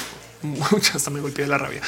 Em, no más que antes nos ponían como villanos, villanas. O sea, tú piensas que em, este Scar caminaba como afeminado, Jafar se maquillaba, Úrsula es una drag queen. güey. Lo que les cago es que fuera una familia. Saben como que una representación de una familia que se quisiera. Eso fue lo que les saltó y me da mucho de qué pensar de que ahí es donde hay que apretarle el dedo a la llaga de la herida de la gente conservada. Saben como que me quedé pensando después de todo este cuento de la idea, como el tema es que lo que les choca es que hablemos de tener familia, no? Pero bueno, dice no, bueno, cuidado, no te lastimes de que hablas yo toda moretoneada, no? Dice Carlos Mazario, es que sabes del Botox que tiene problemas para la salud. Pues el Botox es una cosa muy loca que en esencia es ponerte eh, eh, casi, casi que envenenar un poquito tus músculos para que no se tensen. Y, el tema es que, o sea, se considera muy seguro, está aprobado como seguro. Hay gente que evidentemente abusa de esto em, y puede ser que esos riesgos, por ejemplo, vengan no necesariamente del Botox, sino de quien lo aplica. Una de las cosas que puede suceder es que em, igual y por ejemplo pican un nervio mal, ponen más de lo que tu cuerpo puede aguantar, puede haber millones de complicaciones, no? Pero de todos modos, para ese chiste también tomar Coca-Cola, sabes? Y ahí vamos. Eh, dale, Caro dice Box Bunny se trasvestía a veces a otros hombres. El saco Biopan desde los 70, solo que la generación de cemento se rompe con la modernidad. Total. Úrsula Montel dice muchos se de mi nombre por Úrsula es la sirenita. Maricea. Este dice Juliana, el Botox también se usa para el bruxismo. Esto es cuando muerdes, no? Qué buena solución. A mí me, por ejemplo, cuando me operé la voz, me pusieron botox eh, en la garganta para que no hablara por dos meses. Bueno, perdón, por dos meses, por un mes, fue un mes. No es exagerando. No, mi capacho, siento como villanoso, como algo eh, de lo que podía reírte. Sí, exacto. Sí, cuando se nos dio una representación de una familia que se quiere, pum. Ursula, yo me lo puse porque significa osita en latín. No sabía. Bueno, dice qué opinas de Saul en su video de la inclusión. No lo he visto. Cuéntame un poco. Este eh, suena chido. Se habló de la inclusión, pero no, no, tengo la más mínima de que está hablando. Em, más bien, em, dice Luis Jorge a la vez Calvete, ¿crees que sin religión, la homofobia, transfobia e incluso el racismo desaparecería? No. Em, más bien que no sería tan masivo, puede ser. Eso sí, eso sí te la compro. Pero desafortunadamente no hay que ser una persona religiosa para ser misógina, por ejemplo. Lo sabemos. Entonces va a pasar. No más que eh, la religión la sí la fomenta mucho, no las religiones organizadas mayoritarias, pues eh, porque son esas religiones abramánicas que no hacen el culto a un hombre y por consecuencia a los hombres. Entonces, este, eso es todo, no como que sí, pero, aún así, desafortunadamente, em, yo bien puedo decir que sin religión hay gente horrible también. En fin, si les, les duele que las familias LGBT son más funcionales y con mucho amor. Anda. Eh, Richard dice: Fuiste locutor de Coca-Cola FM y trabajaste como empresario para cine eh, sí, todo eso, no más que fue como hace 10 años eso, pero sí. Eh, nadie dice también lo usan para la hiperhidrosis. No sé qué es la hiperhidrosis, pero suena a que es algo que se debería tratar con Botox. En fin, este dice zombie que están dejando abrazos, está haciendo este, eh, em, eh, este ya memes ahí puestas. Mónica vienes dice linda noche, me retiro. Yo creo que yo también ya llevo hablando casi tres horas y media, lo cual quiere decir que es hora de ir cerrando. Va a pasar la súper. Ya, ya pasé la cortinilla. Voy a hacer algo que se me olvidó hacer, em, no más porque eh, vamos a ir a, Reddit un ratito y vamos a ver este, nuestra sección favorita. Em, vamos a este dejaré. Dice nadie es cuando sudas demasiado. Ah, ya, ok, ya entiendo. Sax me dice qué opinas de un roja de vikingos. Sí, sé muy poco del tema, pero tocaría averiguar mitologías, no? Este a lo mejor mitología. Ah, no tal igual de todos más mitologías. Muy bien. Si suena, si suena interesante, algo así. Pero bueno, él les dejo un poquito de este, nomás para morirnos un poco la terduna, un pájaro redondo. Arnulfo dice el botox también lo usan para rehabilitación. La hiperhidrosis es de la gente que suda demasiado. Ándale. Miren, yo todo lo que tengo que decir es que chido que tengamos estas soluciones para cosas este, eh, así, no como que sea un poco de science, no? En fin, Jorge dice un roja de Marvel. Hace muchos ayeres hice un resumen de todo. Uf. Uno de los es que creo que ni siquiera era roja. Hice un resumen de una cosa que me el tren del Marvel de todo lo que se tenía que saber para ir a ver Civil War y es un mega video y está muy loco. Me rebasa como eh, la bandita que hace resúmenes de cada publicación, cada peli, cada episodio serie y demás lo hace tan, tan compacto porque hay mucho de qué hablar. Em, y entonces, eh, o sea, me salta mucho, pues, pero eso fue loquísimo en su momento de todo lo que había que saber para llegar a estoy casi segura que era Civil War. Em, pero ahora, viendo que ya tenemos multiversos, eh, ¿cómo que traduce reinos, realms? Em, eh, también tenemos líneas de tiempo y, encima de eso también tenemos la historia en sí. ¿no?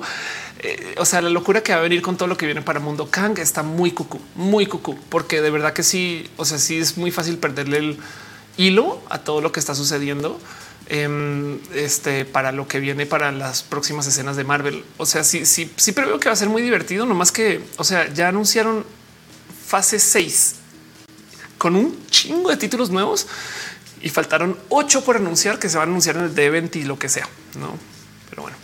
Dice Agatha Prendergast. Eh, creo que Sousa está quejando de la supuesta inclusión forzada. Ah, es que siempre que dicen inclusión forzada, este ya se nota que viene desde, desde una queja que no entiende bien lo que está pasando, no?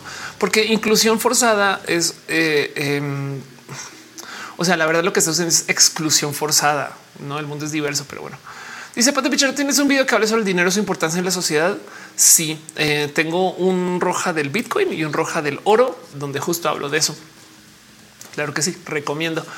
Eh, igual es que Montenegro personal dice suena por aquí. Te conocí en el podcast de Erika de la Vega. Gracias por explicar brevemente sobre el tema LGBT. ¿Qué video me recomiendas para ver, para seguir entendiendo? No hay un video en per, se, pero si te quieres divertir un rato, eh, checa a, una persona que se llama Kefish TV, Suri, quien se burla de esto. No solo por dar, o sea, si quieres aprender desde lo académico, ese tipo, no, no, no se ven que no, no, más te recomiendo que sigas a gente abiertamente LGBT. Cada quien va a contar sus experiencias. Pero si te quieres reír un rato con esto, ve a Suri. Mi mejor recomendación. Caro dice un roja la línea del tiempo de DC.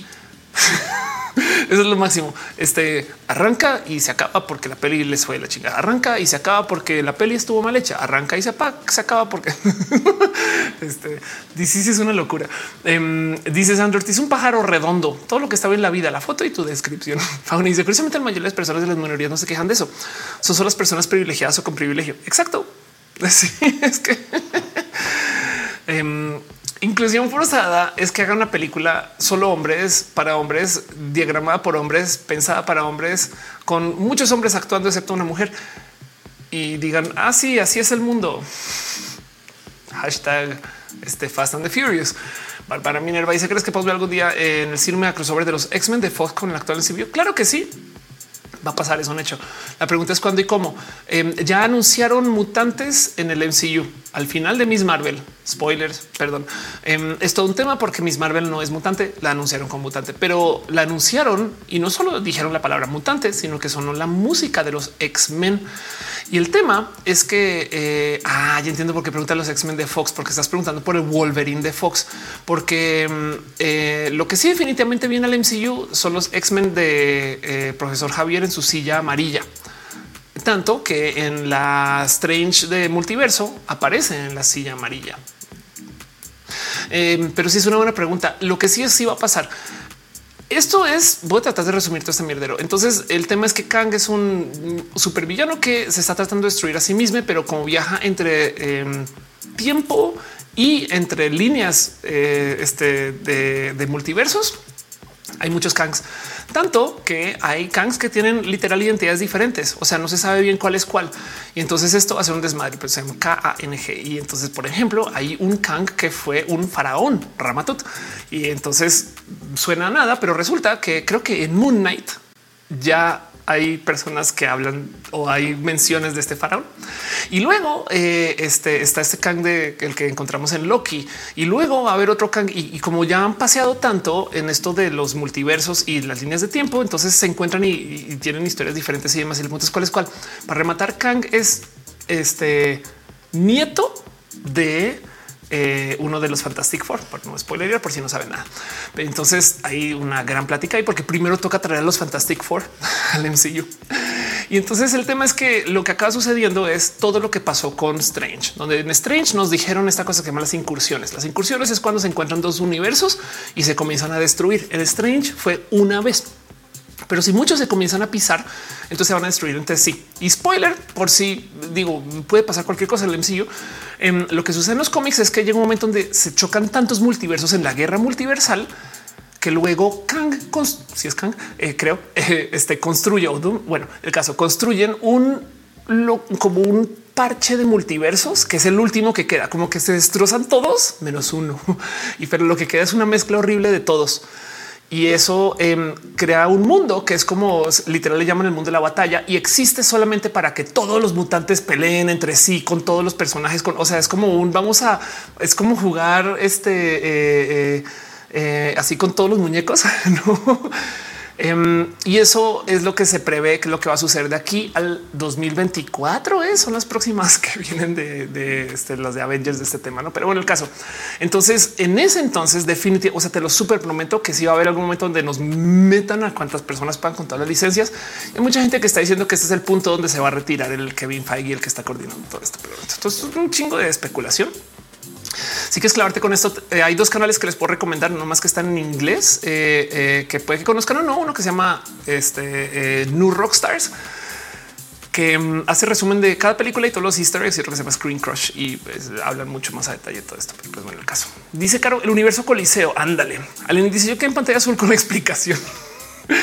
en esencia, lo que va a pasar es van a ser un mierdero donde van a mezclar todo y al final van a poner que existe una gran batalla súper mega multiversal em, y va a ser complejo, no? Em, lo cual me parece hermoso porque entonces se presta para que se vuelva a revivir lo que ya vimos, pero con una visión diferente. Como que yo creo que el tema, miren, esto es mi, teoría personal de este cuento. Em, de las películas más entretenidas para ver el tema de viaje en el tiempo es volver al futuro porque en Volver al Futuro se visitan a sí mismos y cambian cositas. Y entonces, eh, eh, así como en la batalla contra Thanos nos dieron eso, pero no más con un viaje, no eh, en el tiempo en lo que viene va a ser como lo mismo, pero multiversal, lo cual quiere decir que es como una versión 3D de lo que ya vimos y se va y capaz si suena ah, ya lo vimos, pero versión agrandada. Sí, pero, pero con muchos más personajes. Entonces va a ser bonito porque para poder llegar allá um, van a tener que exprimir todas las licencias nuevas que están entrando al sistema del eh, universo cinematográfico de Marvel. Muy bonito, pues, o sea, es complejo. Pues Jorge Díaz dice Avengers gordita revoltijo. Exacto.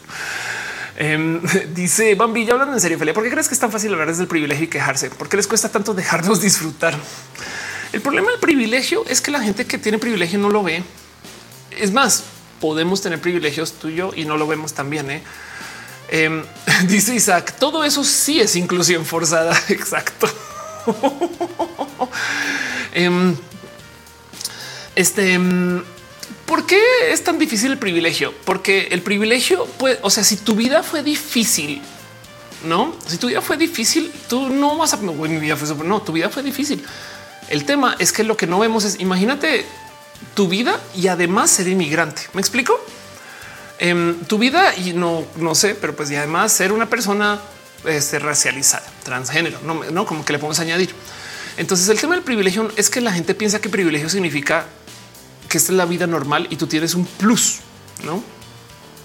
La verdad que privilegio es que las cosas te queden fácil y tú no sepas qué tan fácil te tocó porque para tu dimensión es difícil. O sea, el privilegio, eh, lo difícil del privilegio es verlo. Y a veces por eso es que toca tener esta cultura de que si alguien nos señala el privilegio, observarlo, no? Pero bueno, Bárbara Minerva dice más personajes y efectos especiales mucho mejores que la destrucción escala universal. Ya quiero total. Carlos Mazarigo, ¿escuchas las nuevas canciones de Beyoncé? No, no he escuchado, pero si es que es inclusiva, qué chido suena eso. Em, este quizás Beyoncé va a competir con Rihanna como empresaria. Wow. Em, dice Sama de la venganza de los electroalces pop en el canal ponen explicaciones todo Marvel y series y todo. Qué chido, qué chido, qué cool, qué, qué bonito saber eso. Prometo que tomo nota. Jorge Díaz dice años, gorrita revoltivo. Claro que sí. Eh, Pati Pichard dice cuál es tu personaje favorito de Marvel. Ay, no sé qué decir. Loki, que nada, es predecible con esa persona. Güey, hace nada había una teoría de Marvel que todo Loki, la serie, em, está lleno de más Lokis de lo que se planea. Sobre todo, por ejemplo, eh, eh, ¿cómo se llama? Eh, em, este Morbius es em, el personaje que está buscando Loki. También dicen es un Loki. es una teoría que al parecer tiene mucho peso. Pero bueno, em, el caso como que me gusta mucho, pero pues es que por supuesto es el, es el, dios del caos. ¿no?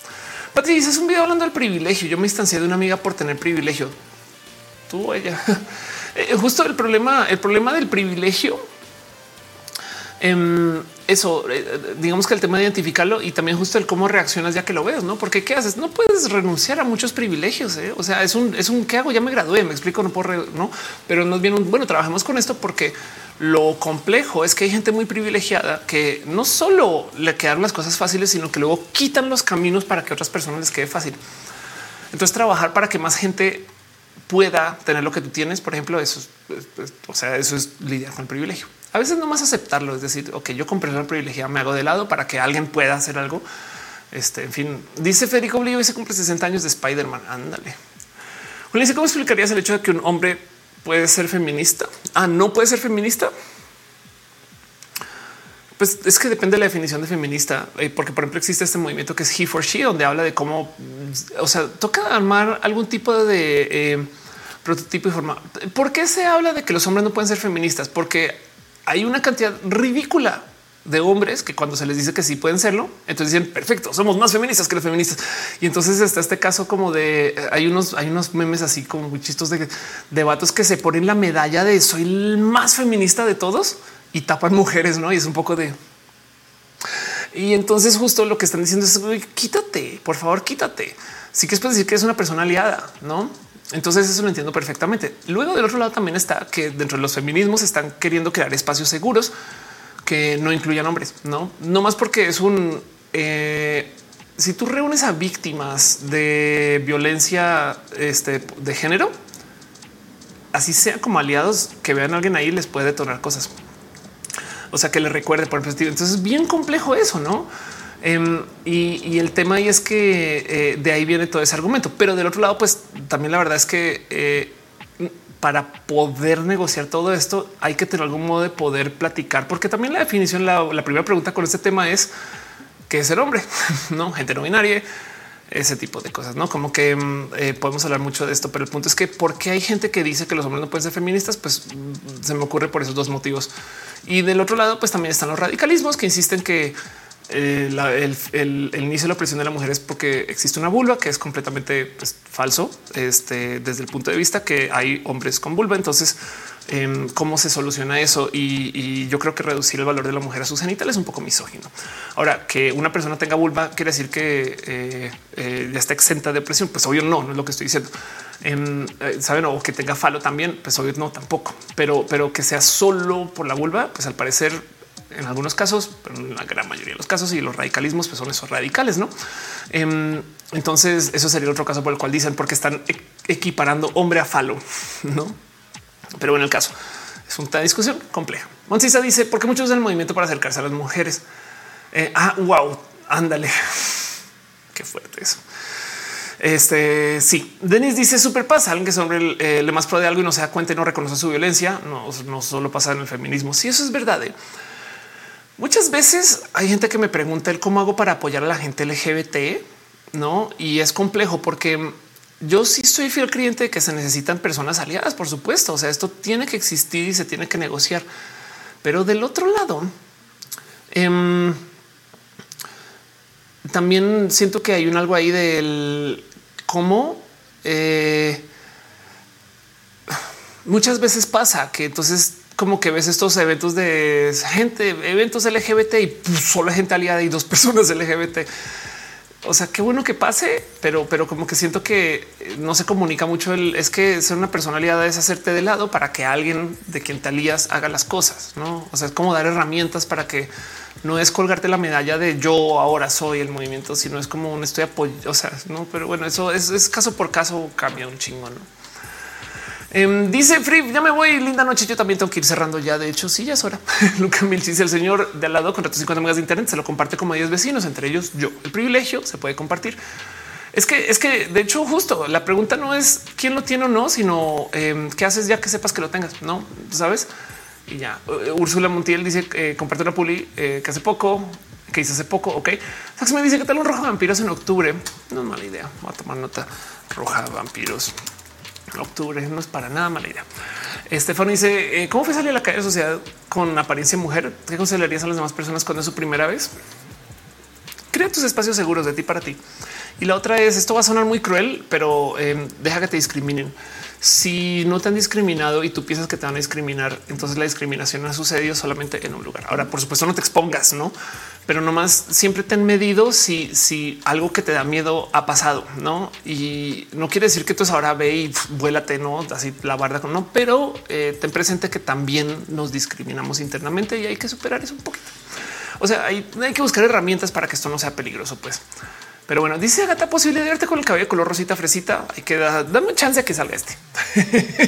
Vamos a pasar por el rosa. Yo creo que sí. Julián dice: Me encantan estas dos frases poderosas de mi Ramírez. El lugar de los hombres en el feminismo es con otros hombres. Y Catalina Ruiz, en lugar de llamarse aliados, llámese traidores del patriarcado. Wow. Anda. Arnulfo dice: Vas a hablar de las hermanas vampiro. Sí, no sé quiénes son, pero vamos a decir que sí. Pati Pichar dice: Tienes un video sobre el ahorro. Es mejor ahorrar o invertir. Tienes que hacer las dos. Este y, tus inversiones tienen que ser de bajo, mediano y alto riesgo. ¿eh? Eh, y, mientras más eh, eso, esa calidad personal, cuánto riesgo quieras llevar. Jalil Velasco dice: Creo que el problema es que algunos hombres quieren que el feminismo trate de ellos. Exacto. Sí, es más, pasa mucho. Este es el tema. A ver, de nuevo, ¿por qué, por qué saldría alguien a decir no queremos hombres en el feminismo? Em, algo pasa donde por algún motivo, el momento que se dice este espacio no incluye hombres, no? La verdad es que yo siento que eh, hay un algo hay que decir acerca de cómo el espacio debería de no serle atractivo a la gente odiante, no? Pero bueno, no puedes garantizar eso porque la gente es abusiva. Por supuesto que se van a meter en una cosa que no le gusta con tal de abusar, pero es curioso ver cómo hay algunos, sobre todo chicos muy patriarcales, que le escala, o sea, le escala mal, como que no puedo entrar. No, no, no, no, no, no. Y entonces hacen todo este caso de cómo nosotros también y no sé qué lo haría. Es un poco de, o sea, sí, pero ustedes tienen 200 mil millones de espacios, no? Entonces déjenos tener uno. y, entonces también de ahí viene el, que se declare de plano nombres, no? Pero bueno, de nuevo nos metemos en el problema y la gente no binaria ¿no? y, que ser hombre es, es, un tema que no, no tiene una solución fácil. Pero bueno, Bambi dice lo que fue a las tarifas de Dios es el gorro que nos digan transformadas, ni que fueron un Wings Club. sí, exacto, exacto. Sí, total, total. En fin, un tema bien complejón, mucho más que solo decir sí o no una cosa. Em, lo que sí es de nuevo, hay algo ahí de eh, el que significa el que tengamos estos acercamientos este, como modos tan radicales. No, yo, yo creo que también debe de haber matices, pero por supuesto que la gente odiante es la gente odiante. Fin, eso es todo. No, pero, pero no, no hay por qué sentar cabeza que este es que el problema es que no hay un filtro perfecto para sacar a la gente abusadora. Ancani dice: Dice no se admiten números, solo se admite uno. Exacto. Bueno, vamos a pasar la cortina y ya vamos a cerrar este tema antes de que se nos vaya de control además porque nos podemos descarrilar muy loquito hablando de feminismos. Em, pero háganlo, leamos y tengamos el tanto. Nomás siempre sepan que el feminismo tiene que ser este interseccional, diverso y hay que pensar en un grupo de gente que va mucho más allá que solamente decir hombre, falo, mujer, vulva, no? Pero bueno, em, dice André, me explota la cabeza que eh, hay un eh, hombre, perdón, hay un chico que se identifica como gay, pero tiene relación hetero y en TikTok se están enojando. A ver, esto se llama bifobia o, también panfobia o este también se llama, llamémosle gay frágil. ¿Qué es lo que pasa? Hay mucha gente que simplemente se, identifica. Es como yo me acuerdo cuando yo era como tú, que me tomó 30 años descubrir que soy gay, gay, gay, gay, gay, gay. Entonces no sabes. Entonces de ahí viene, no como que no dejan que la gente sea lo que quiera hacer y que no. Y entonces ponen presión para que ser gay es ser así. Hay que normar, pero hay que entender que esto viene del hecho de que salir del closet es difícil para algunas personas. Entonces están reciclando ese patrón de es que te lo juro, Carlos, que de verdad que eres súper gay, pero tú no le puedes decir eso a nadie. O sea, tú no le puedes decir a nadie que es. Y entonces es una lección porque esa lección de que tú no le puedes decir a alguien qué es, a veces nos enseña mucho, no? Pero bueno, Monserrat Moretón no es que la gente identificarse como que al chico porque le gustan a morras como chale, dejó de imponer etiqueta. Ya me cansé de explicar a alguien. Ah, ok, ok, wow. No le dejan identificarse como gay. Eh, eh, es claro. Ok, no, bueno. Sí, es, de exacto. de nuevo, es, es, ahí un poco como de gay frágil, no? Y, de paso también hay lesbiana frágil y hay bisexual frágil, pansexual frágil. Em, este y, lo único es siempre les voy a decir algo. Guárdense esto en su corazoncito. Cuando se trata de grupos marginados, gente LGBT, minorías, mujeres, este, em, gente neurodivergente y demás, gente que ha sido castigada por el sistema, gente que no está en el espacio hegemónico, no podemos castigar con tanta em, severidad que como la gente que está en los espacios hegemónicos o peor la gente antiderechos. Mejor dicho, yo sé que hay chicos gays homofóbicos, yo lo sé y están de la chingada. Yo sé que hay gente trans transfóbica, yo lo sé y están horribles. Pero el tema es que a veces si lo piensan, un chico gay homofóbico es homofóbico porque el sistema patriarcal o la misoginia o la misma homofobia de todo lo que le rodea le enseñó a ser así. Entonces, también de algunos modos es víctima de, me explico. Y es gente que a lo mejor sí les falta de construcción, pero es diferente a una persona hegemónica que está en poder abusando del poder. O sea, tú no puedes juzgar a un gay que le diga a una persona potencialmente bisexual que se quiere identificar como gay, pero que está viendo una morra que, qué culero que es, aunque capaz sí se está haciendo culero y hay que, hay que, no es que es un caso por caso matices, no, pero, pero tú no puedes juzgar a esa persona como si fuera el líder del Frente Nacional por la Familia. Capaz es simplemente también es gente que tiene temas que está lidiando. Sus closet fue difícil. Em, este su vida es compleja, no? Entonces también están tratando de defender lo poquito que eh, eh, tienen de lo que es una seguridad de estar en un espacio identitario, no como que es de es que a mí ser gay me defendió mucho. Entonces no puede ser que ahora me lo pongas en duda. Saben como que yo lo veo así, pero de nuevo, bajo esta misma lógica, también las terfas serían personas a quien hay que defender y son personas que a veces son muy culeras. Entonces, matices caso por caso y hay que tenerle más ojito a que eh, la gente antiderechos que se posiciona en contra, quien es violenta, quien es agresiva, pues claro que hay que detener. Pero no más sepan que a veces hay gente que es, o, o sea, hay gente gay homofóbica porque el sistema les hizo así y pinche sistema, no? Y dejo eso nomás para tener consideración en algunos casos, en todos, ningún caso es global, no? Pero bueno, dice Dan, así como muy pocos son 100% hetero, nadie es 100% gay.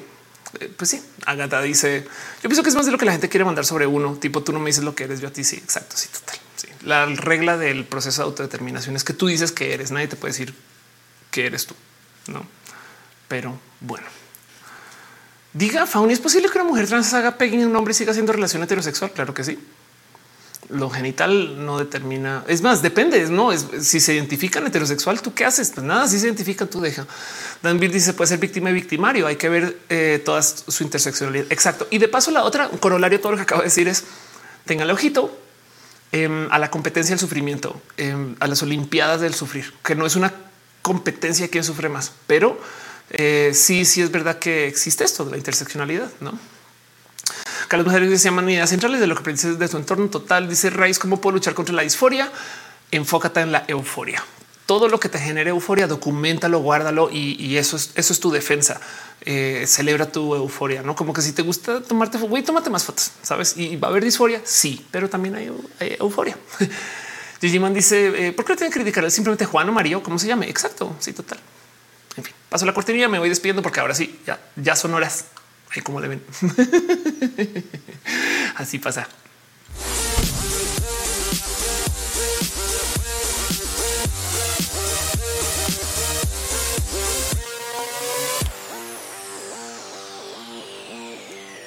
Gente bonita, gracias por estar acá.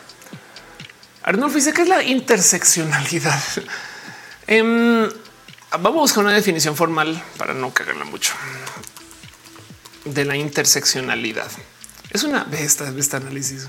La interseccionalidad es una herramienta analítica que reconoce que las desigualdades sistémicas se configuran a partir de la superposición de diferentes factores sociales. Es como tú puedes, no? Este, este, este diagrama me gusta más entre los privilegios este, y la opresión.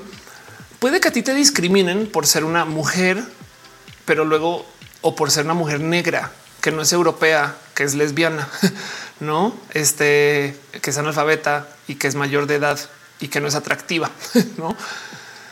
Em, y todo eso entra en juego. Entonces el tema es si a ti te discriminaron por cuál de todos estos motivos es. Si tú te enfocas en que solamente vas a defender los derechos de las mujeres y defines mujer por una cosa muy injusta, estás ignorando del total que también eh, hay gente negra y por consecuencia hay una, por así decir, una doble chinga. El problema es que nada de esto se puede cuantificar, no? Entonces tú no sabes cuánto es de uno, cuánto es de otro, pero el aceptar y entender que hay intersección entre todos estos procesos de privilegio y de opresión pues se presta para poder entender más el cómo podemos eh, este, procesar un caso un poco más general de posicionarnos en contra de la opresión. No hay gente que lo niega, hay gente que dice, o sea, las TERF, las TERF literal lo que dicen es, o sea, somos mujeres. Perdón, si te maltrataron a ti es porque eres LGBT. Ve con tu marcha y es como wow, wow, un momento. No, Carlos Mazarigo dice en psicología aceptan la religión con finalidad de que la persona se sienta realmente bien, pero no permite que agrega o fuerza otra persona a tu religión. Qué chido eso. Bueno, gente bonita, creo que ahora sí me toca irme despidiendo y quiero nomás pasar a dar un agradecimiento a ustedes por estar acá. Quiero súper dar las gracias a la gente chida que sus abrazotes financieros todos múltiples. Úrsula Montiel, Samael 826, Sergio Quiroz, Gabriel Galván, Aldo Aguilar. Gracias de verdad por ser parte de eso. También mi Garay, gracias. Eh, el Moder, Ro Hernández y Ramados Art Aflicta. Gracias por su suscribirse o su resuscribirse. Carolina Robalcaba, gracias que dejaste tus stars. Besitos, abrazos y piñas para ustedes. De paso, también el mero hecho de que lleguen acá para mí es súper importante. Em, y en eso me gustaría nomás repasar quién está aquí según lo que me dicen las redes sociales de quién está acá cambia o perdón, las redes sociales donde estoy transmitiendo. ¿no? Em, me van a decir cosas diferentes. Por ejemplo, Twitch eh, este hace una lista única que es súper difícil de leer, pero eh, eh, dice según el señor Don Twitch que quien está aquí em, es nadie más y nada menos que 420 F1T Cool, Are Place, Acid Kitty, Are 93, Arthur de Baskerville, Aten Azules, LP Commander Ruth, Daniel Bonces, Denis Cuando es Diana Salas, Doctor Igual bajo B, EWX Flavio, Cira, Frederica Stenu, F Topire, Galoran Kid Gamer 01, Arnulfo García, Harngaf, Ian, eh, perdón, Ian Bizard, eh, L Caro 12 Olveira, perdón, Icaro 12 Olveira, Isma 12, Halbert, Cleveo, o Yaga Kanaka, la Lun Shira, Leo 33, Luis Jabo, Random Lico, Signo Mafetka, Mautv, Montisa, en Velour, Paula S bajo 92, Periwinkle 10, Queen Ivy Yellow, Raíz 32, Rojo Osuna, Sax Scarlet Cam, Shy Puff, Spike Trap Clear, The Dreams, This Cloud, Virgo Pros, M Hiller y Sama Code. Gracias por estar acá también en el YouTube. Me dice que está aquí 5JH Aaron Mata, Aldo Aguilar, Alexander Hidalgo, Almagine Design Thinkings. Sí, leí esto bien. Almagine X. Ok, Andrea, como dice Money Printer Goes. Eh, también abrazo a, Lenida Alemán, Bárbara Minerva, Carlos Mazarigos, Dan Vir, Dan RG Díaz, Bermúdez, Robin Edgar Valladares, Fauni, Hadokin, Hatzibe Sabaj, eh, también abrazo a Itzama, Lovecraft, Doppler, Lucan Vilchis, Majojota, Miguel Ángel Hernández, Hernández, Naguara 25 Nuevo Bocado, Rocío Martínez, Calet Cat, Úrsula Montiel y Gigi Man. Gracias por estar acá. En el Facebook no me dan los nombres, pero un abrazo a Pati Pichardo, Yulitza Breto, eh, a eh, eh, Mayuli Patito, eh, García, quienes estás por todos lados. Eh, gracias por ser parte de... Em, Yo sé que también andas por Yuri.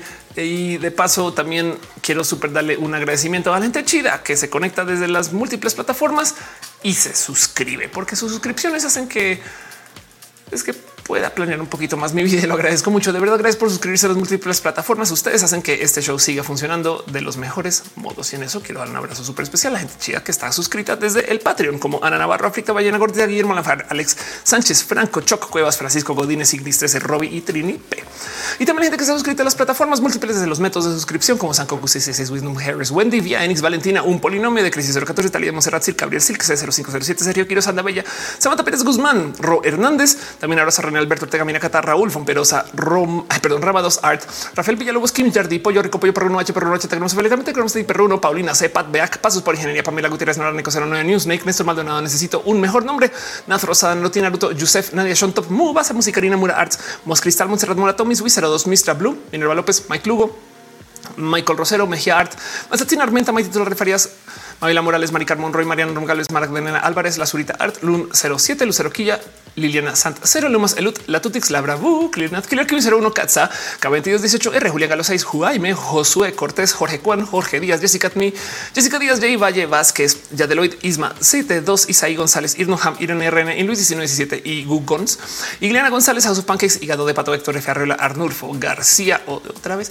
Harry, quien bajo ese, Gustavo Rocha, Gustavo González, Great Gigi Man, Great Dragon en GNX, Dev, Jerónimo Quintero, Garnachita, Gaona, Susi, Galoran Kid, Gabriel Luisa, Federica Stenuk, Fabio Mayasir Hernández, Fernando Cernas, Fabián 23 Ramos, esa rola, un podcast más, Eri Frank, Manuel Marroquín, el famoso Edgar Rigo, un bajo de Donovan del Valle de los Pepe, amamos también a ti de los y familia, David Torres, Daniel Vargas, Dale Caro, de Dani, C, Cristian Franco, Crowbite 100, César Imperator, Cat Power, Carlos Cravioto, Carlos Como, Brenda Pérez Lindo, Birds, Hernández, de Baeza, Aura Castillo, Arnulfo García, Arena 93, Arbano Aranza, Teitzel, Angie Ares, Andy Phantom, Andy Mejía, Andrés Felipe Puerto Morillo, André Bete, André Conde, Ana Virgen, Algonzo 84, Ale Galvana, que 007 Aflicta, Adri BC, Ada González. Gracias por apoyar. Y de paso también la gente chida de ti, moderación, Caro, Uva, Uriel, Fabián, Monse, Tutix, el hígado de Pato Aflicta y Gama Volantis. Gracias por ser parte de esto. Eso es todo lo que tengo para ustedes el día de hoy. Gracias por acompañar. El súper quiero dejar un abrazo. Linda Luna dice Yuri. Exacto. Linda Luna. Eleni dice intenta llevar el ritmo y al mismo tiempo. Epic fail. Este debería haber un reto de TikTok de eso.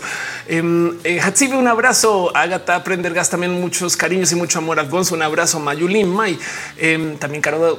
Gracias, Caro. Carlos Mazariegos, eh, este Andrea. eh, un abrazo a Gigi Man, Bambi, Areplace, Sax Miau, también Kat Stenfer, Frib, uh, uh, Mayuli Patito. Gracias por estar acá. Fauni Alondra Ruiz. Súper, súper gracias. Mela 826 dices, ah, es el de 23 hablando de Disney y se me fue que lo habías comentado. El ni alemán eh, también, porque dije de 20 y lo que sea, no por es como ya adiós y eso que tengo ahí atrás las, orejitas. ¿no? Un abrazo. Este eh, un Rohan Warif dice Sax. eh, puede ser. A Naruti Naruto Federico Blee dice vámonos que se nos aparece el Dross al Maginet dicen thinking también a, todos los dinosaurios de ajá. También abrazo Pati Pichardo. Gracias por estar acá. Denis entonces es eh, Mayeli Patito dice besos para Ofare un abrazo eh, y así las cosas hígado de pato a Elenil. En fin, todo esto son ustedes. Gracias por acompañar a hacer que ese show funcione. De paso, les voy a volver a explicar qué funciona y qué sucede después de que hagamos esto. Vuelve más roja ahorita, hoy, ahorita, apenas cierre. voy a poner el mini roja andar más o menos a las 12 y 15. Siempre intento que eh, ahorita mismo en este mismo canal, youtube.com diagonal, of course. Y va a haber una premiere de un roja que ya está grabado. Entonces es roja editado. La primera es que lo veo. Este va a ser acerca de los deepfakes y eh, creo que si mal no estoy, lo editó Roy. Entonces vamos a ver cómo me a Roy. Esto es lo que va a decir. En fin, es que un chingo. Nos vemos en el próximo roja de todos modos y dense mucho cariño, mucho amor. Y gracias por ser parte de este show. Gracias por acompañar y gracias por hacer que este show funcione porque sin ustedes no hay show, la neta. Insisto, sería muy awkward. Pero bueno, que estén felices que yo a ti. Gracias por estar acá. Besitos. Linda luna para ustedes. Si no vienen al mini roja, si se quedan a dormir, también es mini roja. Bye.